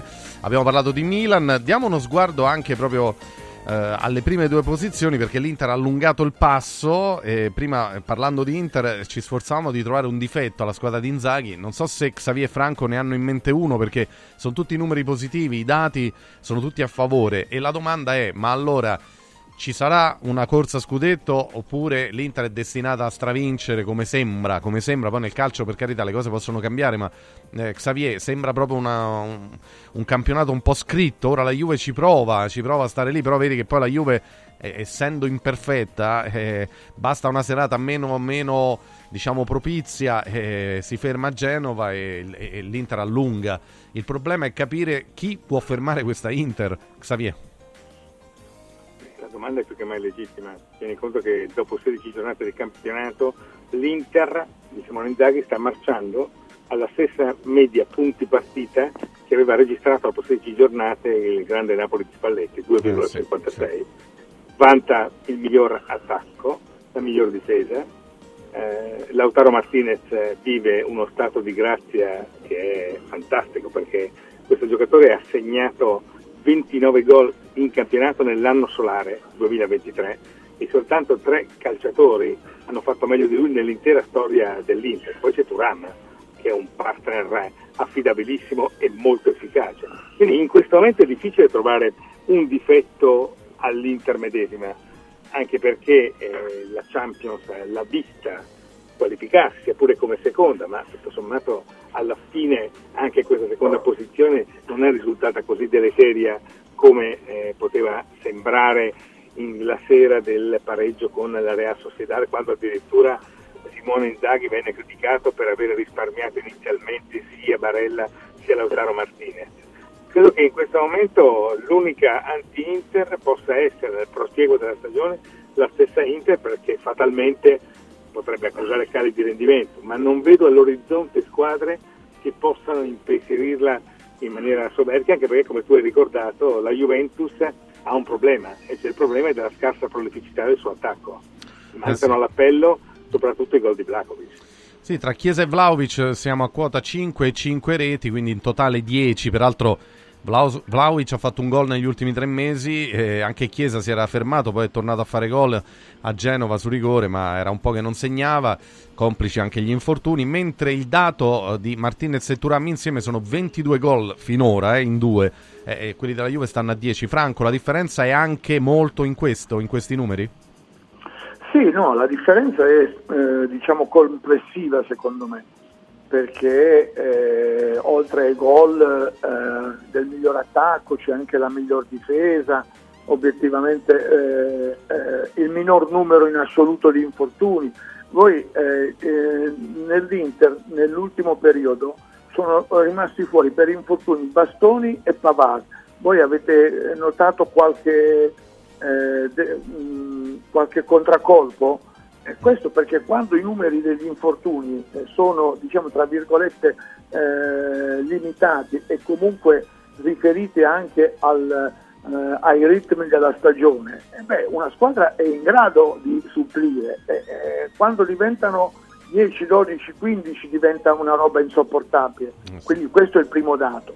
Poi io non sottovaluterei, dice nella domenica in cui eh, l- l- meno propizia per la Juve. Eh, la domenica meno propizia per la Juve, il turno meno propizio perché ha giocato di venerdì, meno propizio per la Juve, eh, comunque è stato scandito da due clamorosi errori, eh, uno del VAR e l'altro di, di, di Massa, perché eh, eh, non viene segnalato il tocco di mano da parte eh, di Bani che può cambiare il destino della partita e non viene squalificato e non viene espulso Malinowski, sì. non che avrebbe cambiato probabilmente l'esito della partita perché eravamo nel finale, nel, nel, nel, durante il recupero, ma per esempio non avrebbe potuto giocare la partita successiva. Quindi questo è eh, anche di questo eh,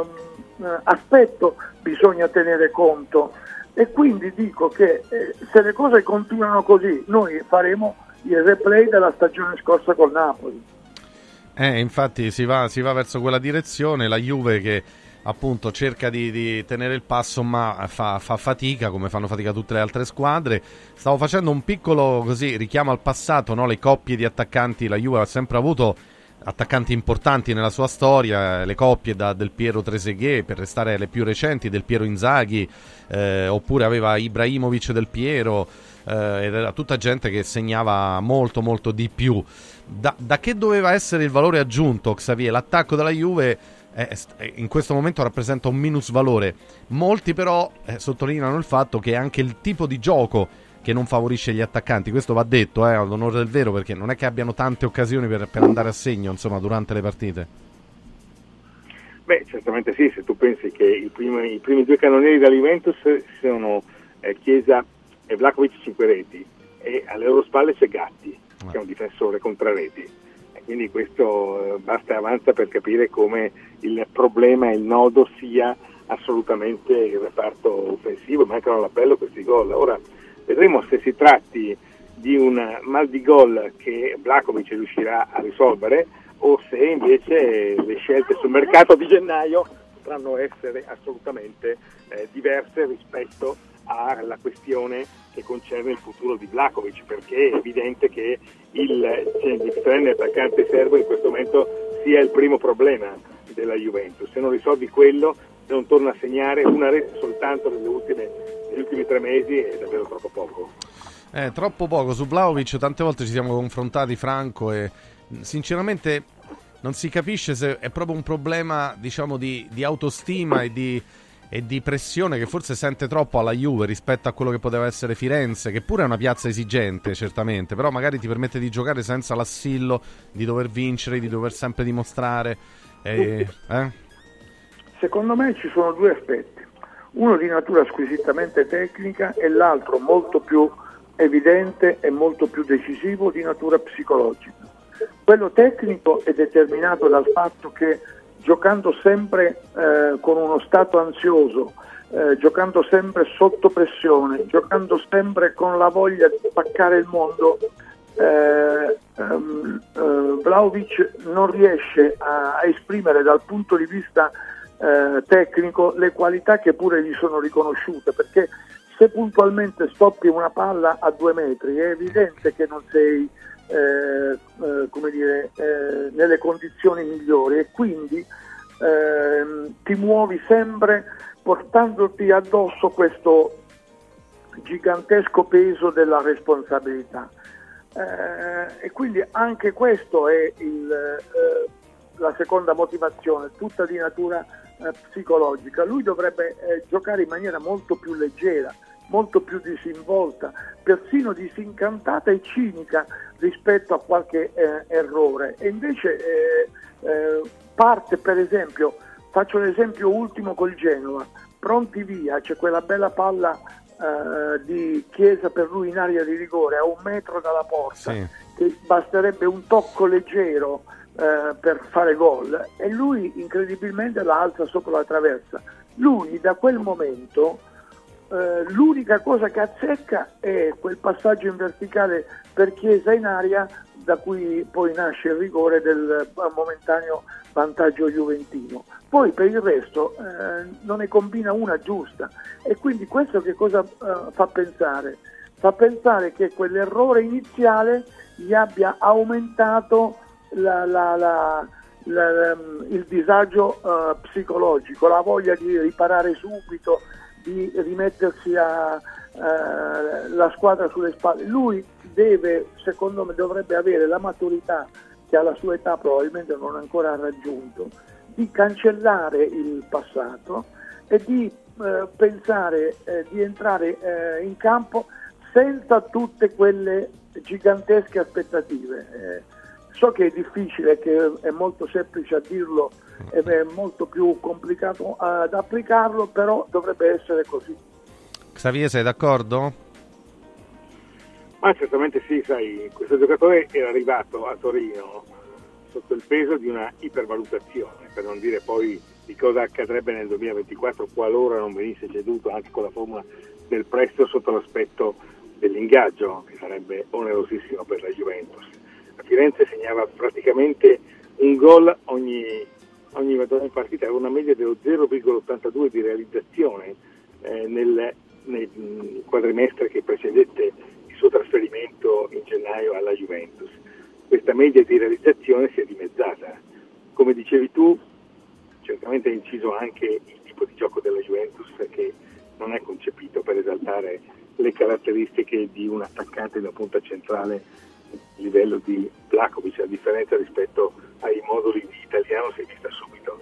Però poi c'è stata la pubalgia, poi c'è stata, come giustamente sottolineato Franco, una questione psicologica che è diventata sempre più dire, evidente, ricorderà, ricorderanno gli ascoltatori della sua esultanza polemica dopo sì, l'ultimo sì. gol da lui segnato, le mani portate alle orecchie e poi i messaggi criptici sui social a Chiesa, io so, tu sai, noi sappiamo. Ma cosa vuol dire? Vuol dire che in questo momento ha bisogno di tornare più che mai a segnare Vlakovic. Il problema è che vive una, un periodo psicologicamente delicato. Ora o ne esce lui o ne esce lui, perché altri non credo che possano intervenire per sbloccarlo. Eh sì, è quello che i tifosi della Juve sperano perché insomma comunque è un giocatore che quando ha fatto intravedere delle cose buone eh, ha dimostrato di essere in grado ecco, di fare quel ruolo anche nella Juve, non solo nella Fiorentina, però poi progressivamente insomma sì, ha fatto gol all'Inter, ma eh, troppo poco se poi prima e dopo non non fai anche altro. Ne riparleremo. Grazie a tutti e due, grazie a Franco Saluti. Ordine e grazie a Xavier Jacobelli. Grazie, un abbraccio. Ehm, detto questo, siamo addirittura d'arrivo. Allora mi prendo proprio un attimo per parlarvi dello sportello legale sanità. Voi sapete che ehm, lo sportello legale sanità opera da 12 anni con la massima serietà e dedizione per ottenere giustizia e anche giusti risarcimenti in favore delle famiglie colpite dalla malasanità, senza alcun costo anticipato. Eh, solo in caso di successo dell'azione legale risarcitoria, allora gli assistiti corrisponderanno allo sportello legale sanità quanto stabilito e pattuito per l'attività svolta. Solo, solo in quel caso. I casi di malasanità possono essere tanti Ecco, faccio degli esempi, eh, infezioni nosocomiali che possono portare ad una eh, invalidità permanente o addirittura al decesso, oppure eh, danni provocati alla nascita su bambini sani oppure decessi provocati da mancata prescrizione di farmaci, oppure eh, eh, strumenti di prevenzione delle trombosi in occasione di interventi chirurgici, danni o decessi durante gli interventi stessi, danni provocati in banali interventi ortopedici, insomma le cause sono veramente tante, perciò se volete segnalare un caso sospetto chiamate lo sportello legale sanità.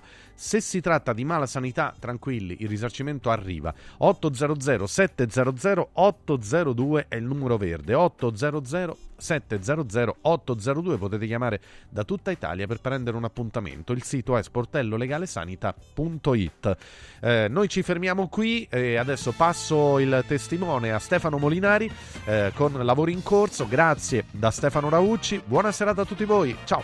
Radio, radio, radio, radio,